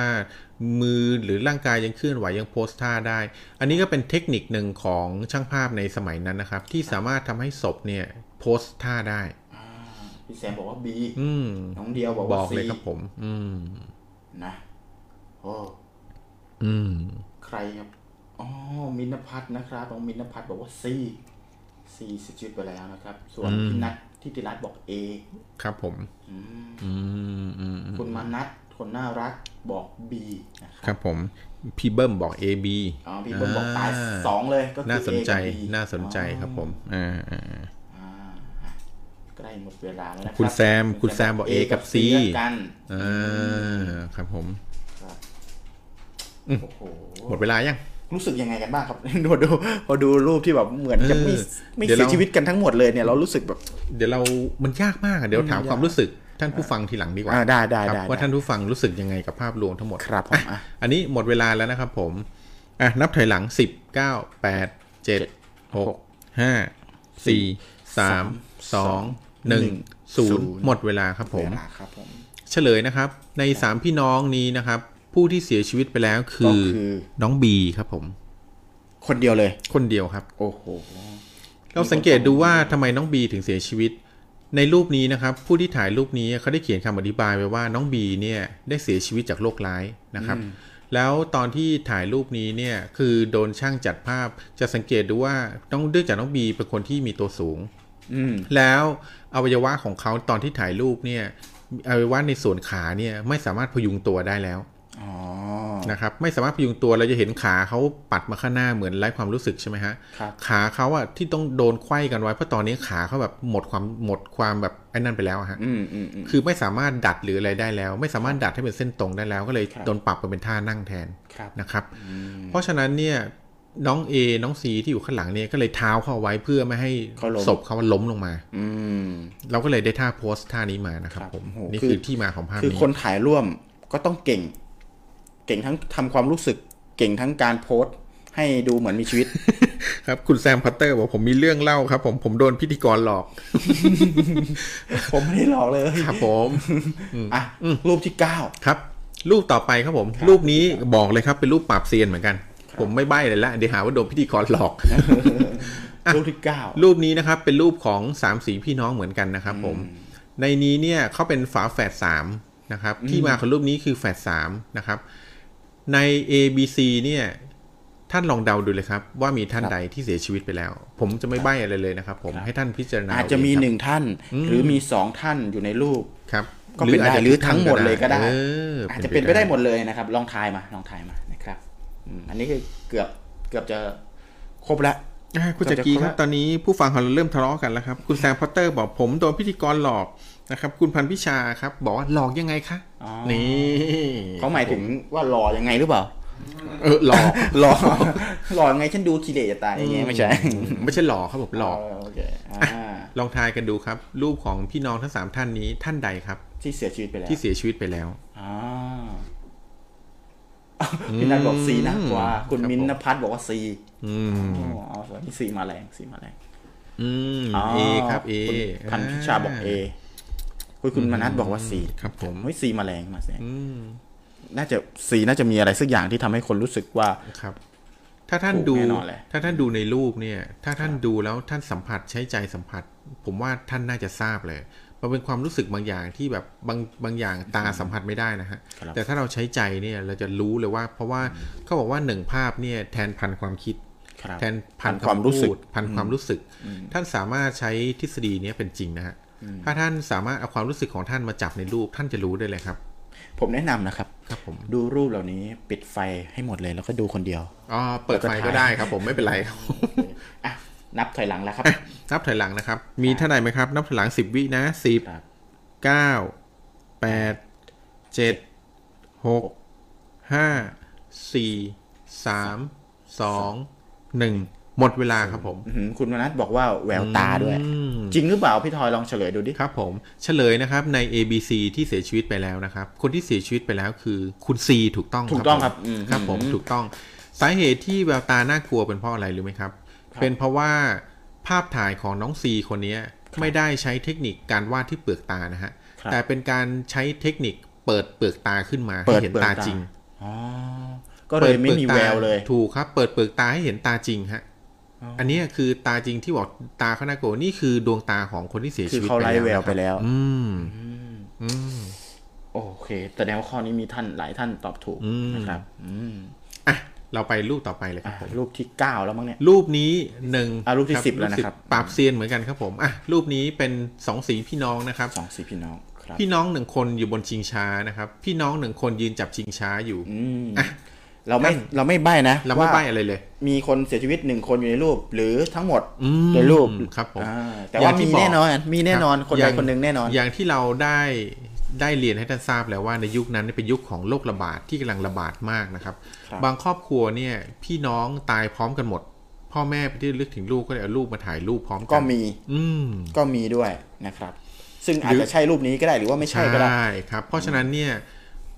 เราจะไม่บอกเลยว่ารูปนี้ในรูปนี้เนี่ยใครเป็นใครนะครับ ครับ ในครอบครัวบางครอบครัวมีลูก4ี่ห้าคนเนี่ยอาจจะตายพร้อมกัน4ี่ห้าคนด้วยโรคระบาดพ่อแม่เนี่ยทำใจไม่ได้ก็เลยเอาลูกทั้ง4ี่ห้าคนมาถ่ายรูปพร้อมกัน เพื่อเก็บเป็นที่ระลึก อย่างนี้ก็มีครับผม คือผมผมเห็นทายกันเนี่ย จริง ๆ แล้วลองบอกเหตุผลมาด้วยก็ได้นะเอออ ม จะได้ช่วยกันวิเคราะห์นะครับ อืม บางท่านอย่างคุณนัทบอกว่า แบบรูป ครับ เมื่อกี้เนี่ยที่ทายถูกเนี่ยเพราะว่าแววตาคือแบบ อืม ไม่มีแล้วไรแววแล้ว ครับผม นะครับ อย่างรูปเนี้ยรูปพี่น้องสองคนที่อยู่บนชิงช้าอีกคนหนึ่งถือเนี่ยเนี่ย ครับผม หยิบชิงช้าอีกคนหนึงอยู่บนชิงช้าเนี่ย อืม เป็นเพ่ออะไรทำไมถึงทายว่า A ทำไมถึงทายว่า B ห รู อ ป ทา นี้ ว่า A เนี่ย อะไรงี้ รูปนี้ พราะอะไร เนี่ยผมบอกเลยนะ ว่าเด็กทั้งสองคนเนี่ยแววตาของเขาเนี่ยไม่ต่างอะไรกับคนที่ยังมีชีวิตอยู่เลย ไม่ว่าจะเป็นเรื่องท่าทางเรื่องอะไรก็ตามเนี่ย เหมือน คือถ้าอันนี้ผมไม่ดูเฉลยนะ ผมก็แยกไม่ออกว่าคนไหน ครับ อืม คือหลายรูปคือผมแยกไม่ออกเลยนะครับแยกไม่ออกเพราะรู้ทีหลังว่าใครเสียเนี่ย คือใจนี่วูบเลย คือแบบเศร้าเลยนะครับ เออเดี๋ยวก่อนนะครับ คุณพันพิชามีคอมเมนต์มาว่า คนถ่ายก็อาจจะตายไปแล้วแต่ไม่รู้ตัว อ๋อ เขาอาจจะเป็นอภิวาตกโลกไง อ่าคือ ใช่ไหมคือ เขาถ่ายถ่ายตาย ตั้งแต่เขาถ่ายตั้งแต่ปีพศ1900ป่านนี้เขาคงตายไปแล้วแหละครับ ผม ณขนาดนั้นแล้วกันณขนาดที่เหนื่อยพาวแล้วกันนะครับเออคนถ่ายน่าจะตายแล้วใช่ใช่ถ่ายนานขนาดนี้ก็ตายแล้วเป็นอภิวาตกโลกนะครับ ผมในยุคนั้นอย่างที่บอกนะ เป็นยุคที่มีโรคระบาดด้วย ครับ นะครับอ่า บอกน้องบีทำหน้าอะไรนะน้องบีบึ้งตึงน่ากลัวไม่อยากถ่ายโดนบังคับเขาอาจจะกลัวนะครับ อืม เอ่อส่วนคุณอนัทบอกว่า น้ น้ อ อง ง บี บี ทำหน้าว่า ทำหน้าว่าเขากลัวพี่เออ่า อื ครับผม ก็เป็นเหตุผลที่ เป็นเหตุผลที่ดีนะ เหตุผลที่ เหตุผลที่ดีนะ อ่า ครับ มีท่านผู้ชมเนี่ยเป็นผู้ที่แบบมีความสังเกตมากเลยอะ ครับ สังเกตสังกามากเลยสังเกตเรื่องความรู้สึกเรื่องของสีหน้าเรื่องอะไรแบบนี้ ครับอ่ะโอเค อืมอ่ะนับถอยหลังนะครับ อักขรังนะครับ สิบ อักขรังใคร เก้า ยังไม่ทายเนี่ย พี่เบิ้มทายหรือยัง แปดเจ็ดเดี๋ยวผมนับช้าให้เลยนะ อ่า หก เพราะเรา ห้า วันนี้เรามีเรื่องอีกเยอะเลยนะ อืม ซึ่งจะหมด สี่ เวลาแล้วเนี่ยเดี๋ยสาวม เรจะต่อไปสักเที่ยงคืน สอง ครึ่งนะครับ หนึ่ง หมดเวลา หมดเวลา ค ครับอืม รับรูปนี้เนี่ย เฉลย เฉลยผู้ที่เสียชีวิตในรูปนี้เนี่ยมีเพียงหนึ่งคนคือน้องบีนะครับผม น้องบีนะครับ ที่เห็นน้องบีบึ้งตึงเห็นอะไรอย่างเงี้ย อืมเห็นไหมพี่ความคาดหมายท่านไหม คิดไหม ท่านคิดว่าเออน้องบีมีสีหน้ากลัว ต้องกลัวพี่เอแน่เลย แต่จริง ๆ ในรูปนี้เนี่ยเฉลยออกมาแล้วว่าน้องบีเป็นผู้ที่เสียชีวิตนะครับ น้องบีอะ อ่า น้องบีนะที่เสียชีวิต คือเรื่องรูปเนี้ยผ ครับ มผม สำหรับ ดูตอนแรกผมเศร้ามากเลยนะ เออ เพราะน้องบีน่ารักมาก อืมสำหรับรูปเนี้ยผมยังไม่อธิบายนะครับว่าเพราะอะไร ครับ แต่เดี๋ยวรูปเนี้ยเราจะมีการอธิบายตอนจบว่าเพราะอะไร เพราะอะไร น้องบี ทำไมถึง ถึง เป็นน้องบี เป็นผู้เสียชีวิต อืม อ่า ครับผม ครับคือ อืม คือรูปนี้เป็นรูปที่ผมรู้สึกว่าแบบเศร้าอ่ะ คืออา น้องบีเนี่ยเป็น น่ารัก เด็ก มาก ที่ เนอะ หน้าตาแบบเหมือนคนเอเชียเลยนะคือ เออ ความความบึ้งตึงความ อ่า ครับ ตุ้ยนุ้ยอะไรเงี้ย อืม เออแบบอื้อหือ อ่ะ เราดูรูปต่อไปกันเลยดีกว่าครับผม ครับ อ่ะ รูปนี้หนึ่งในปราบเซียนเหมือนกันนะครับ เป็นรูปพี่น้องสองคนนะครับ ครับ คนซ้ายใส่ชุดสีขาว คนขวาใส่ชุดสีดำนะครับ ท่านลองทายดูครับว่าคนไหนคือคนที่ตายไปแล้ว หรือคน อืม อาจจะตายทั้งสองคน หรือมีคน ครับ เดียวที่ คน ตาย ใดคนใดคนหนึ่งก็ได้ มีไอ้คนหนึ่งก็ได้นะครับ อ่อันเนี้ยบอกเลยครับรูปนี้ปรับเซียน ปรับเซียน ท่านลองดูเลยครับผมเพราะรูปเนี้ยท่านจะไม่เห็นสีหน้าเลย ท่านจะเห็นแต่ท่าทางเท่านั้น ครับ อืมท่านพอจะบอกได้ไหมว่าคนใดคือคนที่จากไปคนใดคือคนที่มีชีวิต ท่านสามารถสังเกตได้จากอวัยวะนะครับพวกเอ่อการเอ่อดูลองดูครับว่าอันไหนที่ผิดธรรมชาติ ท่านลองดูเลยครับผม ครับผมอ่ะลองถ่ายกันเข้ามาครับ ว่ารูป อ่า A ลองดูครับ หอ ว่ารูปนี้นะครับ ทา น้อง ยา A ทใช่ไหม น้อง A หรือน้อง B นะครับ ที่เสียชีวิตไปแล้ว ซ้ายหรือขวาขาวหรือดำลองดูครับ อ่า ลองถ่ายดู ถ่ายได้เลยนะครับ ตอนนี้สิบสองอ๋อคุณมิ้นบอกว่า A พี่แซมบอกทั้งคู่ เออครับผม ทั้งคู่ มีเหตุผลไหมพี่แซม อ่าพี่แซมมีเหตุผลไหม อ่าคุณมิ้นมีเหตุผลไหม อ่าคุณ มิ้ มิ้น นมี มีเห เหตุ ตุผ ผ ล ล ไห ไห ม ม ที่เลือกคน A อ๋อพลพันนิพลพันพิชาน้องเดียวเนี่ย บอกว่า A ปิดหน้าเพราะแต่งไม่ไหว มือจับของไม่ได้แล้ว อืมสังเกตนะสังเกต โอ้พี่เบิ้มมาแล้วพี่เบิ้มหายไปเมื่อคอเมื่อกี้เนี่ย ครับ มากลับมาแล้วพี่เบิ้มบ้านเบิ้มของเรา อืม เลือก พี่ น้อง เบิ้มบ A เหมือนกัน อ่า น้อง A พี่เบิ้ม เหมือนกัทำนไมอ่ะพี่เบิ้มขอสาเหตุหน่อยพี่เบิ้ม อ่า ทำไมถึงเลือกน้อง A คุณอนัทก็บอกว่า A ด้วย คุณอนัทบอกสาเหตุมาให้ผมด้วยก็ได้นะครับ ว่าทำไมถึงเลือก A กันแน่ มาลองแชร์มุมมองของท่านดูนะครับ ว่าทำไมท่านถึงคิดว่าเป็นน้อง A ที่เสีย A ชีวิต ที่เป็นศพอ่า อ่า ครับ แล้วถ้าท่านคิดว่าน้องบีเสียชีวิตท่านลองอธิบายครับว่าทำไมท่านคิดว่าเป็นน้องบี ครับ อ่าครับผม อ๋อพี่พี่แจมบอกมีฐานที่ประยุงอยู่ด้านล่าง อืมแต่อันนั้นอาจจะไม่ใช่ฐานอาจจะเป็น เงาก็ได้ เอออาจจะเป็นเงาหรือเป็นของประดับ ห ก็ อ ได้ เนอ นะ อ่าใช่ใช่เป็นไปได้อ่ะ ครับ ลองดู ก็คือพี่เบิ้มบอกว่าไม่เห็นหน้าก็เลยตายไปแล้วแล้วกัน อืม จริงก็ผมผมผมซัพพอร์ตเหตุผลพี่เบิ้มนะ เพราะญาติผมที่ไม่เห็นหน้ากันเลยก็ก็ตาย อ่า ก็ตายแล้วเห็นหน้านี่น่ากลัว เอออ่ะคุณนนัทบอกว่าสังเกตที่ขาเหมือนมีตัวยึดนะครับ คุณมิ้นท์นภัสบอกว่าเอไม่ได้ถือของ คุณมิ้นท์นภัสบอกว่าคิดไปคิดมาน่าจะทั้งคู่ เอ อ่า อเอาลองลองฟันธงมาดูมิ้น ครับ นะครับ ลองฟันธงมาดูว่า อืม แบบ มีท่านใด ตยทั้งคู่หรือว่าคน มี เดียวค ท่านใด คค ที่ หนึ่ง ยังไม่ได้ถ่ายไหมครับ ใครยังไม่ได้ถ่าย อ่า นับถอยหลังแล้วนะสิบเก้าแปดเจ็ด เช็ด หกห้าสี่สามสอง เร็วมาก หนึ่ง อ่ะ หมดเวลาเฉลยนะครับ เฉลยนะครับเฉลย ในรูปนี้ที่เสียชีวิตไปแล้วคือทั้งคู่ครับ อื้อหือตบมือตัวเองหน่อยครับพี่แซม อืม อ๋อพี่สมมาตรมาสุดท้ายก็ ครับ คือเป็นบี อ่ แต่เขาก็ยังผิด ตมื อยู่นะครับ ตบมือให้คนทายถูกนะครับผม เนื่องจากมันจะดีเลย์นิดหนึ่งนะครับ เพราะฉะนั้นก็จะจะทายผิดอยู่ดีแหละนะครับ ที่ถูกคือทั้งคู่ครับ เดี๋ยวเราจะมาเฉลยตอนที่เราเฉลยนะครับ เราจะมีอันหนึงที่เราเฉลยทั้งหมดว่ากลเม็ดคืออะไรนะครับ ครับผม อ่ะรูปต่อไปครับ ก็คือเมื่อกี้บอกก่อนว่า อืม พี่แซมเก่งมากเลยเมื่อกี้เยี่ยมมากเป็นคนตอบคนแรกว่า อ่า ทั้งคู่นะครับ อ่ะรูปนี้ครับผม อ่า พี่ชายกับน้องชายนะครับ อ่า อันนี้ขั้นเลยขั้นเลย อ่า พี่ชายกับน้องชาย AB นะครับอ่ะทายเลยครับ อันนี้คือรูป อ่า พี่ชายกับน้องชาย ครับผม นะครับ มี A ยืนเฉยๆ ส่วน B นี่คือ ยืนเกาะ ยืนเกาะ อ่า ยืน A เกาะไหล ยืนเกาะไหล A อยู่นะครับ ให้ทายว่า เอ A หรือ รูป B นะค A รับ หรือ B ในรู ที่ ป เป็นศพ อ่า เสียชีวิตไปแล้ว ครับ หรือทั้ง A ทั้ง B ครับ เสียชีวิตไปแล้ว อะไร หรื กัน อ แน่ คนใดคนหนึ่ง หรือใครคนหนึ่ง อ่าเอาเลยครับทายเลยครับผม ครับทายแล้วอ้าวสวัสดีครับพี่พี่ดมนะครับ พี่ดมก็เข้ามาช่วย อ่า เข้า พี่โดม ร่ว สวัสดีครับ ส ผ นุก ม กัเา พี่โดมมาร่วม ครับ สนุกด้วยนะครับผมอ่ะ มา บี ลูกนี้ ช่วยพยุงก็หมายความว่า อืม อ่าน้องพันธุ์พิชาบอกว่าเป็นบีใช่ไหมที่เสียชีวิตไปแล้วเป็นบีเนาะ อ่เพราะบีช่วยพยุงก็ ช่ แป วย ลว่า พยุง เอเสียชีวิต ใช่ อ่าครับผม ส่วนพี่แซมบอกว่าทั้งคู่ อืม ทั้ง A และ B อืม อ่านะครับทั้ง A และ B เสียชีวิตไปทั้งคู่เลยนะครับมีคำตอบอื่นไหม อืมมีคำตอบ หรือว่ามี ไคบ เหตุผลไหมพี่พี่ อ่า พี่บีเอยพี่แซมมีเหตุผล ค ไหม รับ ถ้าท่านมีเหตุผลนะครับ ในการสนับสนุนความคิดเห็นของท่านเนี่ย ก็ ท่ มา พิพ์ แชร์กันด้วย ไเล มาแชร์กันด้วยนะครับ บ ผม อ๋ออคุณมิ้นอ่ามินพัฒน์นะครับบอกว่า B เสียแล้วนะครับ ส่วนพี่สมมาตรบอกว่า A B ทั้ง เอ คู่เลย นะครับเพราะเอมือตกอ่า อ่าพี่เบิ้ลบอก ค A มือตกก็เลยเลือก A ครับนะครั ผ บ ม อืมโอ้โห อันนี้ยากยากยาก อืม คุณอนัทบอก B ค่ะ เพราะอะไรครับคุณอนัท เห็นไหมผมบอกแล้วว่าเทคนิคการถ่ายภาพ เทคนิคการจัดองค์ประกอบภาพนะครับ เทคนิคการแต่งหน้าของคนในยุคศตวรรษที่ 19 ไม่บอกนี่ไม่เชื่อเลยนะครับ ใช่ ไม่บอกนี่ไม่เชื่อเลยนะว่าเขาทำได้ถึงขนาดนี้ ใช่ใช่ใช่อื้อหือโอเค อืมคุณอนัทบอก B ค่ะ B นะครับ อ่า คุณอนัทมีมีมีเหตุผลไหมครับ มีเหตุผล ว่าทำไถึ ซัพ งลื พ ก อร์ตไหม B ครับผม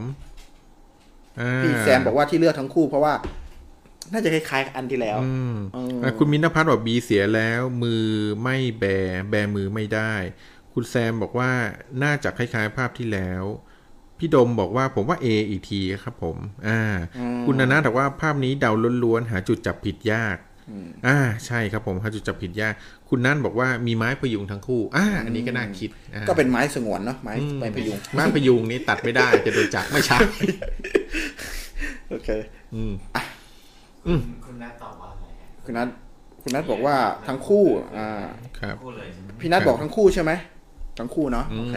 ทั้ง A และ B นะครับนี่เป็นฟันธง อ่ะ คำตอบนะ เฉลยเนาะ อ่ะนับ ให้เวลาอีกสิบวิ สิบวินะค สิ รั บบ เก้าแปดเจ็ดหก หก ห้าสี่ สี่ สามสองห หนึ่ นึ่ง ง หมดเวลาครับผม ครับอืม ในรูปนี้เนี่ย ผู้ที่เสียชีวิตแล้วคือทั้งคู่ ครับ ทั้ง A และ B ครับ ทั้ง A และ B อีกแล้วนะครับอืมพี่แซมเก่งมากเลยนะครับ ครับ เนี่ย ผม อ่า คุณแซมบอกว่าหน้ามันไม้พยูน ก็คนรักกันอยู่แล้วอ่ะ ครับผม ก็คือเสียชีวิตไปแล้วทั้งคู่ อืม นะครับ เสียชีวิตไปแล้วทั้งคู่ โอ้โห แต่ว่าการถ่ายทำนี่แบบ สุดยอดเลยสุดติ่งเลยนะ เห็นไหมฮะ นี่คือเทคนิคการตกแต่งศพนะครับ เทคนิคการตกแต่งการจัดท่านะครับ คือมีการถ่ายลักษณะนี้มี 2 กรณี คือกรณีหนึ่งคือหลังจากชันสูตรแล้วเนี่ยปล่อยให้ศพแข็งแล้วค่อยเอามาแต่งถ่าย อีกกรณีหนึ่งก็คือหลังจากชันสูตรเสร็จแล้วเนี่ยเอามาถ่ายเลย ทันที เพราะในในยุคนั้นเนี่ยการเสียชีวิตเนี่ยครับส่วนมากจะเสียชีวิตในบ้าน อืม อืมอันเนี้ยเป็นรูปถ่ายที่ว่าพอเพิ่งเสียชีวิตใหม่ อืม ๆ พอเสียชีวิตปั๊บไม่กี่ชั่วโมงเนี่ยอ่ะจับแต่งเนื้อแต่งตัวแล้วถ่ายเลย อืม นะครับ เนื้อตัวคือยังดัดยังอะไรพวกนี้ได้อยู่ ครับผม นะครับ อืมตอนนี้เหลือกี่รูปครับน้องของแม็ก รูป อื เอ ม อสิบสามสิบสิบสามสี่สิบห้าเดี๋ยวสามรูปครับ เหลือสามรูปสุดท้ายนะครับ รูปต่อไปแหละครับผม อ่ะ สามรูปสุดท้ายนะครับ รูปนี้รูปนี้สองสีพี่น้อง A B สองสีพี่น้อง อ่า อ่า ผมว่า โอ้ มี รูปนี้ ผมว่าเริ่มมีคนจับเคล็ดได้ละ คือเอาจริงๆนะ อืม คือยิ่งเห็นเป็นรูปเด็กเนี่ยยิ่งสลดใจ อืม ยิ่งรู้สึกสลดใจมากเลย นี่ อะ ดูให้ดีท่านดูแววตาเด็กให้ดีนะ ครับ ท่านดูแววตาเด็กสองคนให้ดีแล้วท่านแยกดูดีๆนะครับ ว่าเด็กคนไหนอ่ะเอาเลยครับ อ่ะ ผม ลองทายดู เริ่มทายเลยครับ ใช่ครับพี่โดม ก็คือ อ่ะ ทวนนิดนึงนะครับ ครับผม พี่โดมถามว่าอันนี้เขาเอาศพมาถ่ายเหรอครับ อืม อ่า วันนี้นะครับพี่ดมเราพูดในเรื่องของประเพณีนะครับ ประเพณีอันเนี้ยที่ผมเอามาคือประเพณีการถ่ายรูปในศตวรรษที่ 19 นะครับพี่ดม ในยุคนั้นเนี่ยเขาเรียกว่าการถ่ายภาพ post mortem คือการเอาเอาศพของคนที่เรารักที่จากไปในครอบครัวนะครับ มาถ่ายรูปด้วยกันในครอบครัวเป็นครั้งสุดท้ายก่อนที่จะทำพิธีนะครับ แต่ถ่ายแบบมีชีวิตนะ อืมแต่เอาศพเนี่ย ให้เหมือนมีชีวิต มาตกแต่งเหมือนคนที่ยังมีชีวิตอยู่ อาจจะมาตกแต่งเหมือนคนที่หลับไปนะครับ หรือว่าตกแต่งเหมือนจะมีชีวิตอยู่มานั่งถ่ายพร้อมกันในครอบครัว อันนี้คือลักษณะของ post mortem ครับ นะครับ วันนี้เราก็เลยเอาเอาเรื่องเหล่านี้มาเล่าให้ท่านผู้ฟังฟังนะครับ แล้วก็ลองดูซิว่าท่านผู้ฟังเนี่ยท่านผู้ชมสามารถแยกออกไหมว่าเทคนิคการแต่งหน้าการถ่ายภาพในยุคนั้นเนี่ยทำให้แยกออกไหมว่าคนไหนคือศพคนไหนคือคนเป็น ครับ อืม ส่วนรูปนี้เป็นรูปรูปที่ อ่าสิบสามแล้วเนาะ อ่ารูปที่ เป็นรูปที่ 13 สิบสามแล้วอ่าเป็นรูปเด็กสองคนที่ทำกิจกรรมตีกลองอยู่ อืม นะครับ ตีกลองอยู่จะมีอาจจะมีทั้งสองคนที่เสียชีวิต หรือ แล้ว คน ทำ ใด มา คนหนึ่ง เป็นว่าไม่เสียชีวิต อ่า หรือเป็นคนใดคนหนึ่ง A หรือ B ครับ ให้ ผม ทายมาว่า ลองดูกันดูว่า รูป ของเด็กคนไหนที่ อืม เป็นรูปณเวลาที่ถ่ายนนอะเป็นใครเป็นศพแล้วใคร อืม เป็นคนเป็น อ่าใช่ครับ พี่ดมถามว่าแล้วลืมตาได้ด้วยเหรอครับ ใช่ครับพี่ดม ในตอนในในการถ่ายภาพเนี่ยช่างภาพจะมีช่างแต่งหน้านะครับ ช่างแต่งหน้าสามารถทำเทคนิคให้เด็กที่เสียชีวิต หรือคนที่เสียชีวิตไปแล้วเนี่ยลืมตาได้ครับพี่ดม อืม แต่การ แบบ ลื ที่ผมมล่ให้ ตา ฟัง เนี่ยเออเดี๋ยวเราจะเฉลยว่าเขาจะเขาจะมีวิธีในการทำเนี่ย ยังไง จริงไม่ต้องเฉลยนะอันนี้บอกไปเลยก็ บ ได้ อกไปเลยก็ได้อะ อืมคือเขาจะใช้บางบางคนนะครับ ช่างแต่งหน้าบางคนเนี่ย ถ้าเลิกเปลือกตาออกมาแล้วเนี่ยยังเห็นดวงตาที่ยังพอดูได้ที่ยังไม่ขุ่นนะฮะเขาก็จะเปิดเปลือกตาจริง ๆ เลยนะครับ แล้วใช้วิธีผนึกเปลือกตาเอาไว้ ให้เหมือนกับอ้าอยู่ ให้เหมือนกับเปิดเปลือกตาอยู่และถ่ายรูป แต่ถ้าเปลือกตาเนี่ยแต่ถ้าเปลือกตาคือแข็งไปแล้วนะครับ ไม่สามารถเปิดได้แล้วเนี่ยหรือเปิดมาแล้วเห็นแต่ตาเหลือกตาขาวเนี่ยหรือตาขุ่นไปแล้วเขาจะใช้วิธีการวาดรูปบนเปลือกตาเลย อืม นะค ครั รับ บ รูปนี้นะครับ มีคนไทย อืม มานะครับ มีตั้งแต่อะไรนะ B อืม นะครับเอ่อทั้ง A และ B ก็มี แซมทั้งคู่ อ่าพี่นัททั้ง คู่ คู่ ทั้งคู่เลย ทั้งคู่เลยที่เป็นศพนะครับคุณสมมาตรก็ทั้งคู่เลยทั้ง A และ B อืม อ่าคุณ คุณสมมาตร นะรับ คุณสมมาตรตอบว่าเปลี่ยนใจเป็น A อ่าคุณสมมาตรบอกเปลี่ยนเป็น A อ แล้วเหรอ มครับผมท้ายสุดคอมเมนต์ล่าสุด คุณนัทก็บอกว่าเป็น A ใช่ไหม นี่ครับเอ่อตอนที่เป็น คุณมินท์นภัทรบอกงงค่ะ เราต้องตอบว่าเสียหรือมีชีวิตคะอ่ะตอบว่าคนไหนเสียไปแล้วครับ คนไหนตายไปแล้ว คน อ่า ไหนเสียชีวิตไปแล้ว A หรือ B ที่ตายไปแล้วครับ ครับ หรือว่าทั้งคู่ อืม อ๋ออืมอืมครับ จะเอาคำตอบล่าสุดนะครั เอา บ สวยที่สุดอ่ามินทพัฒน์บอกว่า A เสียชีวิตไปแล้ว อืม ส่วน B ยังอยู่ ครับ ณ ผม ณตอนที่ถ่ายนะณตอนที่ถ่ายนะ ถ้าตอนนี้คงเสียชีวิตไปหมดแล้วแหละ อืม ใช่ แล้วเออเพราะตั้งแต่ยุควิกตอเรียแล้วเนาะ อืม ใช่ครับตั้งแต่ยุควิกตอเรียแล้วครับผม ยุคนั้นเนี่ยท่านอาจจะสงสัยว่าทำไมถึงเรียกว่ายุควิกตอเรีย เพราะว่ายุคนั้นเนี่ยนะครับท่านสังเกตดูว่ายุคนั้นเป็นยุควิกตอเรีย คือดูได้จากภาพถ่าย คนในยุคนั้นเนี่ยมักจะใส่ชุดที่แบบ ครับ ปกคลุมนะครับ ตั้งแต่คอจนถึงอ่าชุดจะจะเป็นกระโปรงยาวและชุดวิกตอเรียเนี่ยคือสังเกตดูว่าที่เอวเนี่ยจะโดนรัดให้คลอดนะครับโดนรัดให้คลอด เพราะ กิ่ว เป็น เลย เพราะเป็นแฟชั่นอยู่นะ ใช่ครับ แล้วก็กระโปรงนี่จะบานเหมือนสุ่มนั่นคือการแต่งตัวในแบบในยุควิกตอเรียครับไม่ใช่ครับ ไม่ใช่วิกตอเรียสีเขียดนะครับผม อ่ะโอเคเฉลยนะครับเฉลย อืม อ่ะ นับถอยหลังก่อน 10 9 8 7 6 5 4 3 2 1 อ่าเฉลย ศูนย์ ครับผมในรูปนี้เนี่ยที่เสียชีวิตไปแล้วคือทั้งคู่ครับ ทั้งคู่เหมือนกัน อืม อืม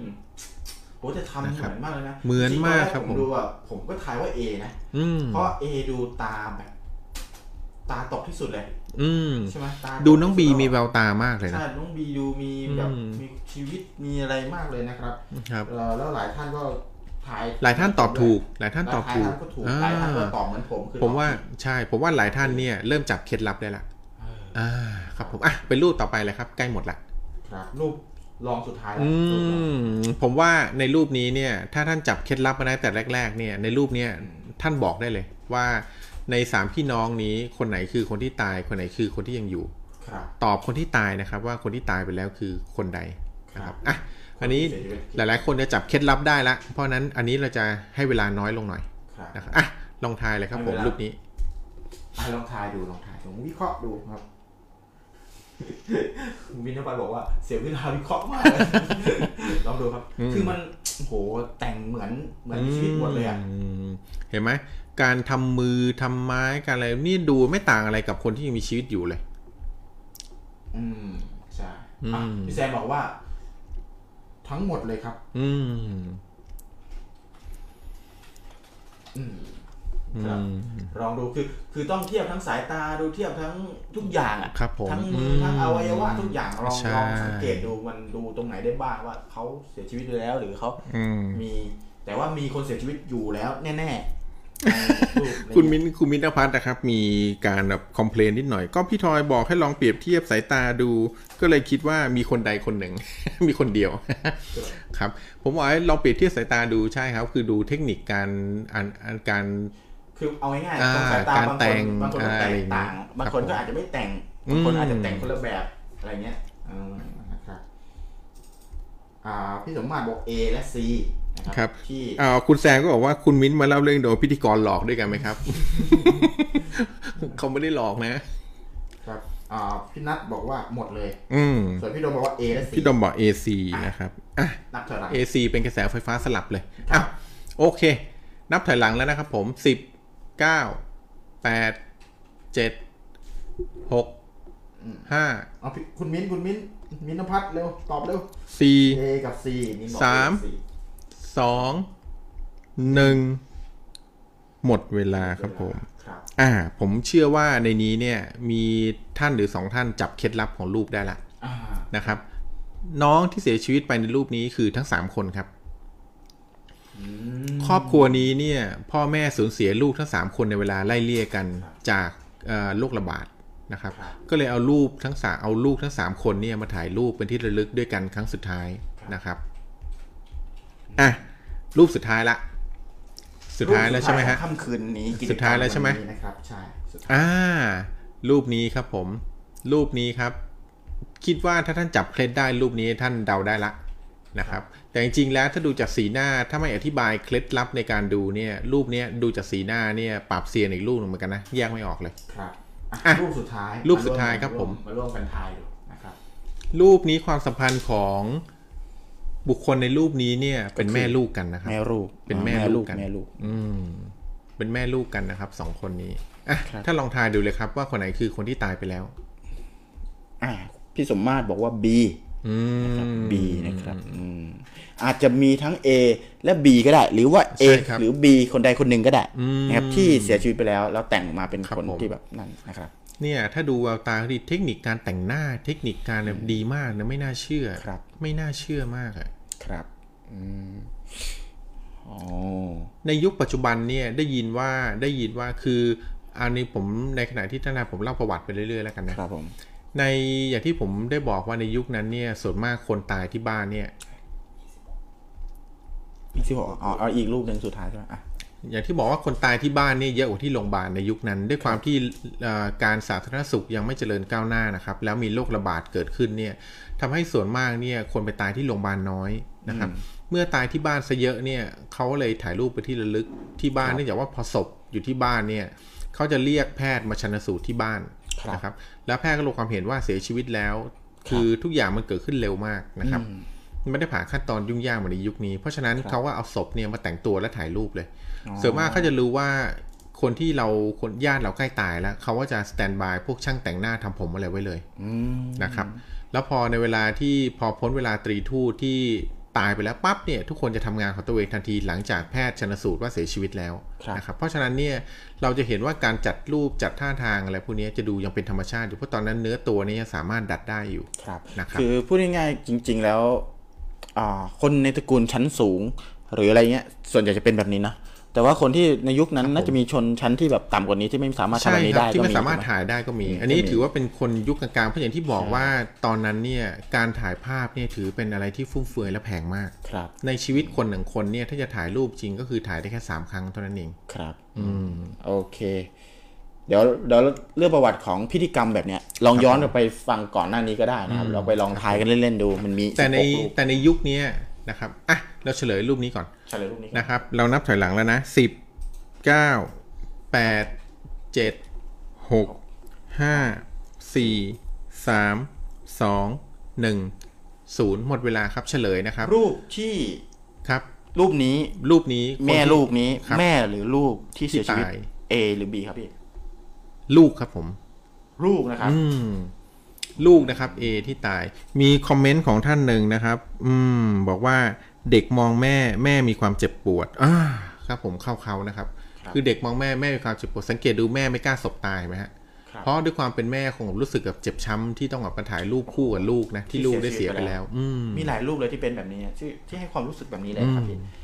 ก็ อ่ะ เราไปรูปสุดท้ายดีกว่า เพื่อเป็นการประหยัด จงๆ เว มี ลา สิบหกรูปนะครับต้องขออ ครับ ภัย ผม ด้วยนะครับ อ่า อ่ะ รูปเนี้ย อ่ะ ดูเลยครับ ง่ายมาก ง่ายมาก สังเกตง่ายมาก อืม อันนี้คือหนึ่งในในคำถามเมื่อกี้ที่มีท่านผู้ฟังท่านหนึ่งพี่ดมอะได้ถามว่าเขาเปิดเปลือกตาเหรอ แล้วเขาอะไร อันเนี้ยพี่ดมดูรูปนี้นะครับผม รูปนี้เนี่ยในรูปน้องสองคนเนี่ยคนหนึ่งเสียชีวิตไปแล้วนะครับ อันนี้คือ หนึ่ คำใบ้ ง ใช่ไหม ครับ คนหนึ่งเสียชีวิตไปแล้ว ไม่ได้เสียชีวิต อ่า ทั้งคู่ใช่ไหม ไม่ได้เสียทั้งคู่บอกเลยว่า อ่า คนหนึ่งเสียชีวิต อันนี้ใบ้อันนี้ใบ้ และสังเกตได้ง่ายมาก อันนี้คิดว่าคิดว่าทุกท่านเนี่ย สังเกตดูดีๆ จะสังเกตได้แบบเห็นแหละ ครับอ่ะมีคนหนึ่งเสียชีวิต อีกคนหนึ่งยังมีชีวิต ครับผม ลองทายว่า A หรือ B นะครับ ครับผม ในการถ่ายภาพโพสต์โมเทม ขนาดใบขนาดนี้พี่แซมยังตอบ ทั้งคู่เลย โอ้โหไปพยูนได้เลย อ่ะคุณออนมาคุณออนมา คุณออนขนมพันธ์มาด้วย ประวัติของการถ่ายโพส คุณ ต์โมออน เท มาม ไม่ เนี่ย ทันแล้วนะมีรูปสุดท้ายแล้วนะ การถ่ายโพสต์โมเทมเนี่ยในยุคในยุคนั้นเนี่ยเป็นที่เฟื่องฟูมากเลยนะครับ แต่หลังจากพ้นจากศตวรรษที่ 19 มาแล้วเนี่ย ครับ วงการแพทย์เจริญก้าวหน้าขึ้นนะครับ แล้วคนเนี่ยไปเสียชีวิตที่โรงพยาบาลซะเป็นส่วนมากนะครับ อืม ทำให้ออกมาถ่ายรูปเนี่ยไม่ทันนะฮะ อืม เพราะฉะนั้นการถ่ายภาพลักษณะ post mortem คือการเอาศพมาแต่งตัว และถ่ายภาพแบบคนเป็นให้ดูมันมีชีวิตเนี่ย ก็เลยเริ่มหมดความนิยมไป แล้วในที่สุดก็คือสาบสูญไปเลย ก็คือยกเลิกไปโดยปริยาย ไม่มีไม่มีวิธีการถ่ายรูปแบบนี้อีกต่อไปนะครับ ครับอืมอยู่ดีๆก็มีคนเข้ามาเยอะมากเลย ในรูปสุดท้ายพอดี อืมแต่แต่แต่ได้ยินว่าในยุคปัจจุบันนี้นะครับ มีบางคนคิดช่างภาพบางคนคิดที่จะพลิกฟื้นวิธีการถ่ายรูป post mortem เนี่ย ครับ เอากลับมาในยุคปัจจุบันอีก อ๋อ นะครับแต่ผมคาดว่าในยุคปัจจุบันเนี่ยการถ่ายรูปแบบนี้ กลายเป็นเรื่องที่แบบเขาอาจจะคิดว่าไม่น่าเหมาะสมแล้ว สะเทือนใจอ่ะ อืม พี่ มันสะเทือนใจถือว่าเป็นการไม่ให้เกียรติคนที่แบบ คือผมมอง จกไปหว่ารือเปล่ ในยุคนั้นน่ะก็รู้สึกสะเทือนใจเหมือนกัน แต่เนื่องจากว่าคือคนจะจากไปแล้วอ่ะบางทีจากไปกระทันหัน อืม นึกออกไหมพี่ อืมอืม คือแล้วก็การถ่ายรูปไม่ใช่ถ่ายกันง่าย ๆด้วย การดังนั้นคือเป็นเป็นไปได้ที่ว่าไหนๆอ่ะเขาก็จะไปจากเราแล้ว อืม ศพหรือร่างเนี้ยก็จะสับสูญหรือว่าแบบสลายไปหรือเปลี่ยนแปลงไปแล้ว ก็ถ่ายไว้ซะถึงสะเทือนใจแค่ไหนอย่างน้อยก็คือ ครั มี บ รูปเก็บไว้ให้คิดถึงก็ยังดี ใช่ครับ แต่ว่า อย่ง ปัจจุบันเนี่ย ที่ มีเยอะแล้วก็ ครับ คงจะไม่อยาก อย่าง ทำแบบ ที่ นี้ ผมได้เรียนบอกไปแล้วว่าในยุคนั้นเนี่ยการถ่ายภาพเป็นเรื่องหายากถูกไหมฮะ ครับ เพราะฉะนั้นภาพที่ถ่ายได้ถือว่าเป็นของมีค่าเลยนะ ครับ เหมือนกับเป็นของมีค่าประจำตระกูลที่เราต้องเก็บไว้ให้ดีเลยนะฮะเพราะฉะนั้นเนี่ยการที่ถ่ายภาพพวกนี้ออกมาเนี่ยด้วยจุดประสงค์นั้นด้วยฮะ อืม อ่ะ เฉลยนะ นับถอยหลังสิบเก้าแปดเจ็ดหกห้าสี่สามสองหนึ่งหมดเวลาครับผม ครับ เฉลยนะครับ ในรูปนี้สองสีพี่น้องเนี่ย น้องที่เสียชีวิตไปแล้วเนี่ยคือน้อง A นะครับผม อืม น้อง A เนี่ยเสียชีวิตไปอย่างที่บอกเสียชีวิตไปเพราะโรคระบาดเป็นโรคตายนะครับ ครับ แล้วสังเกตดูว่าน้อง B เนี่ยเป็นน้องที่ที่มีชีวิตอยู่ที่มาถ่ายรูปด้วย สังเกตดูที่มือของน้อง B มือซ้ายที่กำพนักเก้าอี้อยู่ อืม นะครับเนี่ยน้อง B เนี่ยกำพนักเก้าอี้อยู่เพราะกลัวนะครับ จริงๆแล้วในรูปเนี้ยข้อที่บายว่าน้อง B เนี่ยกลัวที่จะต้องมาถ่ายรูปคู่กับน้องที่เสียชีวิตไปแล้วนะฮะ อ๋อ อืม กลัวแบบเหมือนจะจะลุกจะลุกหนีอย่างเดียวเลย จะลุกหนีอย่างเดียวเลย ครับ นะครับแต่ว่าเนื่องจากว่าโดนอาจจะโดนพ่อหรือแม่เนี่ยบังคับเอาไว้ให้ถ่ายรูปให้ได้นะครับ ก็เลยเกิดเป็นภาพนี้ขึ้นมา ครับ นะครับ อืม อ่าเอาละ โอเค เรามี อืม ก็ครบสิบหกรูปที่เอามาให้ทุกคนลองทายกันดูว่า อืม ใครกันแน่ที่อยู่ในรูปที่เสียชีวิตไปแล้ว แต่ว่า อืม มาถ่ายรูปกับคนเป็น ครับอ่ะคุณนานัทนะครับ มีคอมเมนต์มาบอกว่าปัจจุบันไม่มีถ่ายแล้วเพราะว่าเดี๋ยวกลัวโดนข้อ เคลื่อหานย้าย คดีเคลื่อนย้ายศพ ครับเป็นไปได้ ครับเป็นไปได้เป็นไปได้ แต่ว่าอันนี้ต้องบอกก่อนว่าในสมัยนั้นก็ชันสูตรเสร็จแล้วนะ อืม ชันสูตรเสร็จเรียบร้อยแล้วถึงได้เคลื่อนย้ายศพนะ ถูกต้อง จริงๆ ค แล้ รับ วการเคลื่อนย้ายศพอะไรเงี้ยก็เป็นสิ่งที่ผิดมาตั้งแต่สมัยนั้นอยู่แล้ว ถูกต้องครับ นะครับ ผม เพราะว่ามันต้องมีการพิสูจน์มีการอะไรอย่างเงี้ยแต่ยุคนั้นก็เป็นยุคที่เอ่อ คนตายในบ้าน คนตายในบ้านก็ อืม แต่แต่คือพิธีกรรมเนี้ยเป็นพิธีกรรมที่พูดก็บอกอยู่แล้วว่าเป็นโพส โมเทม โพสโมเทมก็คือการถ่ายรูปหลังจากชนะสูตร อืม อ่า ครับผมเพราะฉะนั้นไม่ใช่การลักลอบถ่ายเลยอะไรแบบนี้ ใช่ นะครับ งั้นก็ไม่ก็ก็คงไม่โดนข้อหาเคลื่อนย้ายศพอยู่แล้ว เพราะว่าเราพิสพิสูจน์หลักฐานกันเรียบร้อยแล้วอะไรประมาณ ใช่ นี้ ครับผม อื อ่ะ นะครับ เดี๋ยวเรามีโฟลเดอร์อันไหนเหลืออยู่นะครับแม็ก อ่าโฟลเดอร์เฉลย อืม นะครับ อ่ะ เฉลยวิธีการว่าทั้ง 16 รูปที่เรามา ครับ เนี่ยแล้วมีทั้งคนทายถูกทายผิดทำไม อ่า ถึง ครับผม ทายผิดทำไมถึงทายถูก อ่าครับผม เพราะอะไรมีเทคนิคอะไรนะครับ ในเนี้ยในนี้นะครับมีคุณน่าจะเป็นคุณนัทนะครับ คุณนัทเนี่ยจับเคล็ดลับได้ละ คุณนัดพี่แซม อ่า คุณนัทพี่แซมจับเคล็ดลับได้ละว่าการถ่ายเนี่ยศพมันไม่สามารถตั้งตัวเป็นลักษณะตรงได้ด้วยตัวเองนะครับเขาเลยต้องมีไม้ค้ำยันอยู่ข้างหลัง อ่า อืม อัน อ่ะ นี้คือเคล็ดลับลองสังเกตกลับไปดูรูปที่ทุกคนทุกคนทายกันดูนะ อ่าในนั้นในโฟลเดอร์ผมแยกไว้แล้วฮะ อ่า อันนี้คือโฟลเดอร์ที่เป็นเฉลยแล้วใช่ไหมฮะ ครับผม อ่ะอย่างในรูปนี้นะครับท่านจะเห็นว่าน้องคนเนี้ยถ้าตัดช่วงล่างดูไม่ให้ดูช่วงล่างนะฮะผมเดาว่าไม่มีใครเดาออกว่าน้องคนนี้เสียชีวิตไปแล้ว ไม่ว่าจะเป็นแววตาท่าทางหรืออะไรก็ตามเนี่ยเดาไม่ออกแน่นอน ครับ นะครับแต่ลักษณะนี้เนี่ยท่านจะเห็นสังเกตได้ว่าที่พื้นเนี่ยจะมีไม้ค้ำยันศพอยู่นะครับจะมีไม้ค้ำศพอยู่ด้านหลังนะครับเป็นลักษณะเป็นไม้รูปตัวตัว L ที่ที่พิงเอาไว้นะฮะไม่ให้ศพล้มออกมานะฮะ แล้วที่คอสามารถตั้งตรงได้เนี่ย เพราะในช่วงคอเนี่ยเขาจะมีเหล็กค้ำคอ อืม นะครับ เป็นเหล็กค้ำคอเนี่ยยืดยืดออกมา แล้วก็ค้ำคอไว้ไม่ให้พับลงไป อืม นะครับอะขอรูปต่อไปครับ อืม เนี่ย อย่างเช่นในรูปนี้นะครับที่เราสับสนกันเมื่อกี้นี้นะครับหลายๆท่านที่เดาถูกนะครับ ใช่ครับ สังเกตดูที่พื้นจะเห็นว่าที่พื้น มีเงา ที่เท้าของน้องเสื้อดำเนี่ย จะมีไม้ค้ำศพอยู่ ครับ นะครับ นี่คือลักษณะการดูนะฮะอ่ะขอรูปต่อไปครับ ครับผม อ่ารูปนี้ก็เช่นกันเห็นไหมครับว่าลูกสาวตัวเล็กเนี่ยจะมีไม้ค้ำศพอยู่ที่พาอยู่ที่เท้า ครับ เห็นไหมฮะอันเนี้ยคือลักษณะของการตั้งศพให้อยู่ในท่าตรง ยิ่งดูยิ่งสลด อืม ยิ่งเศร้าอ่ะ ยิ่งดูยิ่งเศร้า ครับผมอ่ะรูปนี้ก็เช่นกันครับ ลักษณะเดียวกันนะครับ เป็นไม้ค้ำศพของพี่ที่ยืนอยู่ที่พื้นนะครับ เป็นไม้ค้ำอยู่ที่พื้นนะครับ เพื่อค้ำไม่ให้ศพล้ม โอ้นี่ นะฮะ ที่น้องที่เราพูดถึงว่าแบบน่ารักมาก อ่า แล้วแบบ ใช่ แบบมีการขมวดคิ้ว อืม คือตอนผมทายผมก็ทายผิด ผมก็คิดว่าแบบเออคือการขมวดคิ้วหรืออะไรเงี้ยเป็นการแบบ ตอนที่น้องขมวดคิ้วนั่นไม่ใช่น้องมีความรู้สึกนะครับ แต่ว่าตอนที่น้องเสียครับเขาเสียในลักษณะหน้าตาแบบนั้นจริง ๆ อ๋ออ คงแบบว่าเจ็บปวดมากหรืออืมอะไรอย่างเงี้ยนะฮะ ขมึงตึงนิด อ่ะ นึงอ่ะ มีรูปต่อไปไหมครับคุณแม็กอ่า อย่างรูปนี้ทั้งคู่เสียชีวิตนะครับผมเห็นนะครับ สังเกตดูเลยว่าไม้ค้ำเนี่ยจะโดนซ่อนอยู่ใต้กระโปรงเห็นไหมฮะ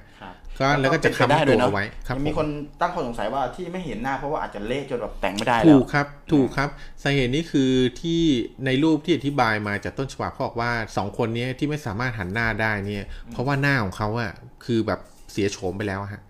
คือสูญเสียความเป็นเป็นผิวหน้าของคนไปแล้ว ครับผม นะครับ อืม พ่อแม่ก็เลยเลี่ยงโดยการที่แบบคืออยากจะได้รูปลูกแต่ก็ต้องถ่ายในลักษณะนี้เอาไว้ ครับ นะครับอ่ะรูปต่อไปครับ อ่ะ อันนี้อ่ะรูปนี้เช่นกันรูปเนี้ยถ้าตรงขานะครับ ไม่มีตรงขาให้เห็นเนี่ย ผมเชื่อว่าไม่มีใครเดาออกว่าน้องคนนี้ตายไปแล้ว อืมก็ณขณะที่ถ่ายก็ อื คือ ม ศพ น้องคนนี้ดูท่า ทาง ทางนะครับ ดูท่าทาง โอ้ เพ แต่ ราะ ว่า การแต่งตัวอะไรพวกนี้ แขนยกขึ้นมาได้ไงอ่ะ เอ พี่ห อ น่อย แขนเนี่ยเขามีลักษณะตอนนี้เขาแขนเขายกขึ้นมาเนี่ยเราจะไม่เห็นข้างหลังถูกไหมฮะแขนเขาว่าถูกค้ำด้วยไม้ค้ำยันที่อยู่ด้านหลัง อืม นะครับพอไม้ค้ำเนี่ยนอกจากจะค้ำตัวแล้วเนี่ยเขายังเอาไม้เนี่ยมาค้ำที่แขนเอาไว้ด้วย อืม อืมนะครับ เหมือนหนีบเหมือนเหมือนลักษณะเหมือนกันหนีบตรงจักรแล้เอาไว้อย่างเงี้ยและแขนข้างเนี้ยคือตรงมือเนี่ยคือแข็งไปแล้ว อืม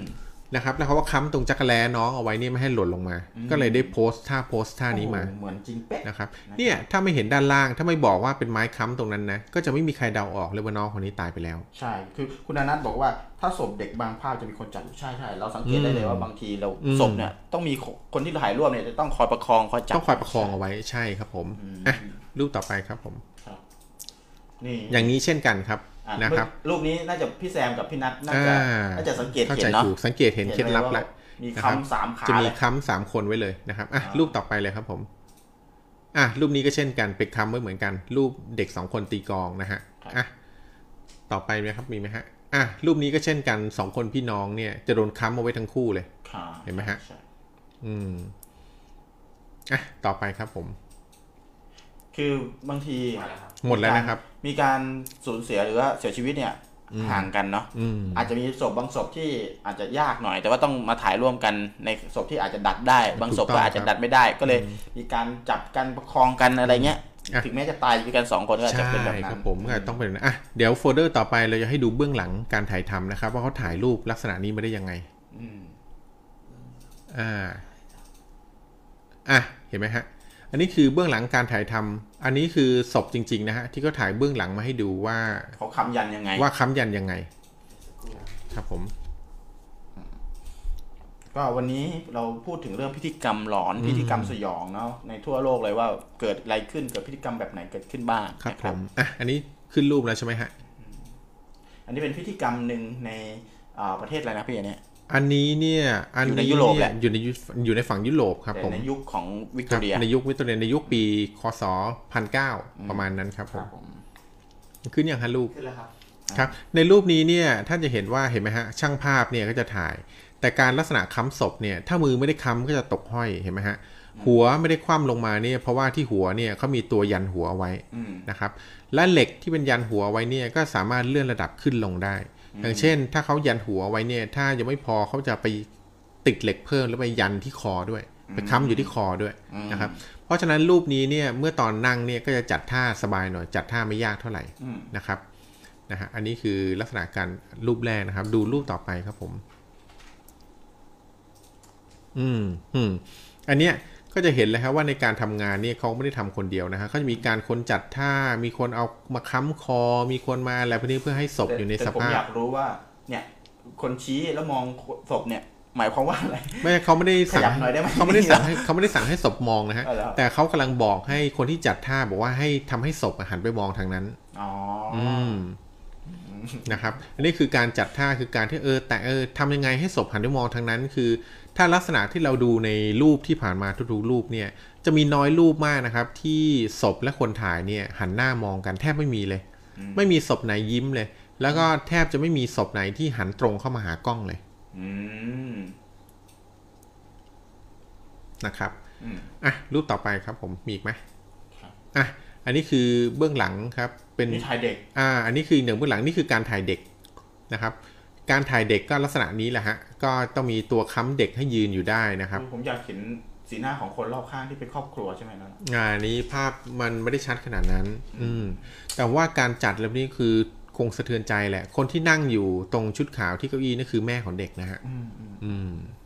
ก็คือตอนเนี้ยคือช่างภาพเนี่ยจะจัดการกับเด็กก่อนนะครับพอจัดการให้เด็กเนี่ยตั้งตรงตามที่ตัวเองต้องการได้แล้วเนี่ยเขาก็จะให้แม่เข้าไปในเฟรมนะครับแล้วก็ให้แม่เนี่ยคือ acting ท่าเหมือนกำลังกอดลูก หรือประคองลูกหรืออะไรอยู่ก็ตาม อืม นะครับแต่เขาจะจัดศพของเด็กเนี่ยให้ตั้งให้ได้ก่อน อืม นะครับมีอีกไหมครับคุณแม็ก หมดแล้วครับ อืมโอเคครับผมเอาละงั้นวันนี้นะครับ เรื่องที่ผมเอามาฝากเกี่ยวกับเรื่องการโพสต์ท่ากับศพ ที่เรียกว่า post mortem เนี่ย ก็มีเพี ป ยง ระมา เท่า ณ นี้ นี้ครับ นะค ก็ รับ ไปศึกษาต่อได้ แต่ว่าต้องถามผมอยากจะสอบถามความรู้สึกของคนที่เล่นกิจกรรมกับเราไปเมื่อกี้นี่นะครับ เห็นภาพเหล่านี้อะรู้สึกยังไงบ้าง อืม ลองพิมพ์มาแชร์กันดูนะครับ รู้สึกยังไงบ้าง คุณ ถ้า นั รู้สึ ท ก รู้สึกยังไงนะครับ พี่เบิ้ม พี่แซม พี่นัทนท์ ผมว่าทุกคนอ่ะ เดียวรู้สึกกันยังไง ทุกคน บ้าง รู้สึกกลัวหมด สมมาตรนะครับ ทุกคนรู้สึกกลัวหมดแหละ แต่ลึกๆที่นอกเหนือจากความรู้สึกกลัวเนี่ย ท่านรู้สึกอะไรกันอีก อ่าก็ลองแชร์ดูนะครับ ลองมาแชร์กันดูนะครับเอ่อค่ำคืนนี้ต้องต้องบอกก่อนเลยว่า เรามีเรื่องราวอีกเยอะมากเลย ครับผม นะครับที่จะมาแชร์ให้ฟังนะครับ แต่ว่าเดี๋ยวอาจจะต่อเวลาไปอีกสัก 15 นาที 20 นาที อืม นะครับ เพราะว่าเดี๋ยวจะมีอีกเรื่องหนึ่งที่ผมอยากจะแชร์มาก อืม นะครับแชร์มากเลยคืคอรับ มันเป็นเรื่องพิธีกรรม อันนี้เป็นพิธีกรรมที่ดังกระชอนโลกเลย อืม นะครับเป็นดังกระชอนโลกเลยเป็นเขาเรียกเป็นเรื่องสุดท้ายของค่ำคืนนี้แล้วกัน ครับผม จะเล่าให้ฟังวันนี้ก็ขออนุญาตไม่เปิดสายแล้วกันนะครับ ครับ เพราะ ผม เนื้อหาแน่นมาก ครับผม อืมคุณสมมาตรบอกว่ากลัวมากกลัวปนเศร้านะครับ ครับ อืมกลัวคนเศร้า กลัวโดนหลอกรู้สึกว่าโดนหลอก ครับ นานัทบอกคนหูใจมากเลยครับ อืมครับผมนะแต่ความรู้สึกของการต้องสูญเสียคนที่รักไปเนี่ยก็หนักพอแล้วแต่นี่เอาคนที่รักมาคือถ่ายรูปแล้วเราต้องเห็นรูปสุดท้ายของการที่เขาเสียชีวิตไปแล้วอยู่อย่างนั้นตลอดเนี่ย ผมว่าสู้ไม่ถ่ายซะดีกว่าเนาะ ใช่ อืม เนาะค่ำคืนนี้มันมีกิจกรรมด้วยอะไรเงี้ยด้วยนะครับ เราอาจจะอยู่กันเป็นเพื่อนกันอีกสัก 10นาที นาทีสิบห้านาที อ่ะเข้าเรื่อง นะบ คุณจักรี อ่า เลยดีกว่า ด้วยเรื่องของผมเองนะครับ จริง ๆก็วันนี้ท้ายๆเนี่ยมีคนตามอยู่เยอะเหมือนกันนะ เออสรุปมีคะแนนด้วยเหรอ มี อ่า ตอนนี้เราสรุปสรุปคะแนนกิจกิจกรรมนี้ก่อนแล้วกันนะกับกิจกรร อ๋ ม อ ถ่าย แม็กซ์ ป สรุปให้แล้วใช่ไหมครับ ครับ โอ้ ผม สรุปตอบ ครับผม คนที่ตอบถูก อ่า ครับ เยอะที่สุด ครับ เราจะได้ของรางวัลไปเลยนี่พี่โดมถามว่าขนมอะไรที่ตั้งอยู่ตรงนี้อ่ะพี่ อืม พี่แม็กเงาหัวแม็กลองอธิบายสปอนเซอร์เราหน่อยสิ โอเคครับ อันนี้ก็คือเอ่อลาลาสแน็คนะครับผม ลาลานา เออลา ลาลานาสแน็ค ลาลาสแน็คนะครับก็เป็นสแน็คเอาไว้รับประทานในเวลายามว่าง ครับ นะครับยามว่างเวลาเราหิวเนาะ ครับ ก็เป็นของเอ่อเป็นของเอกลักษณ์จาก ภาคเหนือ ภาคเหนือ ม นะครับ ครับ ผม ข้าวแต่นนั่นเอง ป็ข้าวแต่นนั่นเองนะฮะของฝากจากใจสายใยจากความคิดถึงนะครับ เป็นข้าว ครับ แต่นนี่ ตอนเนี้ยที่อยู่กับเรามีสามรสชาติ แต่ ในเพจอืม แต่แต่ใครที่อยากรู้ว่ามีกี่รสชาติเนี่ยเข้าไปดูในเพจได้เลยนะครับ พิมพ์ลาลานาสแน็คนะครับ L A L A N A วักแล้วก็ S N A C K นะครับ ครับ ก็พิมพ์ลาลานาสแน็คเข้าไปดูได้เลย เข้าไป อืม สอบถามรายละเอียด ถ้าใครอยากรู้ว่าเอ่อเป็นยังไง มีกี่รสชาติ ตอนนี้ 3 รสชาติที่อยู่กับเรานั่นก็คือมีชีส ครับ มีเอ่อ บัตเตอร์อืม มีบัตเตอร์ แล้วก็ แล้วก็มีคา แล้ ราว เม ก็ ล มีคาราเมลนะครับ ครับ แล้วก็เบื้องต้นที่ผมเกรินเอ่อจะอยากจะบอกคร่าวๆก็คือมีรสทุเรียนด้วย แล้วก็รสมะนาวนะครับผม ไปดูในเพจได้ ไปดูในเพจได้ ครับ ที่บอกไว้ข้างต้นนะครับ ครับ ก็อันนี้จะเป็นของรางวัลสำหรับผู้ที่ได้คะแนนในการเล่นกิจกรรมนี้เยอะสุด ครับ อทายภาพคนเสียชีวิตในภาพว่า คือทายถูกเยอะสุดอ่ะ อืม ครับ รับไปเลยหนึ่งรสชาติหนึ่งห่อ ครับ นะ มีไหมครับคุณแม่เรามีผู้ชนะไหมครับ มีมีผู้ชนะสองคน อ่าครับผม มีสองคนคะแนนเท่ากันด้วยหรอ เท่ากันนะครับ อ๋อ ก็ตอนเนี้ยผมแจ้งคะแนนก่อนคนที่น้อยที่สุดก็พี่ดมดมดี้ อ่า ดม พี่พี่ดม ดี้ นะครับ พี่ดมดี้ พี่ดมเข้ามาทีหลัง อันนี้ ใช่ เสียเปรียบนิดนึง ได้ได้ไป 3 คะแนนที่ พี่ดม ถูก ได้ ต้อง สาม นะครับ คะแนน ผม นะครับ แล้วก็พี่นัททิพี่นัททิทิ ที่ดิรัตน์ ที่ติดละอ่าพี่นัททิติรัตน์นะครับ อ่า ผม พี่น้องหัวหน้า ได้ไป 3 คะแนน ได้ไปสามคะแนน นะฮะแล้วก็พี่นานัท อ่า อ่าพี่นานัทได้ไป 6 คะแนน หกคะแนน หกคะแนน โอ้โหไม่ไม่เร็วไม่เร็วเข้ามาตอนกลางๆด้วย ครับผม นะ แล้วก็พี่พันธุ์พิชาได้ไป 3 คะแนน สาม นะค คะ รับ แนน แล้ว และ มิ้นท์อะมิ้นท์ มินท์นพัฒน์พี่มินท์นพัฒน์ได้ไป 5 คะแนน ห้า นะครับ เลยเหรอโอ้ และพี่เบิ้มนะฮะบอกเลยว่าตำแหน่งนี้ อือหือ เออ ได้ไปสองคะแนน สาม สองคะแนนครับผม พี่เบิ้มบ้านเพิ่งของเรา พี่เบิ้ม ผิดหวังมากเลยครับพี่เบิ้ม พี่เบิ้มได้สองคะแนนแล้วพี่ เริ่ เบิ้ ม ม ตั้งแต่ภาพแรกมา พี่เบิ้มได้สองคะแนนแล้วพี่เบิ้มยังบ่นด้วยนะครับว่าโอ้โหวันนี้อดเหล้า เลยโอ้โหข้าวหน้าครับข้าวหน้าพี่เบิ้ม แล้วก็ที่หนึ่งสองสองท่านนะครับ ก็พี่สมมาตรแล้วก็พี่แซมได้ไปสิบคะแนน โอ้โห ค ค รั รับ บตบมือให้พี่สมมาตรกับพี่แซ พี่ ม สม ด้วย มา นะคตรรับ ได้ ผ สอ ม งรางวันแล้วเนี่ยเออเดี๋ยวส่งพร้อมกันเลยเนาะพี่สมมาตรเนาะ เออพี่พี่ดมดี้ยังไม่น้อยสุดนะครับ อืม อัน พี่ นี้ ดีไม่น้อยสุด ครับ น้อยสุดก็คือพี่เบิ้ม พี่เบิ้มของเรานั่นเอง คือพี่เบิ้มของเรานั่นเอง ครับ พี่ ค เงา รับ ของเบิ้มนั่นเอง พี่ พี่ เบิ้ม เบิ้มเนี่ย สุดน่ารักของเรา ต้องพูดอย่างนี้เลยครับว่า แกเนี่ยเริ่มถ่ายมาพร้อมกับพี่แซมเลย ครับผม ถ่ายมาพร้อมกับพี่แซม พี่สมมาตรเลยนะครับสามคนแรกที่ถ่ายภาพแรกมาเนี่ยเอ่อสองคนนี่ เขาชนะไปแล้วได้คะแนนเท่ากันด้วยส่วนพี่เบิ้มได้คะแนนน้อยสุด พี่เบิ้มนี่สังเกตดูนะครับ พอรูปไหนที่เปิดมานะครับพี่เบิ้มจะมีแบบว่าลักษณะที่จับได้ง่ายมากครับ ครับ น้องคนไหนที่ตายไปแล้วอย่างเงี้ยพี่เบิ้มมาชมว่าโอ้น้องคนนี้น่ารัก แต่ก็ไปทายอีกคนหนึ่งทันทีเลยครับผมอืม เออสมแล้วก็เป็นพี่เบิ้มบ้านเบิ้มของเรา พี่เบิ้มของเรานะครับน่ารักจัง โอเคก็จริง ๆแล้วเอ่ออยากจะจบอยู่ตรงนี้แหละ แต่ว่า ครับ เนาะมันมีเรื่องหนึ่งที่น่าสนใจที่ผมอยากหยิบยกมาแล้วจะเล่าเร็วๆเลยแล้วกันนะค ครั รับบ ผม สำหรับเรื่องพิธีกรรมในค่ำคืนวันนี้นะครับ เราเริ่มต้นด้วยพิธีกรรมที่เป็นเรื่องของการเอ่อเชื่อในธรรมชาติ ครับผม เชื่อในธรรมชาติแล้วเชื่อในผีนะครับบูชาผีบูชาธรรมชาติ บูชาพระจันทร์บูชาพระอาทิตย์บูชาน้ำบูชาไฟนะครับแล้วก็เป็นวิธีการต่างๆ แตกต่างกันไป ก็จะมีวิธีการบูชายัน ครับผม นะครับ แต่ในเร็วๆนี้ในทศวรรษของเราแล้วกันคือศตวรรษของเราเนี่ยในในปีเอ่อน่าจะ 50-60 ปีที่แหละ อืม นะครับก็คือในในศตวรรษของเราเนี่ย ครับ นะ ผ ครับ ม มีเหตุการณ์หนึ่งที่เป็นเหตุการณ์ของความเชื่อ แล้วก็มีพิธีกรรมพิธีกรรมหนึ่งที่กลายเป็นที่จดจำของคนทั้งโลก อืม นะครับ มันเป็นเรื่องที่ถูกทำเป็นหนังครับอ่าทำเป็นหนังเยอะมาก ในช่วงหนึ่งในยุคหนึ่งนะครับ ก็คือใครเคยได้ยินเรื่องของเออบาทหลวงโจรไหม อืม นะครับบัตรหลวงโจรเนี่ยนะครับนำไปสู่พิธีกรรมฆ่าตัวตายที่เยอะที่สุดในโลกเป็นประวัติการณ์ ครับ นะ โศ ครับ กนาฏกรรม เป็นโศกนาฏกรรม เป็นโศกนาฏกรรมทางความเชื่อทางการบูชา เนี่ยแหละบูชาความเชื่อเนี่ยแหละแล้วก็ตายกันเยอะมากนะครับฆ่าตัวตายทั้งหมดเอ่อ914ศพ อือหือ นะครับฆ่าตัวตายเอ่อฆ่าตัวตายทั้งหมด 909ศพ แล้วนอกนั้นคือโดนฆ่าตาย อืม โดนฆ่าตาย เรื่องราวผมจะกำกระกระชับให้นะครับ ส่วนใครอยากสนใจพิธีกรรมตรงนี้นะครับ ซึ่งดังมากนะครับ ไปเสิร์ชหาได้เลย บาทหลวงโจร อืม นะครับ บาทหลวงโจรเนี่ย เป็นอ่าสาธุคุณโจรเนี่ย เป็น เป็นเรื่องเล่าที่ถูกทำเป็นหนังด้วยนะครับ เนื่องจากในยุคนั้นนะครับ เป็นยุคที่อ่า เออผมผมต้องขออภัย อาจจะไม่ใช่อยู่ในช่วงศตวรรษนี้ อาจจะเกินร้อยปีก็ได้อ่านะครับ ซึ่งมันเป็นช่วงยุคที่การเหยียดผิวเนี่ยรุนแรงมากนะครับเป็นการเหยียดผิวที่รุนแรงมาก แล้วก็เอ่อตอนนั้นคนผิวดำเนี่ยโดนเหยียดมาก คนสีผิวอื่นๆก็โดนเหยียดนะครับ เพราะว่าในช่วงนั้นเอ่อคนยุโรปที่เป็นฝรั่งที่ ที่เขาไม่เหยียดมีมีสีผิวมีผิวขาวแบบเดียวคือผิวขาวแบบอารยัน เท่านั้นที่ไม่โดนเหยียด นอกนั้นคือไม่ว่าจะเป็นสีผิวขาวเหลือง ขาวอินเดียนแดง ขาวหรือดำหรืออะไรเงี้ยก็โดนเหยียดหมดเลย ซึ่งหนักมากนะครับ เป็น อืม เรื่องที่หนักข้อมาก ซึ่งสาธุคุณโจรเนี่ย คือก็เป็นเหมือนบาทหลวงผู้แบบมีเมตตา อืม คือรับอนุเคราะห์ช่วยเหลือคนที่โดนเหยียดทั้งหมดนะครับ แล้วก็ด้วยวาทศิลป์ด้วยอะไรก็ทำให้เขาอะสามารถที่จะอ่าชักจูงคนได้จำนวนเยอะมาก แล้วคนที่เป็นอ่ามีสีผิวต่างๆกันเนี่ย ก็มาเคารพศรัทธาสารคุณโจรเยอะมากนะครับ ในขณะที่สิ่งแวดล้อมในในช่วงนั้นก็คือเป็นช่วงที่ทุกคนโดนเหยียดโดนทำร้ายโดนอะไรหมดสารคุณโจรเนี่ยก็เมตตาช่วยเหลือทุกคน แล้วก็ไปสร้างทาวน์คือไปสร้างหมู่บ้านหมู่บ้านหนึ่งขึ้นมา เพื่อคนกลุ่มนี้เลย อืม ใครก็ตามที่โดนเหยียดจากเนี้ยก็จะมาให้สารคุณโจรช่วยนะครับ ก็มาสร้างเป็นโจรทาวน์ขึ้นมา นะครับโจนทาวน์ใน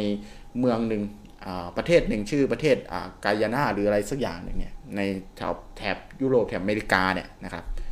อาพอสร้างเป็นเมืองนี้ขึ้นมาเป็นเมืองแบบเขาเรียกว่าเมืองแห่งลัทธิลัทธิโจรเนี่ยนะครับชื่อว่าโจนทาวน์นะคนต่างๆนานาที่ไม่เขาเรียกว่าความไม่เสมอภาค ความอ่าโดนเหยียดโดนอะไรเนี่ยก็มาอาศัยวัยบุญของสาธุคนจนอยู่ในเขาเรียกว่าอยู่ในหมู่บ้านแห่งนี้นะครับอ่าเป็นเป็นโจรทาวน์เนี่ยนะครับอาศัยอยู่ที่นี่กันเยอะมาก 900 คน 900กว่าคนนะครับ ก็ใช้ชีวิตเหมือนเหมือนชีวิตอุดมคติเลย คือมีความเท่าเทียม ด้วยการที่สาธุคนโจรเนี่ยเชื่อมั่นในความเท่าเทียมนะครับเชื่อมั่นในความเท่าเทียมมาก แล้วก็คิดว่าจะสร้างโลกในอุดมคติได้นะครับ แต่หารู้ไหมว่าตัวเองเนี่ย เมื่อเชื่อว่าทุกอย่างเท่าเทียม แต่กลุ่มอำนาจด้วยตัวเองเนี่ยมันก็คือกลายเป็นเรื่องของ มันจะไม่เท่าเทียมจริงๆอะนึกออกไหมครับเขาจะรู้สึกว่าเขาจะตั้งตัวเองเป็นเป็นใหญ่ในการตัดสินความเท่าเทียมหมดเลย ดังนั้นในสังคมของอาโจรทาวน์เนี่ย ทุกคนจะไม่มีไร่มีนาของตัวเอง จะไม่มีใครรวย จะไม่มีใครจน จะต้องเท่าเทียมกันหมด แต่เป็นการตัดสินโดยโจรคนเดียวนะครับ เป็นกฎของโจรคนเดียวเลย ก็คือกฎของสาธุคนโจรคนเนี้ยคนเดียวเลยนะครับ ทีนี้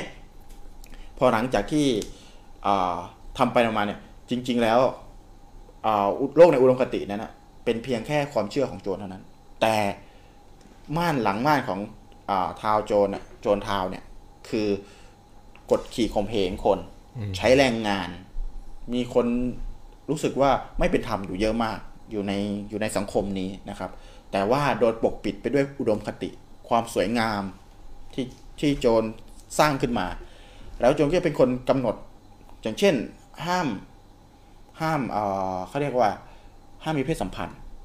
ห้ามรักกัน ห้ามกอดกัน รักกันได้ แต่ห้ามกอดกันห้ามอะไรกัน คือต้องเท่าเทียมต้องแยกทุกอย่างออกมาหมดจะเป็นกฎของเขาที่เขากำหนดขึ้นมานะครับ มันมีเคสเคสหนึ่งที่ที่เขาเล่าให้ฟังว่าเอ่อเพียงแค่มีผู้หญิงคนหนึ่งกำลังตักของแบบเข้าแถวอะคนเข้าแถว ตักของให้กับผู้ชาย ตักอาหารให้กับผู้ชายนะครับ แล้วเผลอส่งยิ้มให้กัน นิดเดียว สารุญโจรก็ถือโอกาสเนี้ยแบบทำลงโทษทั้งสองคน ด้วยการให้แก้ผ้าแล้วเดินขึ้นไปข้างบน ให้คนปาหินปาอะไรใส่อะไรเงี้ยคือเป็นการลงโทษทั้งที่ไม่อาจจะไม่มีอะไรเลยก็ได้ แต่เขาบอกว่าเป็นการชู้สาว อืมใครมีเพศสัมพันธ์เป็นอะไรเงี้ยคือถ้าดูหนังเนี่ย เราจะเห็นถึงว่าสารุญโจรเนี่ยก็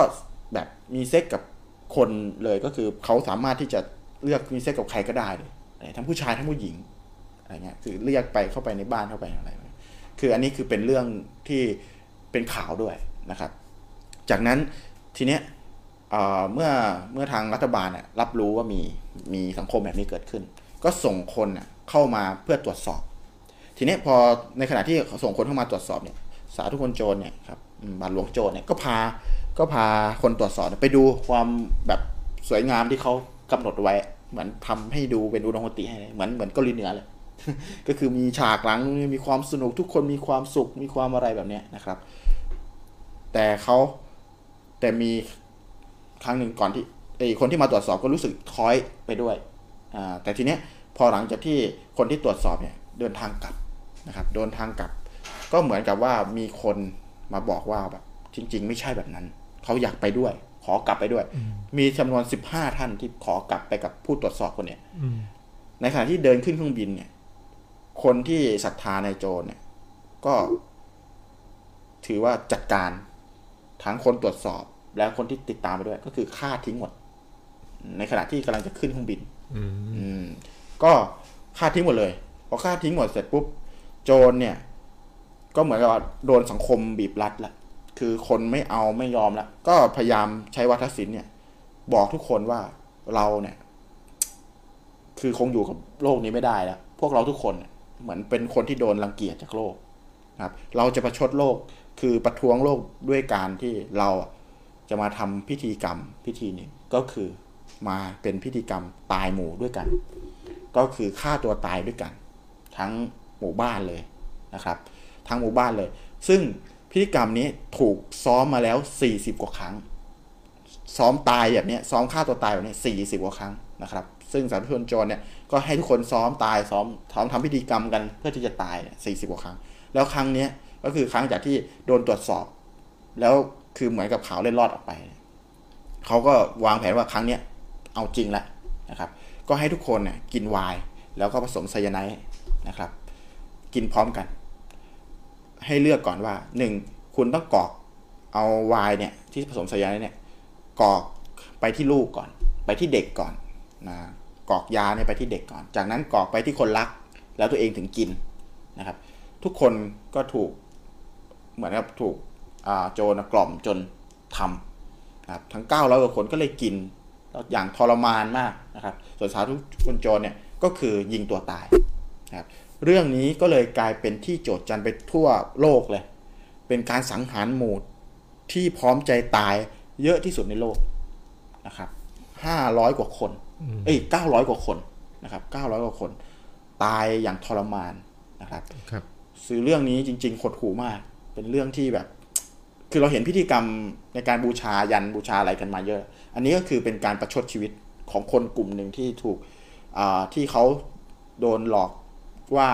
อ่าโดนทอดทิ้งจากโลกนี้นะครับ แล้วก็มาตายไปพร้อมกันเถอะเพื่อที่จะประชดชีวิตเพื่อจะประชดโลกนี้อ่าเพื่อประท้วงโลกนี้อะไรอย่างเงี้ยครับแล้วนี่คือเป็นเรื่องที่อ่าต้องบอกก่อนเลยว่า ที่ต้องหยิบยกมาเล่าตรงนี้ เพราะว่า อ่าให้ทุกคนได้เข้าใจว่าพิธีกรรมต่างๆ ที่เกิดขึ้นบนโลกนี้ เป็นพิธีกรรมที่อาจจะดีก็ได้ หรืออาจจะนำพาเราไปทางในการสูญเสียก็ได้ อืม นะครับ ต้องพิจารณาดีแม้แต่อยู่ในยุคศตวรรษที่เจริญก้าวหน้าแล้วด้วยซ้ำนะครับก็ยังมีความเชื่อแบบนี้อยู่ แล้วปัจจุบันก็อาจจะมีลัทธิแบบนี้อยู่ก็ได้ ดังนั้นเราต้องพิจารณาให้รอบคอบให้มากกว่านั้น ดังนั้นคือผมเลยไม่พลาดที่จะหยิบยกเรื่องนี้ขึ้นมาพูดให้ฟังก่อน เพื่อจะเป็นบทสรุปของการที่เราจะไปเชื่อพิธีกรรมต่างๆ หรือไปร่วมกับพิธีกรรมต่างๆ เนี่ย เราต้องมาดูว่าจริง ๆเขาก็อยู่ในยุคสมัยที่เชื่อได้อะคือพูดทุกอย่าง ไม่จำเป็นต้องเมื่อก่อน เมื่อก่อนมันอาจจะไม่ make sense ใช่ไหมฆ่าคนเพื่อบูชายัน เพราะเราเป็นคนสมัยนี้เราอาจจะ อาจจะนึกได้ว่าเฮ้ยกูไม่หลอกกูไม่เชื่อมึงหรอก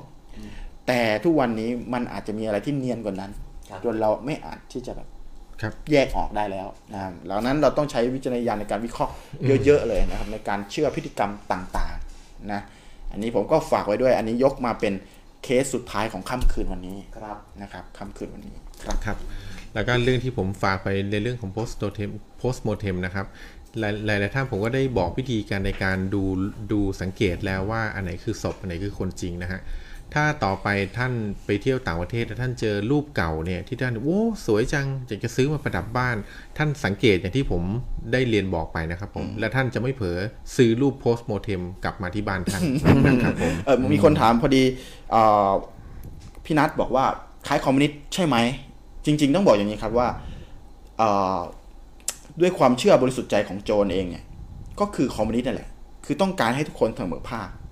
แต่ต้องเข้าใจว่าคอมมิวนิสต์เนี่ยเป็นระบบที่ดีแล้วเนาะ อืม คือเป็นระบบเสมอภาคที่ดี แต่เมื่อไรก็ตามที่ใครก็ตามที่ต้องการต้องการให้สังคมเป็นคอมมิวนิสต์โดยที่ตัวเองจะต้องเป็นหลัก อืม แสดงว่านั่นจะไม่ใช่ระบบคอมมิวนิสต์แล้ว กลายเป็นเผด็จการไปเลยในตัวเลย ทั้งที่มีปรัชญาเพื่อคอมมิวนิสต์นะ จริงๆ ระบบคอมมิวนิสต์คือการเสมอภาคคือมันสวยหรูอยู่แล้ว แต่ใครก็ตามที่ต้องการทำอ่ะแล้วกลายเป็นคนผลักดันหรือเป็นผู้นำอะการอันนั้นจะไม่ใช่ระบบคอมมิวนิสต์แล้วนะจะกลายเป็นการฟันธง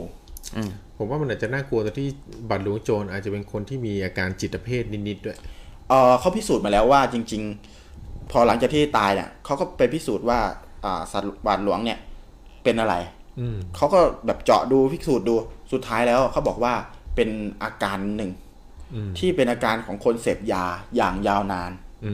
ม แล้วหลอน อืม นะครับ หลอนแล้วก็แต่ว่าด้วยการมีฟ้าทัศศิลป์มีการมีความเก่งในเรื่องจิตวิทยาอย่างที่คุณอนัทบอกเนี่ย ครับผม คือเป็นเรื่องที่แบบ เขาเรียกว่า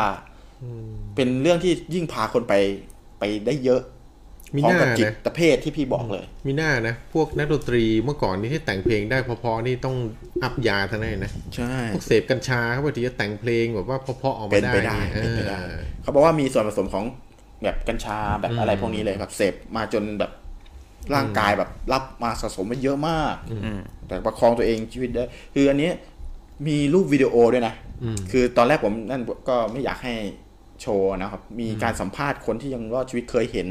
แล้วที่สำคัญเพื่อให้มันตรงคอนเซปต์ของเอาหัวนิดนึงก็คือ ณที่แห่งนั้นนะครับ ณที่แห่งนั้น ทุกวันเนี้ยคนผ่านไปผ่านมา ยังเห็นเป็นดวงไฟลอยไปลอยมาอยู่เลย อืม เออเข้าคอนเซปต์ผีของเราจนได้ ครับผม ก็จริง ๆ มันก็เป็นเรื่องของความเชื่อในยุคสมัย ที่มันบางทีแยกไม่ออกว่าตอนเนี้ยเรากำลังโดนจูงด้วยลัทธิอะไรอยู่เออเหมือนพี่นัดบอกว่ากำลังเข้าสู่ลัทธิเงาหัวเลยตอนเนี้ย ครับผม ใช่ใช่ก็คือเป็นเรื่องที่เราต้องคอยใช้วิจารณญาณอย่างสูงในยุคสมัยที่เปลี่ยนผ่าน แล้วก็ยุคสมัยที่กำลังจะมาถึง ก็จะมีลัทธิอะไรที่มันถูกมันเนียนกว่านี้ขึ้นไปเรื่อยๆแหละ อืม ต้องต้องระวัง ครับผม อ่ะ ก่อนที่เราจากกันวันนี้เชิญคุณแม็กซ์ครับผม ครับก็เป็นเรื่องราวที่พี่จักรีแล้วก็พี่ทอยนำมาฝากเราในค่ำคืนนี้ขอบคุณทุกๆคนเลยนะฮะ แล้วก็ขอบคุณทุกๆท่านที่แบบเอ่ออินไปกับเรานะฮะ แล้วก็อยู่ร่วมกันกับ 3 ชั่วโมง วันนี้ 3 ชั่วโมงเต็มอิ่มเลยนะครับผมเอ่อล่าสุดอะไรนะ พี่นานัทบอกว่าอะไรโจร โจร เขา เขาเทคโคเคน เทคโคเคน ใช่ใช่ใช่ก็ผมจำไม่ได้ว่ามีตัวยาอะไรบ้างที่เขาพิสูจน์มานะครับ เหมือนกับว่าทำอย่างสม่ำเสมอจนเคยชินแล้วอะชงชึงแบบอื้อหือหลอนจนจนเป็นนิสัยอ่ะจนบังคับบางทีเขาอาจจะหลอนจนบังคับตัวเองได้แล้วก็ได้ เหมือนแบบสมองเขาคง ห ห รื ลับ อ นะ ถ้าอินก็ลองไปติดตามเพิ่มเติมได้เนาะ ครับ ก็ยังมีคลิปมีทั้งคลิปมีทั้งแบบเรื่องราว มี ให้ ข่า กั ว บ ลงข่าวเยอะแยะเลยเรื่องนี้ ใช่ นะครับ แต่ก็ต้อง ถ้าเป็นหนัด้วย ใช้วิจารณญาณในระดับหนึ่งด้วยนะครับ จ ไม่ ริงๆ ใช่ ผมมีมีหลายเรื่องเลยจริง ๆ ที่เตรียมมาที่เป็นเล็ก ๆ น้อยๆแต่ว่าวันนี้มันแบบดึกมากแล้ว ครับ อืม ใช่ก็ขอบคุณทุกท่านนะฮะ ที่อยู่ร่วมกันมาด้วยนะครับ แล้วก็ฝากไว้ด้วยสำหรับลาลานาสแน็คนะครับ ที่สนับสนุนเรา 2 EP เลยนะฮะ ก็ไปติดตามกันด้วยที่เพจลาลานาสแน็คนะครับ L A L A N A S N A C K นะครับ ก็ฝากไว้ด้วยครับผมค่ำคืนนี้นะฮะ MT จะต้องลา ใช่ ทุกท่านไปแล้ว ครับ ขอให้ ยินดียินดียินดีต้อนรับสมาชิกใหม่ด้วยนะ อ่าสมาชิก คุณ ใหม่ นัท ด้วย นะ คุณนานัทและพี่โดมดี้ อ่าพี่โดมดี พี่โดมดีนะฮะ คุณนันท ก็ ก็ติดตามเราไปเรื่อยๆนะครับ ก็ ผม เจอกันอ่าลืมแจ้งเจอกันทุกวันจันทร์นะครับ กับเราช่วงเวลา3ามทุ่มครึ่งอ่าเวลาแบบกำลังพอดีพอดีนะฮะสำหรับค่ำคืนนี้วันนี้ก็ดึกหน่อยเนาะอย่าว่ากันเนาะคิดถึงไม่ได้เจอกันนานว่าวันนี้วันหยุดวันหยุดด้วย ครับไม่รู้ไปเที่ยวไหนกันด้วยวันนี้ อ่าไปเที่ยวไหนก็นะว่างๆก็มากดไลค์ในเพจในเพจเราด้วยนะ ช่วงที่ยังไม่ได้เจอกันนะฮะเพื่อจะได้คิดถึงกัน ครับ อ่าพี่เบิ้มเจอกันอาทิตย์เอ่อวันจันทร์หน้านะครับค่ำคืนนี้พวกเราลาไปก่อน ลา นะ ไป ครับ ก่อนนะครับผม ราตรีสวัสดิ์ผีกัดตูดสำหรับค่ำคืนนี้ฮะ ครับผม บ๊ายบาย คุณนายทุกท่านนะครับ ขอบคุณ ผม คุณนัทนะครับ บ๊ายบาย สวัสดี ครับ ค ผ รั ม บ สวัสดีครับสสวั วั ส ส ดี ดีคครั รับ บ